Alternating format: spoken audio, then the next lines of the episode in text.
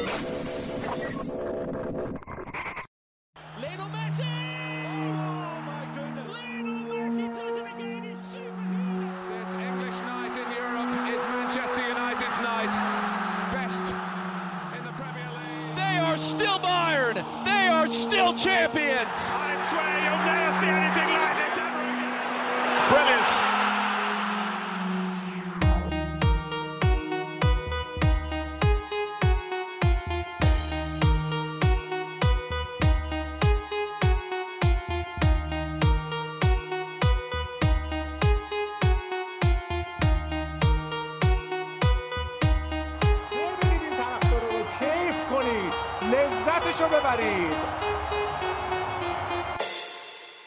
سلام خیلی خوش اومدید به اپیزود 49 از پادکست فوتبالی تخصصی پاننکا. اینجا استودیو ضبط پاننکا. 9 و 2 دقیقه صبح تقریبا 8 ساعت از زمین لرزه معروف گذشته. The Earthquake. جای علی امیری هم خالی که بیاد برای ما The Earth- ببخشید ارتکویک رو توضیح بده.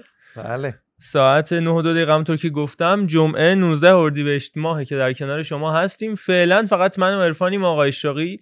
و دیگه انشایی هم در کار نیست که ما 20 بده اما انشا نباشه خودش که هست. آقا من دارم میلرزم. سلام علیکم اول. نگران سلام می‌کنم. سلامش کرده با اون. ادیتی که تکمه رو زد دیگه سلام خودش. سلام علیکم. خوب هستی. و رحمت الله چه خبر؟ رو همه سلامت هستید انشالله. تمام تن من داره میلرزه. الان من الان دقیقا. و آره، جا داره که اینو باید بشنویم واقعا ترسناک بود. بشنویم. دوباره در سمت راست. نیمار تو سر توپ می‌زنه. توپو میفرسته. روی دروازه و گل! توی دروازه سرخ روبرتو! چی شد تو این بازی؟ چیه این فوتبال اصلا؟ معجزه نیوکمپ! شش بر یک به نفع بارسلونا. تمام تن من داره میلرزه مگه میشه فوتبال اینقدر قشنگ باشه؟ آقای کجا بودی اون هین والا بنده حالا تعریف داشتم می‌کردم برای بچه ها اینکه ساعت من 6 هفته بعد از دیروز سردرد گرفته بودم قرص خوردم. قرصم خب خواب آوره. بعد گفتم هی نخوابم نخوابم که فردا ضبط داریم. شب بعد خواب نشم و اینا که خدا رو شکر. مرد برای اولین مسئول بار ما ساعت دوازده رفتیم بخوابیم و اینطور responsibility. بله.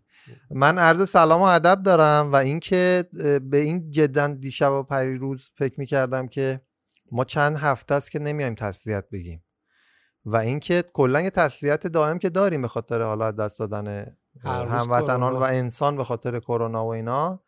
ولی یهو این زلزله که زد گفتم که خب حالا ایشالله که تلفات جانی نداشته باشه ولی کلا تسلیت. یعنی اینکه دیگه سر شدیم خدا رو شکر. این نکته ای که هست من فوتبال قدیمی که می‌بینم کلا حافظم اینجوری که یادم میاد که اون لحظه کجا بودم مثلا دبستان بودم راهنمایی بودم شب قبلش نمی‌دونم امتحان داده بودم. این پاننکا هم همینجوری شده.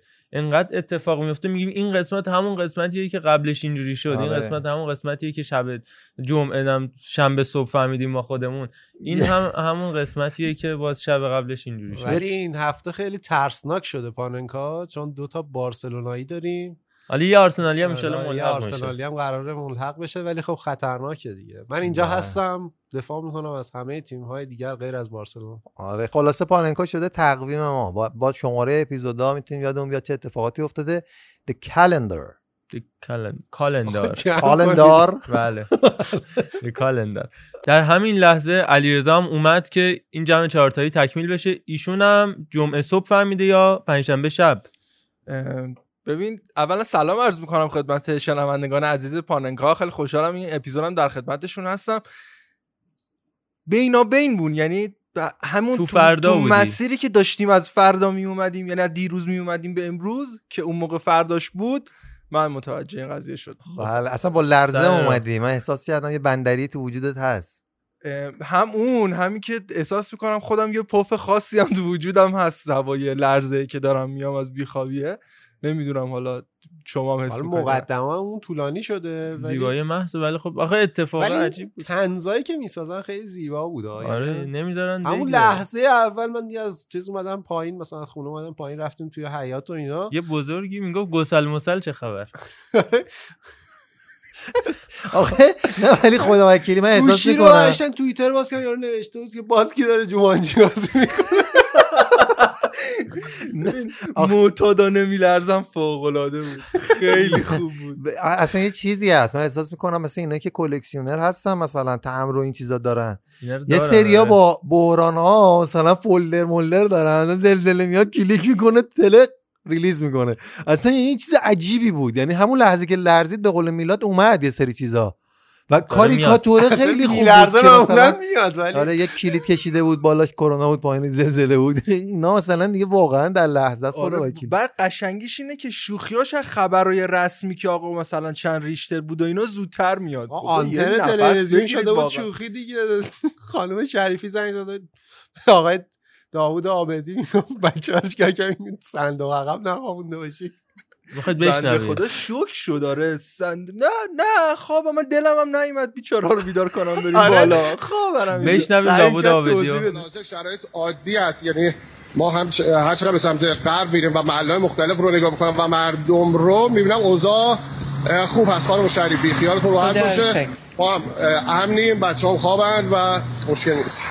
آقا بچه ها رو کجا خوابوندین؟ مثل اون زلزله دو سال پیش که تو صندوق عقب که. نخوابیدن. نه نه الان اه، امنن شرایطشون تو ماشینم خوابیدن و خیلی راحت. اه، یک ساعت گفتن که من خواستم ببرمشون منزل. گفتن نه ما منزل نمیایم.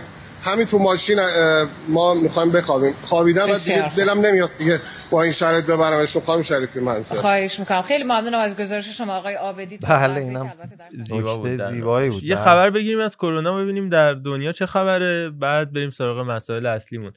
از آلمان شروع کنیم که 26 اردیبهشت یعنی هفته دیگه همین موقع. لیگشون رو شروع می‌کنن. تمرینا هم که استارت خورده این وسط ماجرای سالمون کالو. داستان شده بودش که رفته بود فکر کنم تو لایو اینستاگرامش بودش که رفته بودش سر تمرین هرتا برلین و هیچی هم رعایت نمی‌شد همه هم دیدن و هیچ هم هیچ بهش نمی‌گفت. تا اینکه رفتش توی مطب دکتر باشگاه و اونجا بدون رعایت مسائل ایمنی و فاصله اجتماعی داشتش دهان یکی از بازیکنان هرتا برلین رو معاینه می‌کرد که اونجا دکتر به سالامون کالو میگه که داداش قطع کنین بفهمن مردم ببینن ما به چیز میریم. روم. ما به روم و رن میریم آره. مجبور میشم من برم مثلا پزشک باشگاه روم بشم. بعد دیگه سالمون کالو قطع می‌کنه. به همین دلیل می‌گفتن شاید اصلا این شروع مجدد بوندسلیگا کنسل بشه. ولی خب اینطوری نشد و با اعلام آنگلا مرکل شروع خواهد شد. به زودی بوندسلیگا و ما در کنار پرونده هایی که خواهیم داشت دیگه می‌تونیم به بوندسلیگا هم بپردازیم. در همین حین اسپانیا هم ترمینا شروع شده. دو باشگاه رئال و بارسلونا تمامی بازیکنشون تست کروناشون منفی بود. حالا این وسط مثلی مباحث به وجود اومده بود که کورتوا گفته بود چون ما بارسا رو بردیم اینکه بارسا رو قهرمان اعلام کنید ظلمه. که بعد کریستیان تیو اومد صحبت کرد. گفت ما از 6 امتیاز بازی رو در رومون 4 امتیاز رو بتیس گرفته نسبت به رئال و دو امتیاز رئال یعنی یک امتیاز رئال گرفته. یه مساوی و یک باخت داشته رئال. پس ما با قهرمان شیم و این آره. داستان شده بود دیگه. تیو هم کسی بودش که اون گل دوم بتیس رو زد دقیقاً. به رئال و یه جورایی دینش رو ادا کرد به بارسلونا. و اینکه حالا حالا محمد رضا میگه من نمی‌دونم. الان مثلا دقیقا مشخص شده که تماشاگران هم با چه پروتکلی قرار بیان اصلا قرار اصلا نیست بیان. قرار نیست نیست بیان. آره، عنوان و یه همچین حالتی. همین. چون اسپانیا هم احتمالا یه, یه هفته یا ده روز بعد از آلمان شاید آغاز بشه ولی خب اونا اوضاعشون خراب بود اسپانیا و ایتالیا واقعا. یه چیز عجیب و مهار حالا. پروتکلایی که تو بوندسلیگا هست رو سریع با هم مرور می‌کنیم. اول اینکه خب بازی ها پشت درای بسته برگزار میشه. تو کل استادیوم بیش از 322 نفر نباید حضور پیدا کنن. یعنی بازیکن‌ها تدارکات کادر فنی. الی آخر مسئولین برگزاری و نمی‌دونم توپ جمع کنه فلان و اینا. تاش 322 نفر باید توی استادیوم باشن. چه جوری به این عدد رسیدن نمی‌دونم. اه، تیما باید به صورت جداگانه وارد استادیوم بشن. هیچ گونه تماسی نباید با هم داشته باشن. ترمینات که خب باید همچنان فاصله اجتماعی توشون رعایت بشه و حداقل فاصله یک و نیم متر داخل رخکن که خب کی می‌بینه من نمی‌دونم هیچ کدوم اینا من نمیفهم که چجوری ممکنه توی فوتبال که ورزش درگیرانه است از نظر. محاسباتی احتمالا فاصله گذاری هوشمند اجتماعی رو در نظر گرفتن که. تو حجمی که استادیوم داره چند نفر جا میشن با فاصله یک و نیم متر؟ میشه آخه 322 استادیوم نفر. استادیوم. آره، آخه نمی‌دونم. بعد یه داستانی هم مثلا اصل قضیه اینه که این بازیکنان تو زمین دیگه بالاخره با هم در ارتباطن دیگه. تکلی میره برخوردی کورنر می‌خوای بزنی دیگه؟ اون تو یارگیری کورنر چیکار کنیم؟ اونو دیگه واگذار می‌کنن به اینکه تست بدن دیگه. تستشون اگر منفی باشه همه اصلا می‌تونن بیان تو تمرین یا تو بازی. اگر هم که مثبت باشه که اون آدمو نباید بیاد دیگه. تیما باید به صورت تا. جداگانه وارد تونل ورزشگاه بشن. حالا مثلا جایی مثل برنابئو که کلا تونلای دوتا تیم جداه ولی تیمایی که ورزشگاهشون تونل مشترک داره باید جدا کنن. دست دادن پیش از بازی یا عکس دست جمعی 11 نفره کلا کنسله. یعنی پوستر مستر هم نداریم دیگه. هر بازیکن حداقل یک بار در هفته تست باید بده. فقط بازیکنایی که دو تست منفی پشت سر هم داشته باشن حضور پیدا خواهند کرد در مسابقه. و در صورت مثبت بودن یک بازیکن تست یک بازیکن هم اون باشگاه به هیچ عنوان نباید به رسانه ها موظف نیستش که به رسانه ها اطلاع بده که ما یه بازیکن کرونا مثبت داشتیم که اینم در نوع خودش حرف عجیبیه که همه اینها از صحبت کریستیان زایف- زایفرت رئیس سازمان لیگ آلمان برگرفته شده که حالا این وسط هم بحث فیورنتینا پیش اومد که سه تا بازیکنش تستشون مثبت شد و اعلام کرد. ولی به همین دلیل اعلام نکرد که کدوم سه نفر بودن. اینم در نوع خودش عجیبه. حالا این تو فوتبال ایران هم قصه خودشو داره ها. یعنی میان میگن که آقا تست بدید. حالا یه باشگاهی هست که من نام نمی‌برم. میان میگن تست بدید به اسم تست میان اونجا تمرین می‌کنن واقعا نخندید یه خودتون بفهمید کدوم من تیمه. یه چیزی راستی بگم تا بحث دور نشدیم ام، نشریه کاتالان هم خیلی بد جور پرید به کورسا بعد از اینکه این گفت میشه دهنتو آره دقیقا آره. گفت میشه خفه بشی دقیقه با همچین. آره و از اون هم سس فابرگاس هم یه مصاحبه کرد. خب اون سابقه بازی در کنار کورتوا تو چلسی رو داره و فکر می‌کنم یه جورایی خودش رو بیشتر بازیکن بارسا بدونه تا چلسی. گفته بود که اگر لیگ نیمه تموم بمونه و بارسا رو به عنوان قهرمان اعلام بکنم به نظر من این تیم. شایستگیشو دار و خیلی کار معقول و درسته که طبیعیه. خب به اه، طرفدار بارسلوناست دیگه. فابرگاس باید حتما همچی حرفی ولی بزنه. دخالت نکردن یوفا هم تو این مسائل جالبه چون سر بلژیک دخالت کرد و گفته شما خیلی اشتباه کردی که لیگو کلا کنسل اعلام کردی و کلوب بروژو قهرمان اعلام کردی. ولی توی ماجرای فرانسه و هلند اصلا دخالتی نکرد کما اینکه دیروز فرانسه کفش طلا رو هم دادش به کلیان امباپه و همینطور بهترین پاسور هم اعلام کردش که آنخل دیماریا هستش. و تازه هم گفتش که بنیدر همون 18 تا گل تو 25 تا بازی زده امباپه تو 20 تا. پس امباپه آقای گله اینم کفش طلای شما. و همینطور هلند هم که ماجرای خودشو داشت اما اصلا هیچ صحبتی یوفا نکرد در رد یا تایید این مسائل اما توی بلژیک دخالت کرد که این بحث عجیبه. جایزه های کل سطح اروپا ولی زیر سوال میره یه اصلا کلا. کفش اگر- طلا الان آره چی. میشه؟ حالا اگه اسپانیا کامل بازیش توپ برگزار شه طلا یا هم آلمان یا یا فلان و اینا کفش طلا چی میشه؟ توپ طلا هم کلا چی میشه؟ اصلا تعداد بازی عوض میشه. بعد یه سوال دیگه هم هست. الان لیون و پاریس سن ژرمن تو چمپیونز لیگ دارن بازی می‌کنن. آره،. قطعا اون رقابت رو هر جوری شده مطمئن باشید برگزار می‌کنن. شده تک بازی ولی برگزار میشه. خب آقا الان برنامه چیه؟ این دوتا تیم باید تمریناتشون ادامه بدن یا نه؟ بعد حتی اگه تمریناتشون رو ادامه بدن یه ذره بی‌انصافیه چون فشاری روی این تیما نیست. در مقابل تیمای حریفشون دارن تو لیگشون هم بازی می‌کنن و اینا فقط قرار تو چمپیونز لیگ بازی بکنن. از طرفی نقطه مقابلش هم هست آخه. یعنی تیمی که کم بازی کنه و. یه دونه بازی دو تا اینم بازی اینم آره. تو اصلا یه جور عجیبیه. ولی از اون سالاست که 50 سال بعد حالا اگه ایشالا هممون زنده باشیم بعد به نوامون توضیح بدیم که اون سال چی شد. اونا بیان پادکست ثبت کنن که آقا سال 2019 همچین ماجرای 2020 یه همچین ماجرایی بودش و اینجوری شد و اونجوری شد و فلان. ولی من میگم خدا کنه این لیگ این فصل که خراب شد حالا هر جوری که هست خراب شده واقعا. اینو هر. جوری شده. تمومش کنم فصل بعدی خراب نشه. یعنی نخوره تو ادامه فصل بعدی. همین فصل خراب باشه هم فصل بعد از اینجا مونده از اونجا رونده نکتهش اینه که فصل بعد هم معلوم نیست اصلا چه خواهد شد. یعنی بستگی داره به اینکه چه پروتکلی واسه درمان و پیشگیری و اینها این بیماری هستش. قطعا میگن که پیک بعدی مثلا اواخر پاییزه. یعنی 6 ماه 7 ماه دیگه. ماجرای 40 درصد ریه چی میشه؟ الان دیبالا 40 درصد ریه نداره مثلا. یعنی نمی‌تونه بدوه دیگه من نمی‌دونم. از بین میره مگه میگن؟ والا یه آقای حالا کاری نداریم زونوزی و دوستاش اومده بودن می‌گفتن که و حالا آقای سیف الله پور و آقای حدادیان نساجی اینا می‌گفتن بازیکنی که کرونا بگیره 40 درصد ریه شب بین میره. یعنی بازیکن که نه هر کسی. حالا الان مثلا دیبالا و روگانی و اینا دیگه اون بازیکن سابق نمیشن. من اینو نشیدم خیلی بعید می‌دونم همچین اتفاقی قرار باشه می‌دونی. چرا؟ برای اینکه آدمایی که بالای مثلا سن 70 80 سال دارن که گرفتن و خوب شدن اونا اگه 40 درصد گیرشون از بین بره دیگه خوب نمیشن. کلا 40 درصد مونده کلا بود. 40 درصد مونده دیگه واقعا فکر کنم. یا اون کسی که سیگاریه به خصوص. آره، دم دقیقاً. نمیگیر چیز. آره. معتادا نمی‌گیرم الان شما معتادی؟ بله. کی گفت نمی‌گیره این همه این همه محتاط هیچ که نگرفته ما که ندیدیم. اینا رو اول همینا رو گرفتم. بردن دیدن اینا همه دارن اینا ندارن. شما هر روز اینجایی؟ نه اتفاق اومدم یه سیگاری باز زدم کشیدم می‌خوام برم. دمت کرد نوکرتم. یا علی. خیلی خب برگشتیم. اولین پرونده که راجبش حرف می‌زنیم یه سال عجیب غریبی که آرسن ونگر توی ژاپن سپری کرده. حالا ما همه از ماجراهایی که در دوران آرسنال برش گذشت و حالا تقریبا یک سال دو سال آره دو سال پیش همین روز بودش که فیکس دو سال پیش آخرین بازی خونگیشو برگزار کرد و گفت دلم براتون تنگ میشه و واقعا هم دلمون براش تنگ شده. اینو تو پرانتز بگم حالا ما داریم به سالگرد می‌رسیم و به چیزایی که تو این یک سال بهش اشاره کردیم بررسی می‌کنیم. اما منده اشاره کردم که ایشون مربی تیمی نخواهد شد هیچ وقت دیگه. حالا زوده برای اینکه بگیم درسته یا نه ولی یه سالش گذشت و دیدیم نشد. اکثر بچه ها می‌گفتن تو همین یه سال احتمالا حالا یه مربی اخراج میشه و ونگر جاشو می‌گیره که مربی مختلفی در طول فصل اخراج شدن از بایر مونیخ گرفته تا تاتنهام که خب قطعا ونگر هیچ وقت اونجا نمیره و حتی بارسلونا. اما خب ونگر همچنان ترجیح دادش که وارد شغل مربیگری برای بار دوم نشه. اما حالا می‌خوایم سر بزنیم به اون یک سالی که ونگر توی ژاپن مربیگری کرد. یعنی دهه آخر قرن بیستم میلادی 1995 96 سالی که در ناگویا گرند پاس 8 سرمربیگری کرد از موناکو اومد و چی بر آرسن ونگر گذشتش توی اون دوران که بعد اومد به آرسنال. اینکه یه مربی از جی لیگ ژاپن جی لیگ نوپای ژاپن که اون سال سال اول شکل گیریش بود یهو مستقیم بیاد به آرسنال. خب عجیبه.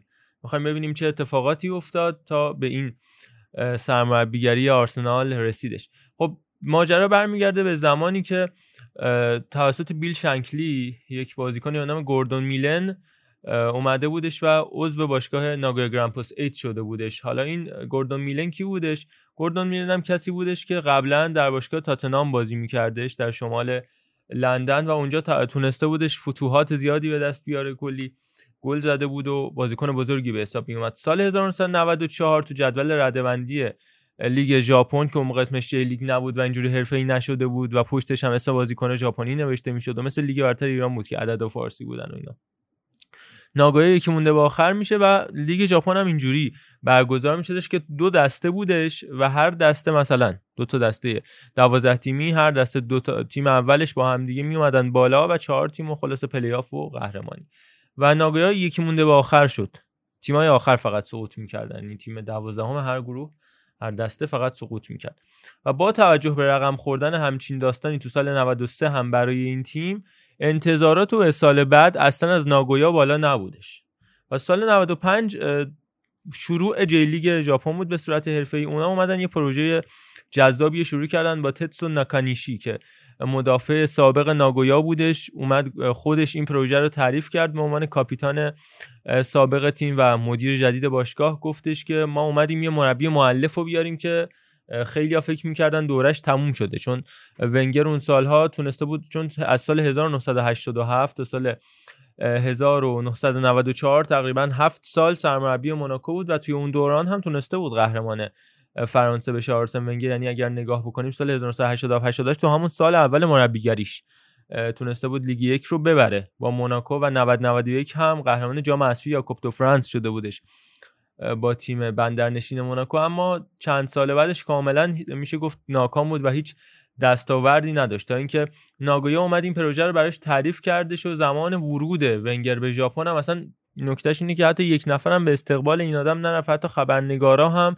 می‌گفتن خب اینکه دورانش تموم شده پس حالا اومده ژاپن یه پولی هم به دست بیاره لیگ ما هم حرفه‌ای شده پس کار تمومه دیگه. اینم مثل بقیه میاد جیبشو پر کنه. اما ماجرا متفاوت بود. شینتارو کانو که یکی از سردبیرای معروف فوتبال ژاپن هستش تو حوزه ورزشی از کیودو نیوز که مهمترین نشریه ورزشی ژاپنه در موردش توضیح داده به نشریه 442 که دوران حضور آرسن ونگر تو ژاپن و باشگاه ناگویا اونقدر طولانی نبود که بتونیم بگیم یه میراث بزرگی از خودش به جا گذاشته. اما این تصور رو تو ذهن همه ایجاد کرد که اگر که ونگر روزای طولانی تری میموندش توی ناگویا پست 8 کارهای بزرگی انجام میدادش که می‌تونستی ازش یه فیلم سینمایی پر سر صدا و معروف بسازی. خلاصه بعد از اخراجش از موناکو وارد ژاپن شد و چند تا بازیکن خوبم با خودش اوورد به ژاپن. مثلا گری لینکر و دراگان استویکوویچ بازیکنایی بودن که تو ناگویا گرمپوس ایت آقای آرسن ونگر بازی می‌کردن. شاید حالا خیلیا ندونن ولی گری لینکر فوتبال خودش رو توی ژاپن تموم کردش و بعد از اینکه دوران پرفروغی هم توی بارسلونا داشتش گفتش آقا یه سرم به ژاپن بزنیم. ژاپنی که اون روزها اومده بود زیکو رو هم مثلا عنوان بازیکن به خودش و به کشورش و به لیگش اضافه کرده بودش. ناگویا تو سال آخرش که ونگر رو داشت گری لینکر رو هم در ترکیب خودش می‌دید و یکی دیگه از جذابیت های این تیم و جی لیگ ژاپن شده بود. مجری حال حاضر Match of the Day و این پروژه شروع شد. خلاصه اولای سال هم زیاد خوب نتیجه نمی گرفتن اما مهمترین نکته تیم ناگویا این بودش که حامی مالیشون کمپانی تویوتا بودش و به شدت پول تزریق می‌کرد به این تیم و زمین های خیلی خفن کلی تجهیزات در اختیار این تیم گذاشته بودش و وضعیت خیلی خوبی داشتش. در اون سالها ناگویا گران پوسیت تو سال 95 که فقط دو سال میگذشتش از شروع و اون وضعیت حرفه‌ای لیگ ژاپن توی دو تا مقطع و تو سالهای بعد هم برای کسب وجهه و محبوبیت توی دنیا اومدن کمپانیای معروف ژاپنی وارد فوتبال شدن. حالا از میتسوبیشی گرفته تا تویوتایی که ما الان در مورد ناگویا داریم در موردش حرف می‌زنیم. همون ستاره هایی که گفتم یعنی زیکو و البته کسایی دیگه برزیلیایی هم که اومدن وارد لیگ ژاپن شدن یعنی دونگا یا سالواتور اسکیلاچی هم از دیگر افرادی بودن که توسط تیمای دیگه مثل کاشیما وارد جی لیگ ژاپن شدن. خب ما یادمون هست تو فینال آسیا هم که پرسپولیس و کاشیما با هم برگزار کردن کارلوس دونگا می‌خواست بیاد نیومد ولی زیکو اومدش و تو استادیوم هم بود که ماجرا شدش که دستیار کیروش تشویق کرده بود نمی‌دونم کاشیما رو اینا که بعد گفتن آقا این دوست زیکو بوده و حالا به چیزای عجیب غریبی ختم شد. همون زیکو هم به همین دوران برمیگرده حضورش توی ژاپن که بعدا سرمربی تیم ملی ژاپن هم شد و با ژاپن تونست قهرمان آسیا هم بشه تو جام ملت‌های آسیا سال 2004 و خلاصه علیرغم حضور این مربی جدید یعنی آرسن ونگر فصل سومی که ناگویا داشتش توی جی لیگ هم شرکت می‌کرد باز هم بعد شروع شد. سه بازی اولشون رو هر ستاشو باختن و از هشت بازی اولشون توی جی لیگ فقط سه امتیاز به دست آوردن. یعنی سه تا تساوی و بقیه رو هم یعنی پنج تا دیگر رو هم باختن. بازم میگم تو هشت بازی اول یک برد هم به دست نیاوردن. اما اعتمادشون سلب نشد و ونگر موندش روی نیمکت ناگویا گرمپوس ایت محمد یکی از بزرگترین دغدغه‌های آرسن ونگر تو اون زمان انتقال پیام و دستورهای تاکتیکی خودش بازیکنای خودش بود. خب لیگ ژاپن تازه شروع شده بود و آرسن ونگر تجربه خیلی خوبی هم داشت توی سرمربیگری. ولی اتفاقی که افتاده بود بازیکنان دقیقا انتظار داشتن که مثل چه می‌دونم شطرنج تور دقیقا به هر بازیکن بگه که آقا شما دقیقا باید این کار رو انجام بدی فلان دقیقه مثلا پاسو بدی به فلان بازیکن و عین یک برنامه از روی کاغذ بازیکنان بخونن و برن توی زمین مسابقه فوتبال بازی بکنن که اصلا ذات فوتبال میره زیر سوال اگه همچین چیزی رو بخوام همین الان ژاپنیا حتی شوخی هم باهاشون می‌کنن که الان می‌تونستیم مثلا از فلان چیز برق تولید کنی و اینا که خب کاملا رباتی عمل می‌کنن و خیلی جا هم یعنی به که به هوش تکیه کنن به تلاش و برنامه ریزی تکیه می‌کنن و یکی از مهمترین دلایل موفقیت ونگر تو ژاپن هم همین بود. چون ونگر خب حالا می‌رسیم بهش که یه مربی مؤلفیه که حالا رو تغذیه مخصوصا و روی برنامه‌ریزی خیلی حساب می‌کنه. دقیقا تو همین رابطه هم گفته بوده که انگار بین من و بازیکنان ناگویا یک دیواری وجود داشت که اجازه نمی‌داد دانش من به این بازیکنان انتقال پیدا بکنه و من هر کاری هم می‌کردم برای برداشته شدن این دیوار تاثیرگذار نبود. اونا یک دستور عملی از من می‌خواستن واسه بازی خودشون و من باید بهشون توضیح می‌دادم که آقا موقعی که شما صاحب توپ میشید باید مسئولیت پذیر باشید و بهشون یاد بدم که خودتون باید فکر بکنید که تو لحظه بهترین کار چی و چه تصمیمی رو باید بگیرید. ولی با این حال همیشه مسائل ارتباطی بازیکنان با آرسن ونگر بد نبود و سرمربی فرانسوی بازم گفته بود که من نمی‌تونستم اون چیزایی که مردم می‌گفتن یا روزنامه ها مینوشتن و متوجه بشن برای همین نیازی به نگرانی نبود و من اصلا نگران این قضیه نبودم که قرار چقدر از من انتقاد بکنن قرار از من تعریف کنن چه مسائلی قرار به وجود بیاد چون اصلا متوجه نمی‌شدم. به خاطر همین من سعی می‌کردم از فوتبالی که قراره تیمم بازی بکنه لذت ببرم و روی کارم. تمرکز کنم تا بهترین نتیجه مثبتی که می‌تونم بگیرم و توی تیمم ایجاد بکنم. کانو همون روزنامه نگار معروفی که راجبش حرف زدیم میگه ونگر شیوه مربیگری مدرنی واسه ناگویا تعریف کردش که سالهای بعدم مربی اومدن از همون نقشه راه استفاده کردن. نقشه چی بود؟ اینکه با دقت کنترل باشگاه تو تمامی سطوح به دست بگیره. کاری که تو آرسنال هم انجام داد. یعنی فکر نکنه فقط سرمربیه برای خرید بازیکن برای اینکه تغذیه بازیکن‌ها چجوری باشه تامینشون چجوری باشه بدنسازیشون چجوری باشه برای همه اینا نقشه راه تعریف کردش و دو دهه هم همین سبک تو آرسنال پیاده کرد. یعنی ما تو انگلیس ما یه چیزی داریم به نام منیجر چیزی داریم به نام باس. که یکی میاد بحث فنی رو بر عهده می‌گیره. مثلا الان توی منچستر یونایتد سولشایر میگه آقا بحث فنی با من وودوارد میره خریدار رو انجام میده و کیا رو بخریم. ولی توی آرسنال و همینطور ناگویا که شروع کار ونگر بودش ونگر اومد این نقش رو برای اولین بار اونجا تعریف کردش که یک نفر تمامی این مسائل رو زیر نظر خودش داشته باشه و این سبک مربیگری بودش که با ذهنیت ژاپنی ها آغاز شد و یه جوری میشه گفت بنیانش گذاشته شد. یه رنسانسی تو دنیای فوتبال بود که بعدها تو آرسنال پیاده شد. و اتفاقا ژاپن هم جای مناسبی بود چرا که اونا اولا اعتماد می‌کردن نمی‌گفتن مثل انگلیس ها که ما خیلی فوتبال پیشرفته ای داریم و این حرفا این آدم چرا باید بیاد برای ما این تصمیم رو بگیره؟ و تو پرانتز اینم بگم ژاپن بین همه قول های آسیایی یعنی ایران کره یا کشور دیگه مثل عربستان کمترین دوران حضور تو جام ملتی آسیا رو داره. یعنی تقریبا از همون دوران حضور آرسن ونگر و بزرگای فوتبال جهان توی لیگ ژاپن بودش که ژاپن شروع کرد به موفق شدن و از اون دوران دیگه پشت در هم تو جام جهانی حاضر شد و الان بیشترین قهرمانی تو جام ملتی آسیا داره. از سال 1990 به قبل اصلا ژاپن تو جام ملتی آسیا شرکت نمی‌کرد. و از اون دوران بودش که تازه یاد گرفت چجوری پیشرفت بکنه و قطعا ونگر هم یه تاثیر زیادی توش داشته. یکی از نکات مثبتی که محمد رضا آرسن ونگر داشت این بود که خب طبیعتا سطح مربیگری آرسن ونگر خیلی بالاتر لیگ ژاپن بود ولی هیچ وقت نمیاد از نگاه بالا به پایین نگاه کنه به جلیگ و سعی می‌کرد اتفاقا خودش رو بیاره پایین متواضعانه کمک کنه که سطح لیگ این کشور بیاد بالا. و دستیاران ژاپنیش هم همیشه به این نکته اشاره می‌کردن که آقا ما خیلی حسودیمون میشه به این قضیه که تا صبح میشینه بازی های تیمای مختلف رو تماشا می‌کنه و خیلی سخت کوش داره عمل می‌کنه تا شرط تیمو بهبود ببخشه.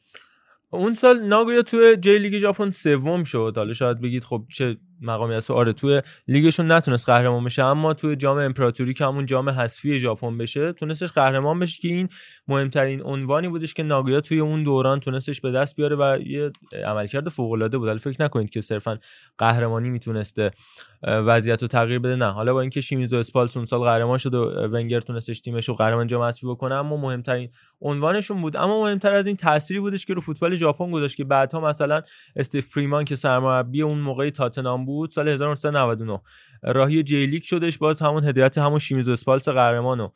بر عهده گرفت شیمیزو اسپالسی که البته ما تقریبا 15 16 سال بعد از این داستان می‌بینیم که افشین قطبی سرمربیش میشه و داستانهایی هم اونجا براش پیش میاد.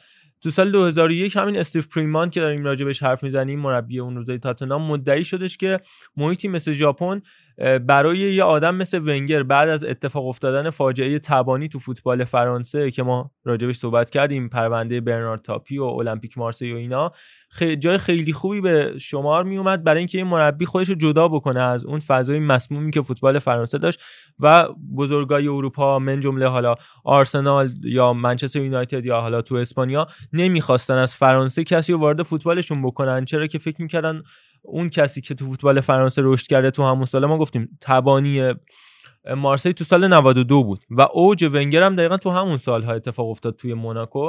فکر می‌کنن کسی که از فوتبال فرانسه بیاد اون هم درگیر ماجراهای تبانیه. اما ونگر یه جورایی خودش رو از اون صد جدا کرد خودش رو اثبات کرد و بعد به فوتبال انگلیس رسیدش و حالا رفتش به آرسنال. ببین یه مقایسه داشته باشیم راجع به شرایط بازیکنان حالا آرسنال و تیم ونگر توی ژاپن که می‌گفتن اون موقع خیلی عادی بوده برای بازیکنان آرسنال. اوایل فصل و روزه ابتدای تمرین آواز میخوندن و شرایط خیلی شاد و دور همی برای خودشون داشتن. برعکس اون ور بازیکنان ژاپنی دنبال کاغذ قلم و خودکار بودن که نکات فنی که مربی میگه یادداشت کنید. حالا شما تصور کن مثلا وسط تمرین همه دارن نوت برمیدارن. یه ورزشی مثل فوتبال که کاملا باید شما فکرتو به کار بندازی باید سعی کنی از هوشت استفاده بکنی مثل یه کلاس تئوری دانشگاه شروع بکنن بازیکنان به نوت برداری و جزوه نوشتن. خیلی عجیبه ولی خب طبیعیه. شما در نظر بگیرید اولین سالهایی بوده که یک لیگ داره شکل می‌گیره و اولین سالهایی که اون بازیکنان دارن فوتبال بازی می‌کنن هنوز آماتورن و زمان لازم دارن تا به فوتبال حرفه‌ای نزدیک بشن و این رفتارهای خارج از عرف و غیر عادی طبیعیه. و آرسن ونگر یکی از کسایی بود که سعی کرد این شرایط رو کم کم از بین ببره و یک تیم جنگنده و خیلی خوب ساخت از تیم خودش که همینجوری توی جدول پیشرفت می‌کردن و سعی می‌کردن به سطح جدول نزدیکتر بشن. مهمترین نکتهش هم همون بحث تغذیه بودش. حالا اینکه نوت برمی داشتن یه بحثی خودش هم یه جورایی یه جزوهی می‌داد به بازیکن‌ها. تا اون زمان اصلا تعریف نشده بودش که یک مربی یا یه بدنساز کلا کسی که تو کادر فنی یه تیم هست بیاد به بحث تغذیه بازیکن‌ها وارد بشه. بعدا این اومد تو فوتبال انگلیس هم وارد کرد به خودش آرسن ونگر. برنامه تمرینی می‌دادن همه مربی‌ها تا اون لحظه پایان تمرین باشون بودن. بعد دیگه بازیکن‌ها رها می‌شدن می‌رفتن هر چی دلشون می‌خواست. میخوردن. اما این اووردن علم تغذیه تو فوتبال کاری بودش که اول آرسن ونگر روی فوتبال ژاپن امتحان کرد و بعد با نتیجه گرفتن از اون اومد اون رو در انگلیس هم انجام داد که بعدها تیری آنری هم مصاحبه می‌کنه و میگه اصلا کلا زندگی من عوض شد از وقتی که اومدم با آرسنال. نوع به قول خودش lifestyle ی که داشتم تغییر کرد خورد و خوراکم عوض شد. نوع شب خوابیدنم که میگم فوتبالیست حرفه‌ای مثلا ساعت ده به بعد نباید ببینه تو دوران بازیگریش. این رو آرسن ونگر اولین بار بنیان گذاشتش. که طرز غذا خوردن طرز زندگی و البته ساعت خواب بازیکنه خودش رو تنظیم کرده شد شد. اون آرسنال شکست ناپذیری که بعدها دیدیم و البته اون بلایی که تاش سر آرسنال اومد شاید بیشتر به خاطر مباحث مالی بودش که آرسنال درگیر شد. این اتفاقایی بودش که همه اینا رو یعنی ما مدیونیم به اون دوران حضور ونگر توی ژاپن که کمتر از اینها بهش توجه شده و در موردش حرف زدیم. یه نکته بخوام اضافه بکنم من حالا خیلی توی مباحث آرسنالی و اینا علی رضا اینا و خود محمد دخالت نکردم ولی اینکه اولین نفر باشی تو فوتبال و تئوریسین بودن رو به معنای واقعی به عمل پیوند بزنی یعنی دقیقا میشه نمادش آرسن ونگر. و اینکه توی سه تا لیگی کار کرده باشی یعنی فرانسه لیگ یک فرانسه بعد ژاپن بعد انگلیس که واقعا این سه تا با هم ربطی نداره. یعنی تو خود لیگای اروپایی هم باز فرانسه حالا الانش هم باز خیلی تفاوت می‌کنه چه برسه به اون موقع. و این واقعا کار سختیه که یه نفر انجام بده. یعنی اوج تنهایی رو قشنگ می‌تونی تو وجود این بشر در ژاپن احساس بکنی. چون اصلا سازوکار و فرهنگ شرقی خود این ژاپنی‌ها برای اروپایی اونم کسی که از فرانسه میاد اصلا قابل هضم نیست. همین چیزایی که داریم میگیم که مثلا حالا نوت برداری و اون حالتی که دارن ژاپنیا ما الان خیلی می‌تونیم با نگاه کردن به تاریخ بهش برسیم. ولی اون موقع 25 سال پیش آره دیگه 26 7 سال پیش مثلا اصلا کسی نمی‌تونست اون موقع این تحلیلی که ما الان داریم از ژاپن رو داشته باشه که. و اینکه بری افسرده نشی و اونجا به کارت ادامه بدی و یه سبکی رو آغاز بکنی بعد از انگلیس بیان تو رو انتخابت کنن. دوباره برگردونن به اولین سطح فوتبال در اروپا. شاید اینو فکر کنم همه موافق باشن که انگلستان دیگه تو اون دهه ها دیگه بهترین لیگ رو داشته. الان میگن خیلی بهتر هستش ولی مثلا لالیگا اومده ایتالیا قوی شده فلان شده. ولی خب بالاخره خیلی مطلب مهمیه. و اینکه ونگر با این حرکتش و با این سبکی که از خودش به جای گذاشت بیشتر بزرگ شد و بزرگی کرد. نه با عنوانایی که حالا به دست آورد چون حالا آرسنال ناراحت نشی. نه آرسنال شهره. نیست. نمی‌تونیم دیگه توش دست ببریم. ببین نکته جالبی هم عرفان که هست که چقدر صبور بود توی اون تایم. یعنی نه من چک و چمل کنه بگه نه آقا اصلا این چیزی که شما دارید میگید اشتباهه. فوتبال اینجوری نیست. جزوه نوشتن این داستانا چیه؟ درست فوتبال بازی کنید. اومد خیلی آروم آروم خودش رو وفق داد با اون شرایط با سبکی که بازیکنان می‌تونستن باش ارتباط برقرار بکنن ام، خودش رو مچ کرد و آروم آروم آروم جوری که اصلا حس نشه سعی کرد بیارنش بیاره تیمش رو توی مسیر درست. و اینکه مطالعات بیسیک فرهنگی کرده یعنی وقتی پاشده رفته ژاپن. ببین ایران به گفته تقریبا تمام مربیای خارجی که میان اتفاقا بهشت آدمای خارجیه. چون ایرانیا حالا یا به خاطر مهمان نوازی یا به خاطر یه سری اخلاق ناپسندیه که من خودم مثلا سری رنگ عوض می‌کنن و اینا شرایط رو جوری می‌کنن که اون آدم می‌خواد. یعنی همه میان میگن که آقا مثلا این خیلی باحاله و خیلی فلان و اینا. و اینکه یه همچین حالتی رو ما داریم دیگه یعنی مثلا میپذیریم که اون کسی که از خارج اومده و یه کسوتی داره حالا از ما مثلا برتره. از ما برتره و سعی می‌کنیم اینو بهش بفهمونیم که اونم احساس راحتی بکنه و فرهنگ غذا خوردن فرهنگ رفتار کردن ماها میگم به شدت مثبت برای کسایی که از خارج میان و میگن خیلی گرم برخورد می‌کنید اما ژاپنیا غذاهاشون اصلا من نتونی بخوری اصلا داشتم. ویکیپدیای ناگویا رو نگاه می‌کردم غذاهاشون اکثرا متوجه چیه دیگه؟ موجوداتی هستن اکثرا. دریاییه و اکثرا حالا طبع سردش و اینا. کاری ندارم حالا بحث چیز ولی واقعا یه جوریه. یعنی خیلی تفاوت می‌کنه برای اینکه تو بتونی از اروپا بیای براشون برنامه بدی.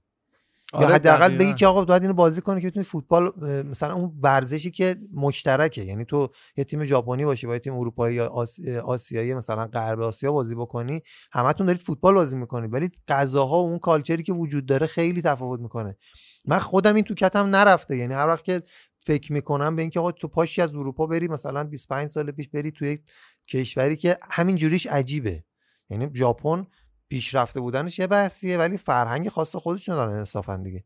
یا مثلا اینا که پا میشن میرن چین چین دیگه واقعا اوج سختی من نمی‌دونم چه جوری میرن مثلا مارچلو لیپی و اینا من هنوز آره، نمی‌فهمم فکر کن چه جوری جذاب ترین. غذاشون چه می‌دونم خرچنگ باشه. بعد اینور بیای چلو کباب چنجه یعنی بزنم می‌خوام برات. بگم فقط. پوله نیست که نیستش که تو رو می‌بره. یعنی عاشق چالش بودن است که بیشتر تو رو می‌بره اونجا. و یعنی پول میگه حالا به چه دردی؟ ما پنج سال از بهترین سالهای زندگی تو می‌خوای بری مثلا توی کشوری که واقعا همه چیز فرق می‌کنه. و حالا نمی‌دونم بعد از این کرونا هم خیلی ها می‌گفتن که آقا مثلا چه می‌دونم سیستم غذا خوردنتون مثلا بپزید بخورید حداقل مثلا. این چیزا دیدنش هم واقعا عذاب آوره بعضی وقتا. آره، ولی حالا. در کل مقاله جالبی بود. من خودم خیلی یادم نبود که مثلا چند سال مثلا ونگر اونجا بوده. یعنی یه دوره کوتاهی تو ذهنه مثلا من اشاره. می‌کنم. مقالش اسمش از How Arsenal rediscovered his greatest love in Japan. این ژاپن ببخشید. که در واقع نویسندش هم جان دوردن هستش نشه 442 هم. منتشر شده یا همون 442 معروف. اون اولی که گفتی یک نوع تخمه هست. ژاپنی. ژاپن من جای آقای امیری خالی بود گفتم میگم دی ژاپن بله. نه. می‌دونم ژاپن غلطه. حالا نریزی سر من من شوخی دارم. من الان بحث علی شد. علی جان خیالت راحت تو نیستی من حتما از آقای پاکزاد یه جایی استفاده. می‌کنم که یاد گرامی داشته باشه تو این اپیزود. خیالت تخت. و حالا یه نکته دیگه هم حالا باز- در مورد بحث بگم میشه گفتش که اون رنسانس حالا ژاپن بعد از اومدن ونگر یا همزمان با ونگر شکل گرفت. ببینید اونا به لحاظ ساخت کارتون های فوتبالیست اینا خیلی معروفن که یه دفعه تصمیم گرفتن که فوتبال رو رشد بدن. آوردن بازیکن های برزیلی الکس بود فکر کنم جام جهانی 2002 که دفاع قبلش هم. راموس نامی داشت آره. مثلا نگاه می‌کردی تیم ملی ژاپن رو نگاه می‌کردی میدی آقا ژاپنی مثلا توشون کمه. بودن با ملیت های مختلف توش بالاخره. بعد یه دفعه اینا تصمیم گرفتن اینا همه در راستای یک تصمیم بزرگ ملی یعنی رخ میده. من منظورم اینه. یعنی باشگاه هم انگاری که اه، همراه میشن. آره فالو می‌کنن اون چیزی که قرار اتفاق بیفته برای بحث فوتبال ملیشون. و ژاپنی که اصلا تیم نبود در آسیا. اصلا تیمش نبود. یعنی واقعا. یه دفعه میاد پر افتخارترین تیم ملت های آسیا میشه دیگه. چهار تا قهرمانی داره. آره بله. الان مخصوصا از سال 2004 شروع کردن اصل داستان رو و همچنان فکر کنم 2011 هم شدن همین دور آخر هم حتی به فینال هم رسیدن اما مال قطر آقای سانچز نذاشت دیگه اونجوری که دیگه خیلی مردمش متحدن. قبول داری آدمو لجه آدمو در میارن؟ بابا یه ذره ساز مخالف بزنید. یه دو تاتون هم مثلا یه نظر مخالف بدید. شاید نظر مخالف هم درست باشه. آره اینجوری هست ولی واقعا میان به خاطر کشور همین ازت متحدی عذرخواهی. می‌کنن. آره. کسایی که ولی اونجا هم رفتن میگن اونجوری هم نیست. یعنی مثلا باندای خلافکاری و آره یاکوزا. این داستان ها هم وجود داره ولی کلیات داستانشون این هست. این واقعا یه فرهنگه همین که هر وقت که مثلا میبازن یا شکستی رو باش مواجه میشن ببین من بازی با بلژیک اگر یه ژاپنی بودم میمردم قشنگ واقعا یعنی چون واقعاً. به عنوان برزیلی همش هی می‌گفتم نه امکان نداره ژاپن ببره چون ژاپن خوراک برزیل یعنی هر وقت بازی می‌کنم برزیل راحت میبرتش و من هی خ- مثلا خوشحالت درون خدایا مگه داریم داره بلژیکو می‌بره نه نمی‌بره و فلان. دقیقه 91 که اون دیگه اون اتفاق افتاد و گله رو خوردن اصلا من داغون شدم. خیلی شیک. اصلا اینا برخورد. کردن. آره انگاری که مثلا یه تجربه جدیدی از زندگی رو سپری کردم. من بودم اونجا یه چیز میزم سر خودم خودم میکشتم. واقعا. واقعاً. رو تصور ولی- کن باز تیم ایران جاش بود. یعنی بازی دو هیچ و سه دو میباختن. باور کن ما آمار خودکشیمون تو اون شب می‌رفت بالا. جدی میگم به خدا این اتفاق میفته حالا واقعا بخوایم به این خیلی چیز نکنیم ولی اونا در این شرایط هم ورزشگاهشون رو تمیز می‌کنن و فلان می‌کنن. این شرایط رو دارن. نه مثل ما که فقط ببریم این کارو بکنیم و صندلی نشونیم و همون که. ببریم هم این کارو بکنیم باز جای شکر تقدیر و شکر. شکر داره چرا ما هنوز برام سواله؟ چرا حمله می‌کرد تو اون شرایط ژاپن؟ برای چی رفت برای گل سوم؟ آقا بازی دو دو بود یعنی دفاع کن حداقل بره وقت اضافه. برزیل می‌رفت راحت. من گفتید برزیل فکر کنم جام جهانی 2006 هم به هم خوردن که تو اون بازی گلر عوض کرد برزیل انقدر که گل زده بود به ژاپن. اولم ژاپن گل زد. فکر کنم ماکینو گل هم زد.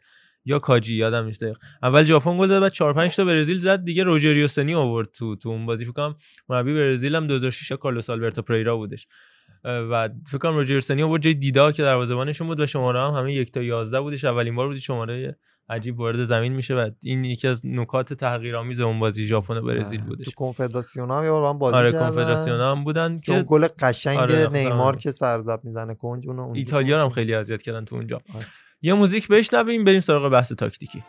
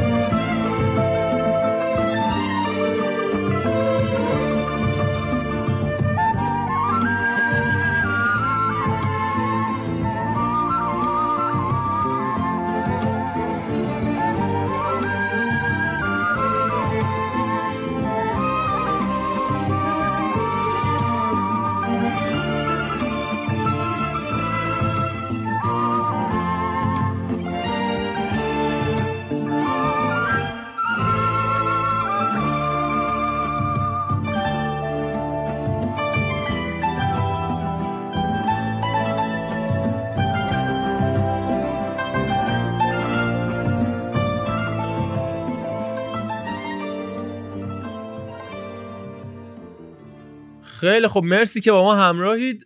اینجا دیگه ما تو این اپیزود عرفان رو سریعتر از دفعه های قبل وارد داستان می‌کنیم چون می‌خوایم تاکتیکمون پررنگتر از قبل هم باشه. هم راجع به بارسا حرف می‌زنیم و بحث تاکتیکیش هم راجع به رئال. حالا راجع به بارسا بحثمون چیه؟ بحث خرید لاوتارو مارتینز که این روزها بیشتر از هر انتقال دیگه داغ شده. پیوستن لاوتارو مارتینز به بارسا اینکه چرا دنبال همچین بازیکنی هستن و راجع به رئال هم صحبت می‌کنیم. اینکه زیدان بعد از برگشتن دوبارش به رئال مادرید بعد از اینکه جدا شد و لوپتگی و سولاری اومدن به رئال اضافه شدن چه اتفاقاتی رو توی این دوران تقریبا یک سال شده دیگه رقم زدش در باشگاه رئال مادرید و در تاکتیک این تیم. اما اول میریم سراغ لاوتارو مارتینز بارسا. من یه مقدمه بگم بر این اتفاق بعد راجبش بیشتر با عرفان صحبت بکنیم. اولا که خب کیک ستیان هم این هفته بدون ترس از رسانه ها آشکار از شیفتگی خودش نسبت به مارتینز پرده برداشتش گفتش که نیوکمپ نیاز به یه جانشین بلند مدت برای لوئیس سوارز داره و مارتینز یه فرصت بی‌نظیره برای بارسا که بخواد همچین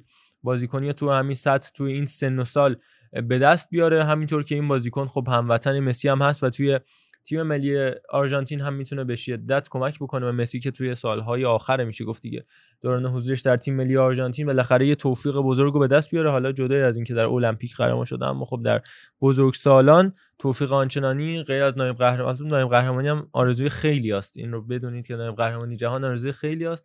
اما توفیق بزرگتر از نایب قهرمانی جهان و کوپا آمریکا به دست بیاره. من یکم راجع به خود لاوتارو توضیح بدم بعد با عرفان همراه بشیم.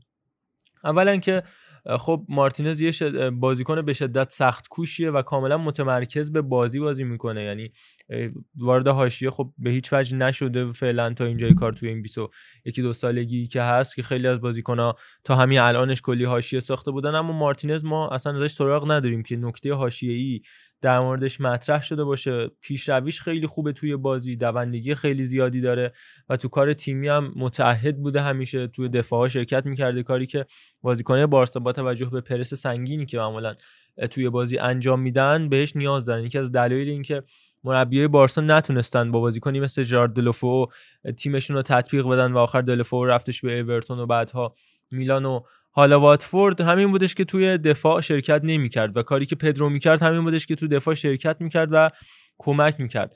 ولی حالا وارد کار تحلیل تاکتیکیش بشیم ببینیم عرفان در موردش چی می‌خواد من فقط یه نکته قبل از اینکه عرفان شروع بکنه ببین می‌بینی هر موقع یه بازیکن به این شکلی لینک میشه بارسا میگن به عنوان جانشین سوارز یا جانشین بازیکنه دیگه. هیچکس راجع به اینکه قرار بعد از مسی چه بازیکنی جایگزینش بشه نمیشه. صحبت کرد. یعنی شاید یکی از معدودترین بازیکنان یا حتی کریستیانو رونالدو هم به نظر من این نداره که خیلی احساسی باش برخورد میشه. واقعا نمیشه جایگزین براش انتخاب کرد. یعنی از وقتی که کریستیانو رونالدو از راه رفت الان به اون شکل جای خالی رونالدو حداقل برای من که حالا طرفدار بارسا رو نیستم حس نمیشه. یعنی خیلی اوکیه. ولی جایی که خالی لیونل مسی تو بارسلونا قطعا سالهای سال کل فوتبال رو اذیت می‌کنه. حالا چون تو الان اینو گفتی اصلا کلا مشکل راه رفتن کریستیانو رونالدو نبود چون من قبلا بارها رفتن زیدان. گفتن. آره بیشتر رفتن به زیدان بود و همافزایی این دوتا اتفاق بعد یعنی دیگه هر تیمی یه تنش مثلا یه اتفاق یه همچین چیزی رفتن یه بزرگی رو می‌تونه تحمل بکنه دیگه تو مربیت که اصلا اساس کار بوده و بهترین بازیکنت برن دیگه همزمان واقعا تیم هر تیمی رو به چالش می‌کشه. اما در ادامه صحبت محمد رضا به مارتینز که دقیقا گفته بازیکن جدی و متمرکز این جمله آقای کنته است. یعنی اینکه کنته بیاد از یه نفر تعریف بکنه این خودش اصلا اون آدم به شدت بالا می‌بره. ولی نکته که وجود داره نباید اشتباه بشه. قرار نیست کسی بیاد جای مسی رو بگیره. یعنی هر تیمی که یه اسطوره‌ای داشته یه بازیکنی رو آورده که جای اون رو پر بکنه قطعا دچار یعنی راه غلط رفته. و فوتبال اصلا unique بودنش قشنگه دیگه. ما میگیم دیگه لحظه لحظه اتفاقات پیش بینی نشده توش پیش میاد. در عین حال بازیکنانی که به هیچ عنوان شبیه هم نیستن. یعنی تو می‌تونی یه سبک بازی رو به کسی تشریح بکنی ولی انصافا اون کاری که مسی می‌کنه چون غیر قابل پیش بینیه اصلا و کسی مثلش انجام نداده اون رو. آره جذاب کرده. لاتارو مارتینز اصلا به لحاظ استایل و به لحاظ بدنی یه چیز متفاوتیه از چیزی که حالا ما از مسی یا هر بازیکن playmaker به خصوص سراغ داریم. من این نقش playmaker ی مسی رو بیشتر روش تاکید می‌کنم.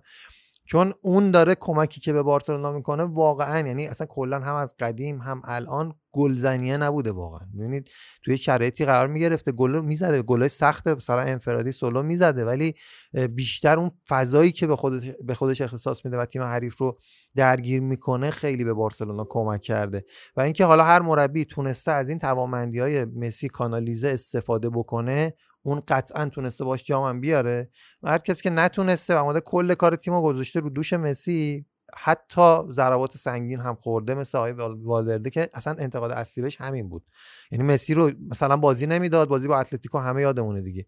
بازی گره می‌خورد مسی رو میورد تو که گره باز کنه. و این اتفاق میافتاد و اینو به عنوان یک کشف تاکتیکی مثلا ثبت می‌کرد برای خودش مثلا. یا مثلا کاری که آیا استیلی با تیم ملی امید می‌کرد. قائدی رو نمی آورد تو. و میگه این تاکتیکی ما بود که دفعه اونو بعدا آخر بازی ببینیم. با اون بهترین بازیکن تا الان در شرایط مثلا کنونی. فاز ادامدا چیه میای توی تورنمنت؟ می‌دونی؟ بعد به خاطر همین ولی الان لاتارو مارتینز کسیه که بارسلونا دنبالشه که الان حالا تو بحث تاکتیکی میگیم که بیاره تا این زمانهای باقی مونده از لیونل مسی و اون نسل قدیم بارسلونا که دیگه اواخرش هست و بتونن ازش بهترین بهره وری رو داشته باشن استفاده بکنن. چرا؟ چون وقتی سوارز هست و بوده دیدیم که واقعا استفاده کرد و به قول محمد رضا که حالا بیشتر از همه دوستش داره میگه بهترین مهاجم تاریخ. ولی وقتی سوارز نیست دیدید دیگه الان بارسلونا چجوریه انگاری بلا تکلیفه. ابتر. میمونه همه توپا میره اون جلو. خود مسی هم یه جاهایی مجبور میشه بیاد عقب نمی‌دونه منم بازی سازی بکنم برم برای گل زدن. اصلا این مرغ. پرکنده شده دیگه. دقیقا اصلا معلوم نیست چیکار می‌کنه. ولی با با همین سوارز جلو همین اینتری که لاتارو مارتینز توشه و ترکونده بود یه رو به اول بازی توی نیوکم و من میترسیدم قشنگ از اون ترکیب اینتر. این دوتا در آوردن یعنی خود سوارز می‌تونیم بگیم. یه پاس مثلا براش انداخت پاس ساده بود. مسی انداخت زارت سرزب کرد تو گل.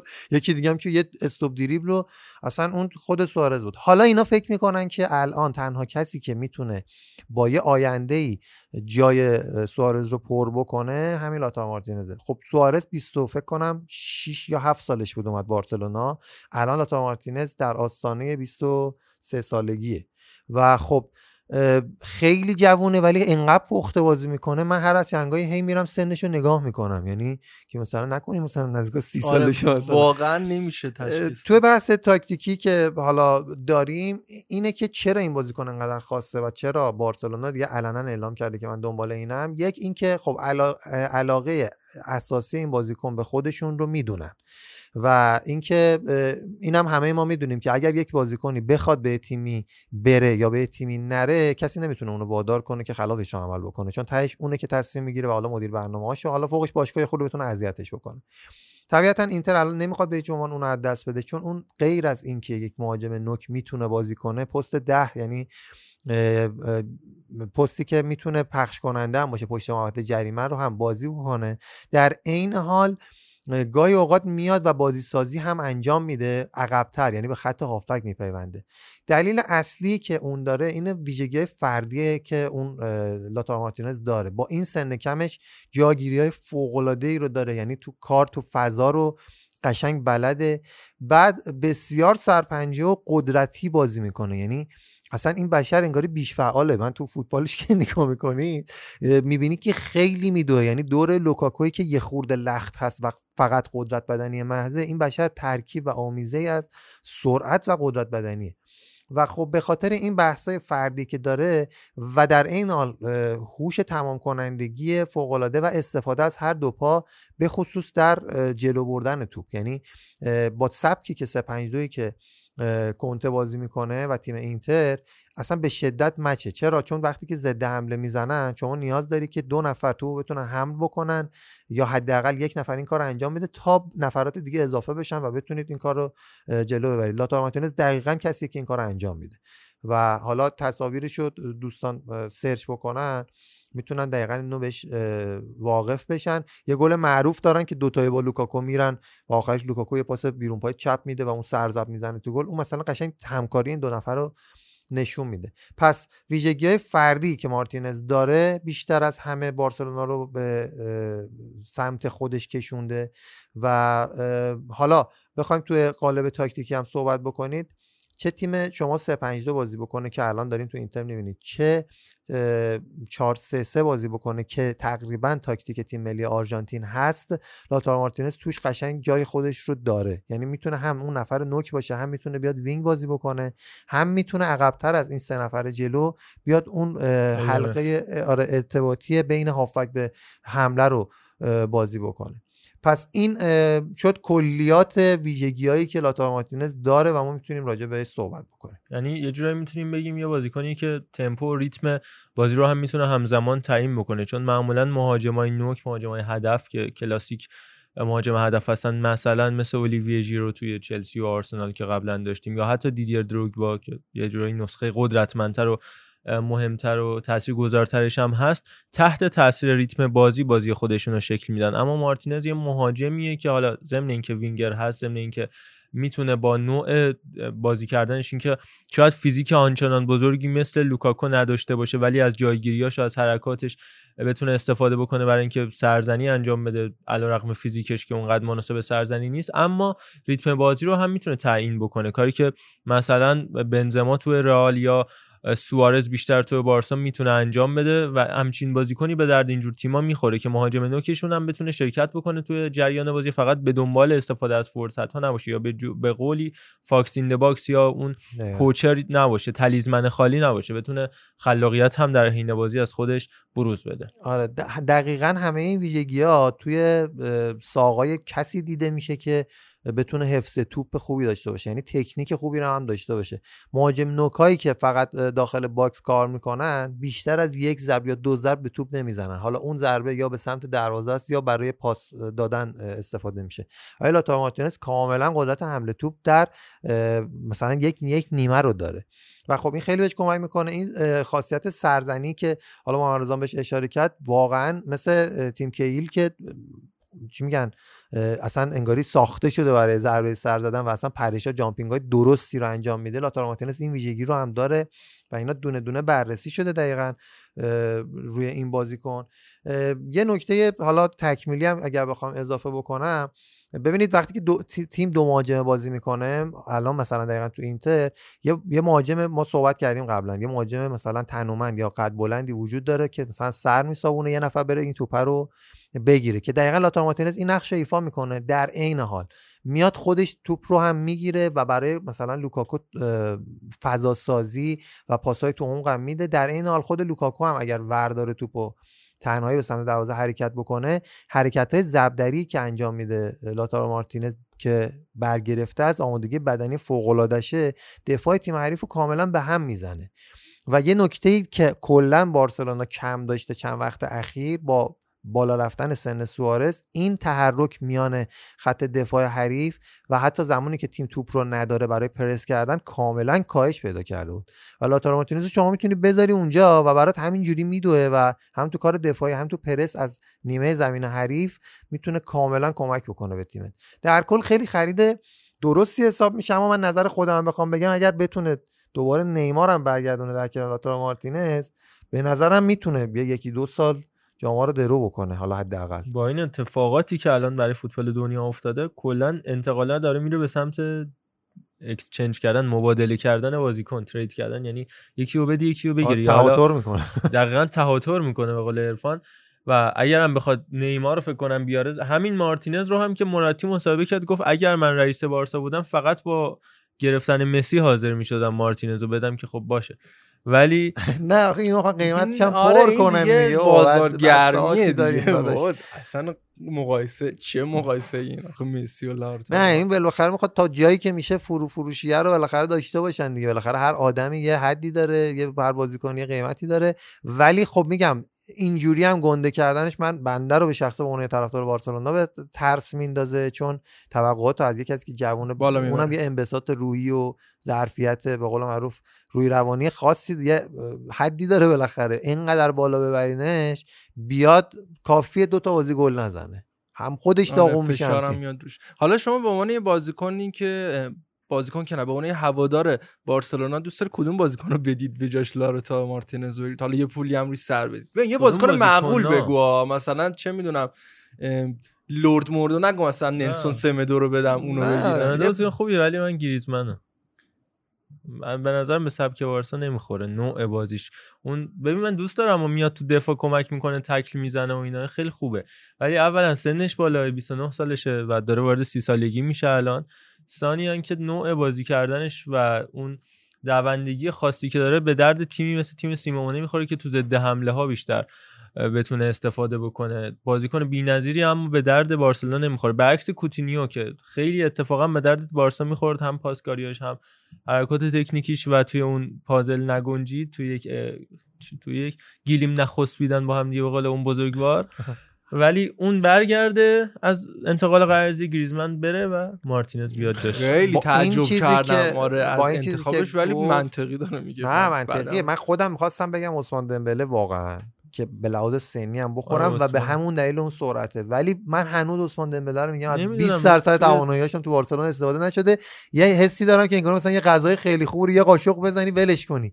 و اون حیف اینقدر مصدوم شد و حالا این سبب خیر شد این کرونا دمبله بیاد به درد بارسلونا خیلی می‌خوره. ولی اگر واقعا بخوای یکی رو بدی که اونو بگیری هیچی پول نه پیش بدی نه پس بگیری به نظرم دمبله است دقیقا منطبق بر ولی الان گریزمن رو بدن باید پولم بدن سرش. آره انتقال بعد چرا انقدر تنبل دمبله؟ همه بازیکن‌های بارسا رفتن تستشو داده بودن که آقا تست کروناشون منفی شده بود همه وایساده بودن آقا بیاد اینجا تست بره تیم تایید کامل بخوره. بابا بیا دیگه یه تست می‌خوای بدی. فازش فاز دمپایلا انگشتی فوتبالیستای ایرانه و اصلا ما یه زمانی بود مثلا تمرین می‌رفتیم بچه‌ها می‌گفتن که آقا فوتبال تو ایران یعنی دمپای لا انگشتی ساک یه دسته رو دوش. یعنی دوتاش هم نندازی یکیشو بندازی که اون یکی آویزون باشه. دستی. یعنی ساک دستی ول ارزم به خدمتت که یه سری استایل ها هست دیگه. مثلا دمبله دقیقا اینا که از سر شیکم سیری دارن فوتبال بازی می‌کنن منم جاش بودم تو 20 سالگی یه انتقال 100 و ان میلیون یورویی تجربه می‌کردم.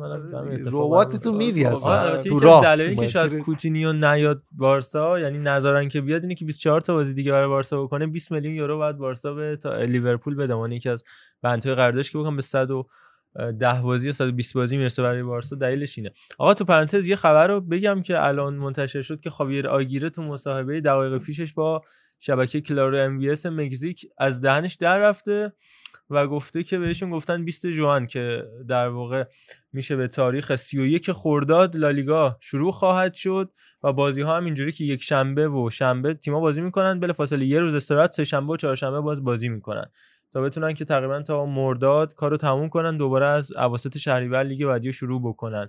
و لو داده دیگه. پس 31 خرداد شد شروع لالیگا. پس هم اواخر اردیبهشت هم نشد. یک نه، ماه نیم دیگه. میشه برای آره. بوندسلیگا و اواخر خرداد برای آره. اواخر که نه دقیقا آخر خرداد. در آخر خرداد. برای لالیگا. و اینکه سه روز مونده به تولد لیونل مسی دوباره لیگ شروع. میشه.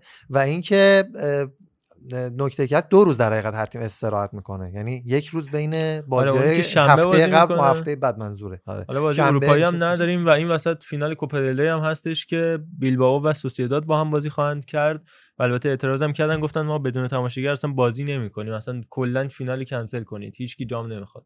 خودشون هم که از یه منطقه با هم, هم رفیقن همون منطقه سن سباستیان و باسک.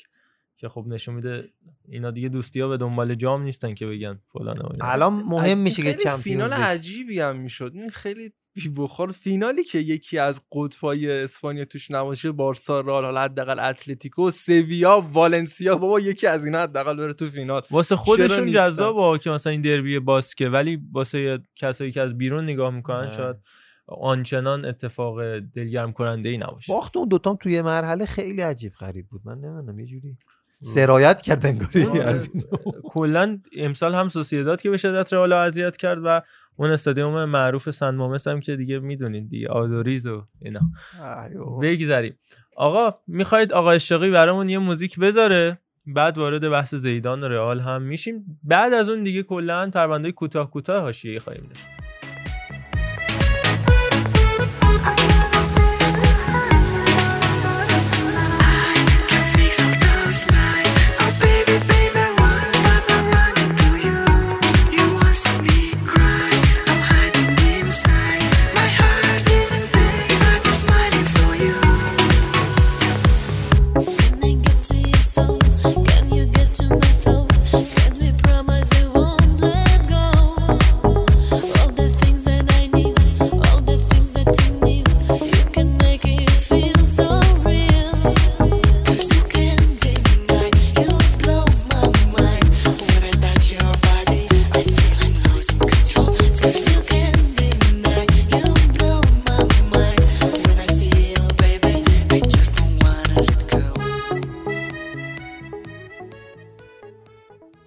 خیلی خب برگشتیم. بعد از شنیدن این موزیک زیبا که آقای اشاقی برامون انتخاب کرده بود راجع به تیم ملی اوروگوئه صحبت می‌کنیم. یکم حاشیه رو وارد کار می‌کنیم تا دوباره وارد تاکتیک بشیم. شما هم حوصلتون این وسط سر نره. از خط دروازه می‌خوایم شروع کنیم. ببینیم که آقای اسکار تاوارسی که فکر می‌کنم تا آخرین قطره خون تا آخرین نفس برای نیمکت این تیم خواهد نشست چه گزینه هایی در اختیار داره؟ تاوارسی که فکر می‌کنم بدترین دوران روبرتو باجیو در میلان رو هم سرمربیش بود. یعنی میشه گفت بدترین دوران میلان. حالا باجیو اونقدر بد نبود ولی میلان افتضاح بود. اون فصل کنم 11 هم شد. ولی خب ببینیم تو دروازه چه کسایی داره فکر می‌کنم. خب فرناندو موسلر انتخاب اول و آخرش باشه. کسی که 116 بازی ملی هم داره فکر می‌کنم یکی از بدترین دروازه‌بانا باشه. خیلی سوتی میده. از جمله سوتیش تو جام جهانی 2018 و توپی که از دستش در رفت جلوی فرانسه. اما الان کاپیتان گالاتاسارای ترکیه هم شده دیگه موسلرا. اولین کاپیتان غیر خارجی گالاتاسارای بعد از سالها به حساب میاد. گالاتاسارای که برخلاف فنرباچه کلی بازیکن ترکیه‌ای تحویل تیم ملیه. چرا غیر خارجی داره. خارجی دی. غیر خارجی گفتم منظورم غیر ترکیه‌ای بودش. آره. آره. اه، موسلرا داره 33 ساله از گالا. مارتین سیلوا 37 ساله از لیبرتاد خود پاراگوئه. مارتین کامپانیای 30 ساله از ایندیپندینته آرژانتین و گاستون اولیویرای 27 ساله از ریور پلاته خود اوروگوئه نه ریور پلاته آرژانتین که فکر کنم دیگه گزینه مشخص باشه دیگه موسلرا حالا حالا ها تو دروازه این تیم باید وایسه آره ولی حالا تو گفتی که نامطمئن اتفاقا یکی از مطمئن ترین نه، من دروازه‌بانای دسته جوان حداقل مثلا داره. 22 سالش بود جام جهانی 2000 و- همون 2010 فکر کنم بهترین تورنمنتش بود دیگه. 2006 بیشتر یعنی راه که پیدا نکردن ولی تو مقدماتیش چون به استرالیا فکر کنم خوردن نتونستن بیان کارینی بازی می‌کرد که تو جام جهانی 2002 هم تو همون گروه معروف فرانسه سنگال و اینا بودش و کارینی بازی می‌کرد اما از 2010 دیگه موسلرا فیکس شد که تا نیمه نهایی هم اومدن و روی اون شوت معروف فن برانکورست به نظرم می‌تونست با توجه به فاصله ای که شوت فن برانکورست داشت جایگیری بهتری بکنه. نه، اصلا اصلا نه. من من اصلا قبول ندارم آقا تو رو. فهم کورسو ببین خدایی. آخه تو نگاه من ببین اون توپه رو با دست برمی داشتی میبردی اون شکلی نمی‌تونستی مسیرش عجیبی بود و مسیر تو. بعد از این توپایی شد که یه قوس ور میداره و دقیقا زیر. تیر آره. میاد پایین. یعنی تو همون تورنمنت تو رده. بندیش جلو آلمان هم به نظر مخصوصا خروجش سر ضربه سر گل سومی که فکر کنم سمی خدیرا هم زد. کلا به نظر من دروازه‌بان مطمئن نیست. این نظر من حالا من هر چی دارم فکر می‌کنم ضرری به بارسا نزده. این همه مشکل شخصیه. سایر بگم. من بازی های لالیگا سال 2012 13 اینا رو خیلی هاشو از شبکه البته همسایه‌مون داشت. TRT ترکیه نگاه می‌کردم و NTV Sport و قبل از اون بازی ها یا بعدش گاهاً بازی های گالاتاسرای نشون می‌دادم می‌دیدم. حالا یا highlight ش یا کاملش اگر وقتش داشتیم اون موقع هم آزمون جامعه اما می‌گرفتن دبیرستان بودیم. وضعیت بدی بود. ولی می‌دیدم اکثر بازی این آدم داشت سوتی می‌داد. سوتی معروفی هم داره. حالا میگم 2018 که معروف ترینشه تو دستش طرف اما با پام کلی اشتباه کرده. حالا خواستید search کنید می‌بینید اشتباه آره اونو می‌دونید. ولی super save ای خیلی خفنی هم دارن این بشر. و به خصوص پنالتی. پنالتی انتخابش بود. این سا... توی 21 دو سالگی شد دروازه‌بان فیکس لاتزیو. ولی بعد رفتش گالا تقریبا الان 10 11 سالش آره. این این همین گله. می‌خواستم اینو بگم. این اشتباهی که کردش من قشنگ یادمه که 20 سالش بود عین گلرای 30 40 ساله با تجربه وای میساد تو گل. و اوروگوئه اصلا خوشحال بود که همچین دروازه‌بانی اومده. baby face ولی- هنوز انگار 20 سالشه. آه آره کلا که baby face هم هست. ولی یهو که پا شد رفت ترکیه می‌تونم بگم اصلا از کلا اصل فوتبال دور شد. و خب ما فقط توی جام جهانی ها میدیدیمش دیگه. یعنی پا می‌شد میومد تیم ملی یا موسلرام اینجاست مثلا. و خب حالا راست میگید شاید هم این تاثیر گذاشته و باعث شده که تو نقاط حساس یه دفعه سوتی هم بده دیگه. ولی من همیشه تو ذهنم جزو گلرای خیلی خفن بوده و اینکه الان 116 تا بازی هم داره و می‌تونه برسونه به حالا 200. نکته ای که راجع به تیم ملی اوروگوئه بگم راجع به همین بازی ملی از پنج نفر بالای تیم ملی اوروگوئه چهار نفرشون از لحاظ تعداد بازی زیاد همچنان دارن بازی می‌کنن. دیگو گودین که 135 بازی ملی داره الان همچنان هست کاپیتان تیم. مکسی پررا 2018 بازنشست شد به 125 بازی. ولی کاوانی 116 موسلرا 116 لوئیس سوارز که بهترین گلزن تاریخ تیم ملی اوروگوئه هم هست. با 59 گل زده 113 و همینطوری داره این عدد اضافه میشه و متوقف هم نشده که این نشون میده که این نسل اوروگوئه علیرغم اینکه دو تا قهرمانی جام جهانی تو نسل گذشته داشتن با آقای شیافینو و انزو فرانچسکولی دوستاش ولی این نسل اوروگوئه نسل مهمیه. و اصلا خداحافظی نکنن. اصلا این ادا همشون ندارن که بمونن. مثلا سی سالگی بذارن برن و مثل تیم ملی انگلیس و خیلی هاشون رفتن دیگه. مثلا به این رونی آره، اون خیلی. زود رفت. اسکولز به این رو اسکول اینا. ولی اینا نه نمیرن. مثل خود آقا آقا تاواره از الگو تاوارز گرفت من اصلا می‌بینم اون اثر بشر رو اصلا. قسم میشه آره خدا با. اثر روی نیمکت. لرزش دست فوق العاده است این تعهد یه حالت مرید و مرادی دارن الان قشنگ تمام کل اروگوئه و بعد اصلا اه، 2007 نمی‌دونم. این فشار واقعا خیلی آره مضر سلامتی. خودش هم مسئله است یعنی. هر لحظه واقعا امکان مثلا سکته کردن تو لحظات حساسه بازی بود 13 براش. ساله. 2018 یه صحنه بود که اصلا نمی‌شد پاشه بیاد مثلا یه یه نگاه کرد سه تا از این دستیار رو پا شدن آقا آقا شما بشین. دستش از چپ و راست می‌گیرن آره. تو تونل که میاد. یا. از اتوبوس که پیاده میشم حالا امیدواریم که زنده باشه. ما اینجا بزنیم به تخته آره، آقای اسکار نشه. عزیز. بریم خط دفاعی ببینیم که چه گزینه هایی داره. دیگو گودین که خب هست بوده و خواهد بود. مارتین کازرس حالا فیورنتینا. خوز خیمنز جذاب اتلتیکو مادرید حالا در 25 سالگی اوج تجربه سباستیان کواتس اسپورتینگ لیسبون که البته از لیورپول کارش شروع کرد دیگو لاکسال میلان که رفت تورینو به صورت قرضی و یهویی برش گردوندن. چون نتونستن رابینسون از ریدینگ بگیرن تو پنجره نقل و انتقالاتی زمستونی. گاستون سیلوای ایندیپندینته ماتیاس وینیای پالمیراس رونالد آروخو. آها راجع به این می‌تونم حالا صحبت کنم. اول دیمیان سوارز بگم که یکی از بهترین مدافعین کناری لالیگا در این فصل بوده. گرچه 32 سالشه تو ختافه پپ بوردالاست عالی کار کرده در مورد رونالد آروخو بگم الان تو بارسای بیه و فصل بعد بازیکن تیم اصلی خواهد بودش و ژان کلر تودیبو به فروش خواهد رفتش. به طور قطع و آروخو جایگزینش خواهد شد. در تیم اصلی بارسلونا از دیگر گزینه‌های دفاعشون هم جوانی گونزالس پنارول اوروگوئه هست ماتیاس سوارز ناسیونال برونو مندز کورینتیانس و مارسلو سارچی. از گالاتاسرای که فکر می‌کنن خیلی بازیکن بزرگتری میشه اما این اتفاق نیفتاد تو 22 سالگی. اون هم مثل موسلرا. دقیقا رفت به گالا. حالا من اگر بخوام بازیکن خودم رو بچینم فکر می‌کنم خب دیگو گودین که جاش تضمین شده است. جای آقای لوگانو هم خالی که معمولا دفاع وسط در کنار گودین زوج خوبی داشتن. مارتین کازرس و خوزه خیمنز و لاکسال فکر می‌کنم دیگر گزینه ها باشن با تقدیر از دیمیان سوارس خب من که واقعا دیگو گودین و خوزه خیمنز قطعا هستن دفاع وسط کازرس میگم دفاع راست باید کازرس رو بازی بدیم. کاسرس آره واقعا باید دفاع راست باشه چون خیمنز به نظرم الان از گودین هم بهتره. یعنی بخوای مثلا قرار بدی. ولی آره، من گودین کرد. من همش به فکر چیزم اوریج سنی تیمم چون خیلی اروگوئه داره پیر میشه به خاطر همین همون اگه بشه مثلا رونالد آروخو رو بذاریم به نظرم جالبتر میشه با کاسرس آره از طرفی فصل چیزم ببینیم چی چیزم این برونو مندزم به نظرم بازیکن خوش آتیه ای باشه آره برونو مندزی که در حال حاضر تو 20 سالگی داره تو کورینتیانس بازی می‌کنه. کورینتیانس هم از باشگاه خیلی مهم و با کیفیت فوتبال و اینکه مهد. همین دفاع کنارم هستش و حالا این برونو مندز اگر اونجا بتونه یه چیزی مثلا یه الگویی مثل کسی که تو 20 سالگی بره تو دفاع کنار آه. فیکس یه تیم برزیلی بازی بکنه قطعا بازیکن با. کیفیتی و اینا رو اگر فعال بکنه این 20 سالگی اونم 21 ساله رونالد آروخو خب این به نظرم چیز خوبی از آب در میاد یه ذره سخت آخه دفاعی غیر از گودین و خوزه خیمنز رو بازی ندی یعنی تو ترکیب حیف خودت داری آروم حیف آروم باید. با بقیه کنار بیای آره ولی حالا. تفاوتی که تو ترکیب حالا شخصی خودم دوست دارم ایجاد بکنم اینه که میشه لاکسات رو به عنوان هافک دفاعی هم بازی داد یعنی می‌خوام اون رو به عنوان هافک دفاعی نگهش دارم و حالا اون 4 3 3 که میگم من همیشه دوست دارم تیم 4 3 3 بازی بکنه. دیگو گودین خیمنز ام، کاسارس و دفاع چپ و هیچ ایده ندارم واقعا. فقط سوارز رو می‌تونی بذاری لاکسات دارم فیکس میلانه نه، فیکس نه، حساب نه، نمیشه نه، دیگه. پارسال خیلی بازی رو فیکس بازی کردش ولی امسال که رفت به پیولی اصلا بهش فکر آره. اعتقادی نداره.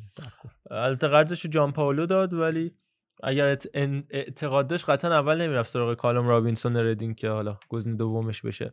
لاکسال بریم تو خط میانی ماتیاس وچینوی معروف اینتر که گلای سرنوشت سازی هم برای این تیم زده من جمله گل معروفش. به لاتزیو نایتان ناندس که گرونترین خرید تاریخ کالیاری هم شدش این فصل. در کنار رادجا ناینگولان هافبک وسطشون عالی تغذیه می‌کردن. رودریگو بنتانکور خیلی خوبه. خط میانیشون رودریگو بنتانکور جیورجیان د آراسکاتا فلامینگو آرسکایتا البته. درست ترش هستش که چون S و C که پشت سر هم میان مثل Transcend این فلش ها هستش که S و C رو س می‌خونن ولی توی اوروگوئه باید جفتشو بخونی. آرسکایتا فدریکو والورده از رئال مادرید گاستون پریرای کالیاری بران لوزانو از سانتوس لاگونا بران رودریگز لس آنجلس گالکسی که قبلا لس آنجلس اف سی بود ماورو آرامباری ختافه اینم خیلی بازیکن خوبیه اتفاقا ختافه دو تا بازیکن اورگوئه خیلی خوب داره. نیکولاس دلاکروز از ریور پلات. و لوکاس توریرای آرسنال که البته الان مصدومه و نیکولاس لودیرو از سیاتل ساندرز که فکر می‌کنم اولین اخراجی جام جهانی 2010 هم بودش تو بازیشون مقابل فرانسه.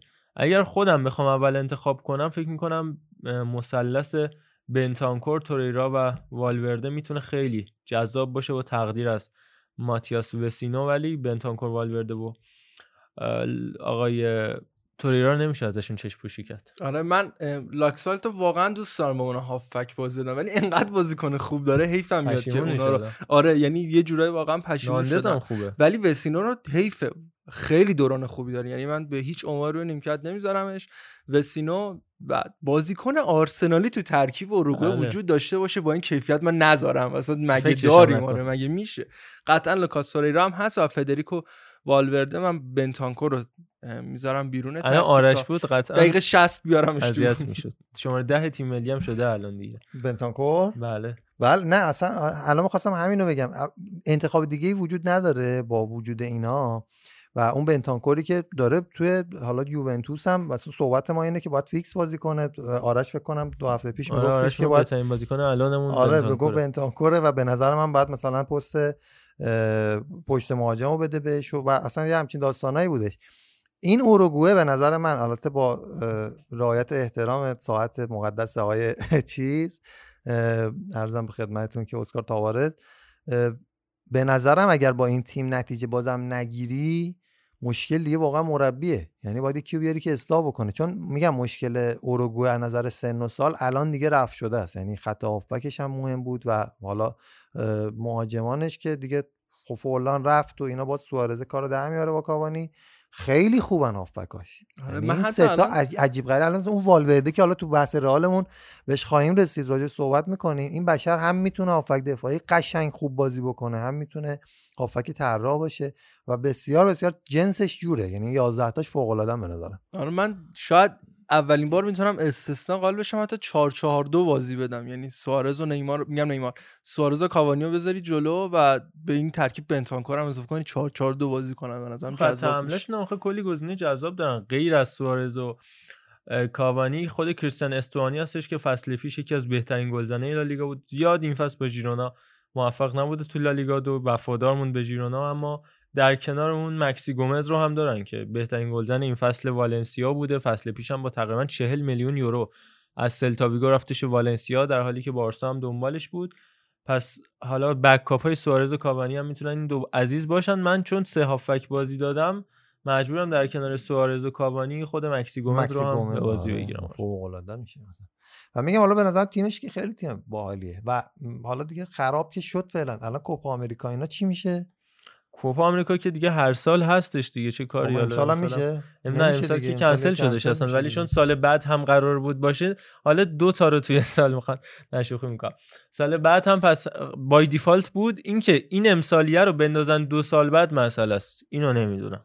حالا من فکر نمی‌کنم دیگه کلا فکر کنم اصلا برگزار نکنم. آره. آقا این برگزار نشد یه سال در سال میشه دیگه. خلاص ابر و باد و مه و خورشید و فلک در کارن تا مسی یک جام درست. درمون به کف نیارد دیگه. من راجع به تیمای زیر 20 سالشون هم بگم استعدادی که دارن. یه بازیکن یه دروازه‌بان دارن به نام فدریکو اسرائیل که حالا دی- دیکتش هم شبیه. اگه مهاجم بود خیلی اسم؟ جذاب تر می‌شد. ولی 20 سالشه فقط تو آکادمی باشگاه یوونتوس داره بازی می‌کنه. بهترین دروازه‌بان تیمای پایه یوونتوس هستش. آروخو رو که راجبش صحبت کردیم. یه ایزکل بوسکتس دارن تو پنارول اوروگوئه که اون هم جزو بازیکن اصلی است. کما اینکه 19 سالشه فقط.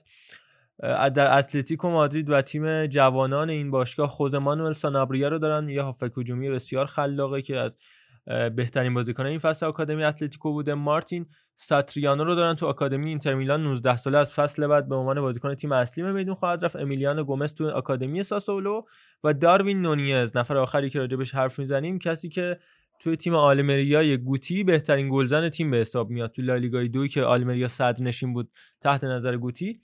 داروین نونیز بهترین بازیکنشون بود. نیکولاس چیپاکازر هم دارن تو فامیلیکاو که اونجا یه بازی داشتن بین آوس که اونور مرداد محمدی هی گل می‌زد. این شیپاکازه هی گل می‌زد که اونم بازیکن جالبیه. از اوروگوئه بگذریم. راجع به آنجی مخاچ قلعه می‌خواستم من صحبت بکنم. پرونده ای که این هفته ترند شده بود با توجه به اینکه ساموئل اتو راجع به کریموف مالک این باشگاه مالک سابق این باشگاه صحبت کرده بود. یکم راجع به آنجی مخاچ قلعه من توضیح بدم با بچه ها همراه بشیم. خب باشگاه آنجی توی سال 1991 یک سال دقیقا بعد از فروپاشی شوروی سابق تأسیس شدش. حالا این ماخاچکالا یا ماخاچ قلعه چیه؟ یه شهر 600 هزار نفری تو حاشیه دریای مازندران حال حاضر که از حالا دریای خزر هم بهش می‌گفتن تو جمهوری داغستان روسیه. خب دا- داغستان یه جمهوریه که بیشتر مسلمان نشین روسیه هم یه منطقه‌ای که خب ایالتی اداره میشه مثل منطقه کازان که تاتارستان مثلا بهش گفته میشه. این منطقه هم که آنجی درش واقع شده بود داغستان موسوم هستش. آنجی مخاش قلعه یه تیم آسانسوری بودش که معمولا بین لیگ اصلی روسیه و لیگ دست دوم در حال جابجا شدن بودش. تو فصل 2001-2002 یه موفقیت نسبی به دست آوردش. تونستش توی جام یوفا حضور پیدا بکنه و توی فصل 2002 هم باز دوباره همون حکم آسانسور و یویو رو تکرار کرد و سقوط کردش. تا سال 2010 همچنان توی دسته دوم بودش تا اینکه توی 2009 10 تونستش قهرمان لیگ دوی روسیه بشه و به لیگ برتر روسیه راه پیدا بکنه. تو ابتدای سال 2011 و دقیقا 20 سال بعد از تأسیس باشگاه آنجی اونجا نقطه عطف برای باشگاه. اتفاق افتاد و اونجا بودش که موج سرمایه گذاری افراد ثروتمند تو باشگاه اروپایی خیلی قدرت گرفته بود. کاری که منچستر سیتی انجام شد کاری که تو پاریس سن انجام شد. یه تاجر داغستانی به اسم سلیمان کریموف اومد باشگاه آنجی مخاچ قلعه رو خریدش. کدوم کریم؟ کریم کریموف. کریم اوف در واقع. کریم اوف. و آبمنگالشون نبود. عمده شهرت این تاجر و میلیاردر روس اهل داغستان. برمیگشتش به کارخونه اورالکالی که بزرگترین تولید کننده کود پتاس توی دنیا بود و حضورش تو هیئت مدیره اون شرکت بزرگ گازپروم هم که قول صادرات نفت و گاز دنیا بودش به قدرتش افزوده بودش و می‌خواست قطب سوم این مثلث ناصر خراف و شیخ زاید بشه. ولی نشد. حالا راجع به گازپروم یک کوتاه صحبت بکنیم. مثلا داستانش به چی می‌رسه؟ گازپروم شرکت نفت و گازی بودش که خب شرکت قدرتمندی بودش توی اروپا. اما توی همین سالا به خاطر اون ماجراهای کمبود نفت و گاز و اون درگیری که بین روسیه و اوکراین به وجود اومد و یه خط لوله جدیدی که راه اندازی کرد بین روسیه و اروپا اومد قدرتش هزاران برابر شد. یه خط لوله رو راه انداخت از طریق دریا. از زیر دریا اومد لوله کشی کرد به آلمان و کمک کرد به کمبود انرژی تو آلمان. کلا گازپرومو که احتمالا حالا بشناسن همه به لحاظ شرکت بزرگ. بزرگترین کلا تولید و انتقال دهنده گاز در دنیا شرکت گازپروم روسیه هستش که حالا این حرکتی که الان رضا گفتم که تا شنیدید که خط انتقال مستقیم به اروپا رو زد تقریبا یک بخشی چون ترند بعدی نفت گازه و اون چیزی هستش که نزدیکتره به تبدیل محصول و به خاطر همین ارزش بیشتری هم خواهد داشت و گازپروم اومده توش طبیعتا سردمدار هستش دیگه و به این دلیل این شرکت خیلی پتانسیل بزرگی داره برای اینکه حالا اعضاش بخوان فعالیت های جانبی دیگه ای را هم صورت بدن یه پشتوانه خیلی قوی حساب داستان. متفاوت و طولانی داره گازپروم با فوتبال از سرمایه‌گذاریش تو آلمان که با شرویدر که نخست وزیر و یه جورایی میشه گفت صدر اعظم اون موقع آلمان بود تو دهه 90 که به حالا هم همین الان هم جزو هیئت مدیره گازپروم هستش و کمک کرد به اینکه شالکه ای که داشت ورشکست می‌شد دوباره قدرت بگیره و هنوزم اسپانسر لباس شالکه گازپروم هست و 10 سال آینده خواهد بود اون ماجراش به شالکه بود یا حتی ستاره سرخ بلگراد و از ورشکستگی نجات داد تیمی که 30 میلیون یورو ضرر داده بود. و حتی یکی از مهمترین اتفاقاش اینه که خب روسیه و اوکراین می‌دونید که چقدر با هم مشکل دارن مخصوصا سر همین قضیه نفت و گاز و این داستانا. ولی نفوذی که کرد توی اوکراین خریدن و یه جورایی sponsoring اصلی شدن باشگاه زنیت سن پترزبورگ بود که اصلا زنیت باشگاه مهمی نبود تو روسیه. اما این اومد با trend کردن باشگاه زنیت به وسیله خودش و همین گازپروم کلی بازیکن اوکراینی با خودش اووردش به روسیه و مهمترین ستاره های اوکراینی و من جمله آناتولی تیموشچوک رو حالا بعضیاشو مثل شفچنکو خب زورش نرسید.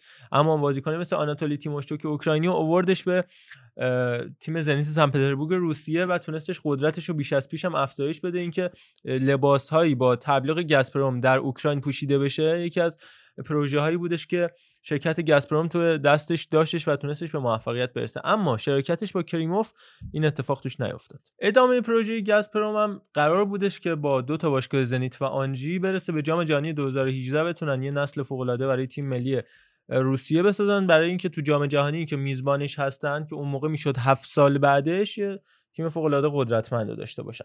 حالا راجع به گازپروم باید جداگونه صحبت کنیم. این مقدمه و این معرفی کوتاه. فقط گفتم که حالا با بچه ها کمک کردیم بگیم که یه مقدار با فضا آشناتر بشیم. بله. آقا اشتاقی هم یه اشاره به من کرد گفت گفتی ترند بعدی نفت. اگر اینو گفتم اشتباه گفتم دیگه. ترند بعد از نفت. یعنی بعد ترند بعدی سوخت می‌تونیم بگیم که اون البته زیاد بلند مدت نخواهد بود ولی خب گاز خیلی راحت تره دیگه. تبدیلش همونجوری که عرض کردم. آقا بفرما اولین خرید بزرگ آنجی کی بود روبرتو کارلوس بودش که تو 38 سالگی بعد از اینکه از رئال رفتش به کورینتیانس یه قرارداد دو نیم ساله بستش که قرار بودن بعدش هم بشه مربی آنجی که همینطور هم شد. دستمزد سالیانه 9 میلیون یورو رفت. آنجی بازومند کاپتانی هم بستش و تو همون پنجره نقل و انتقالاتی با نفوذ کارلوس دو تا بازیکن برزیلی دیگه هم اومدن به آنجی مخاچ قلعه که جوسیلی بوده و دیگو تاردلی که مجموعاً 15 میلیون یورو هزینهشون شدش. اما اون فصل چندم شدن توی لیگ 12 هم. دوازدهم شدن دستشون درد نکنه. 2011 12 همچنان ادامه داشتش این تلاش بعد از شروع خوبی که آنجی تو لیگ داشتش فقط زسکا مسکو بالاتر از آنجی بود و دوم شدن. و اینو باعث شدش که کریموف مصممتر بشه برای اینکه پروژه رو ادامه بده و بمب نقل و انتقالاتی بهتر کنه. اومد این بمب رو با یوری ژیرکوف و بالاژ جوجاک اولش منفجر کرد ژیرکوفی که از چلسی آورد و جوجاکی هم که از آیندهوون آورد که فکر کنم چند دو سه سال پیش هم تو ترکیب الوحده امارات جلو پرسپولیس هم بازی کرد. در کنارش زوجش اسماعیل مطر بود. تو اون بازی که سه دو هم پرسپولیس برد اون بازی. سی میلیون یورو خرج جوجاک و ژیرکوف کردش اما بمب اصلی برمیگشت به ساموئل اتو که مهمترین خرید تاریخ لیگ روسیه تا اون روز بودش. توی اون تابستون که باشگاه آنجی اومد 28 میلیون یورو به اینتر داد ولی دستمزدش عجیب غریب بود. سالی 21 میلیون یورو. همین اصلا اونش خیلی بود. هنوزم که هنوزه این عدد عدد فوق العاده زیادیه ها. 21 میلیون یورو تو مثلا بارسلونا و رئال مادرید هم 4 5 تا بازیکن شاید از این عدد بیشتر. می‌گیرن. اما اون سال اومد سال 2011 این عدد رو برای اتو داد. یه بازیکن جالب دیگه هم داشت که میروسلاو اسلاوا بودش که همین الان داره تو شهر خودروی خراسان بازی می‌کنه که عکسای عجیب غریبی هم ازش منتشر شد که مدل بوده و باهاش شوخی می‌کنه مثل عکسای اوریانی هم داشت و اینا. ولی ستاره جوان اون تیم آنجی بودش. الان سی سالشه. اون موقع تقریبا 20 سالش بودش. اسلاوایی که اومده الان پخته سر- شده بله دی الان با تجربه شده. آره، و اتو هم اون موقع سی و دو دو, دو سالش بود بوده. آره. پس زوج اسلاوا و اتو خطرناک اومدن از چه لحاظ خطرناکه خیلی گل از همه لحاظ- خطرناکه. آره.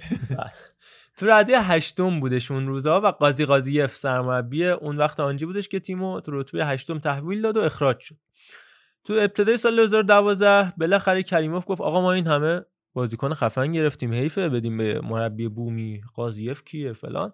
بریم یه مربی معروف بیاریم رفت کی آورد؟ آقای گاسیدینکو که فکر. می‌کنم یک گزینه فوق العاده باشه براشون. با حفظ سمت گفتش آقا این هیدینگ که از هم سی سال مربی حیف فقط سرمربی این تیم باشه. اومد نایب رئیس خودش هم انتخاب کردش یعنی کریموف نفر اول باشگاه بود. هیدینگ هم سرمربی بود هم نایب رئیس باشگاه جوری مدیر ورزشی باشگاه هم به حساب می اومد و عملا امور ورزشی باشگاه رو دادش به گاس هیدینگ این یه چالش فوق العاده بودش. سالیانه 10 میلیون یورو هم به خاطر همین عنوان فقط میدادش به گاس هیدینگ که بخواد باشگاه رو هر جوری بالا بکشه. باز اینم بیشترین مبلغ پرداخت به سرمربی هستش اینم اون موقع کاپلو که سرمربی تیم ملی روسیه بعدش شد 8 میلیون می‌گرفت. ولی گاس هیدینگ توی باشگاه آنجی 10 میلیون درآمد داشت سالیانه. تو اولین فصل حضورش آقای گاس هیدینگ تیمو پنجم کردش و تونستش سهمیه مرحله مقدماتی لیگ اروپا یا همون پلی آف لیگ اروپا رو هم به دست بیاره. میریم وارد فصل 2012 13 میشیم.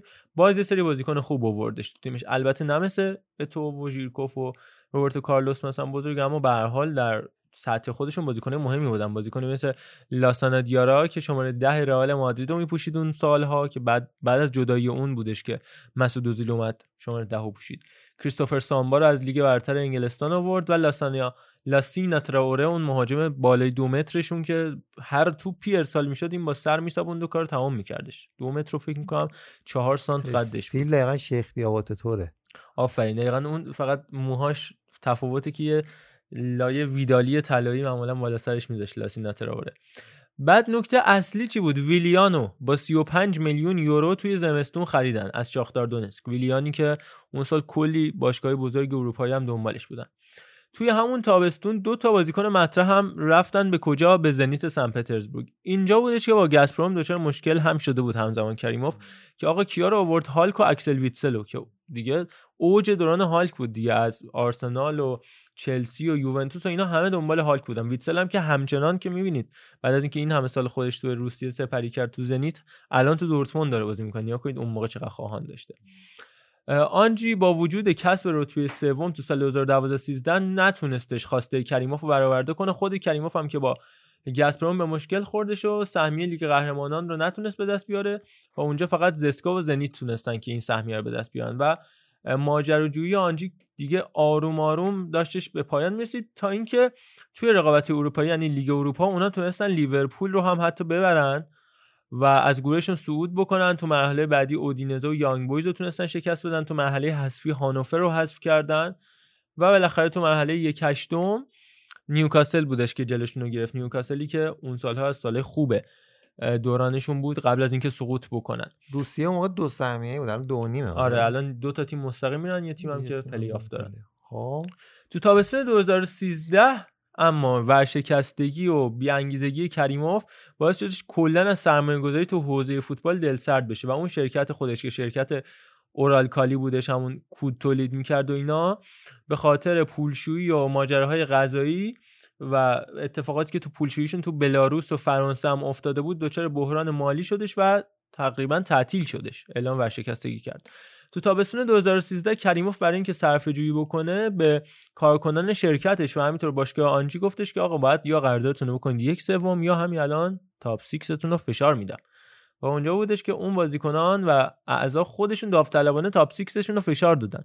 و در حالی که فقط یه هفته از انتقال 20 میلیون یورویی الکساندر کوکورین از دینامو مسکو به آنجی میگذشت 70 درصد حقوقا که کاهش پیدا کرد همه بازیکنهای مهم آنجی مخاچقاله خودشون خودشون رو بند ریلیزشون رو پرداخت کردن و تو 22 جولای هم لاسانا دیارا هم مبارک بوسافا یوری ژیرکوف لاسینا تراوره روبرتو کارلوس ساموئل اتو دیوگو تاردلی جوسیل و ویلیان همشون به بازیکن آزاد شدن با پرداخت بند جداسازیشون توسط خودشون.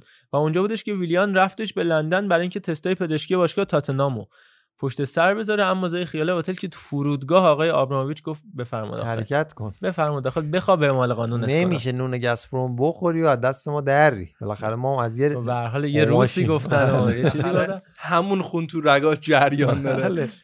اونجا بودش که ویلیان اومدش به چلسی. به خاطر همین اتفاق بود. الکساندر کوکورین هم که 20 میلیون رو داده بودن طبق یه اتفاق خیلی جالبه. همون 20 میلیون رو پس دادن دوباره و برگشتش به دینامو. و جالب اینه که حتی تخفیف هم ندادم اونم تخفیف نخواسته.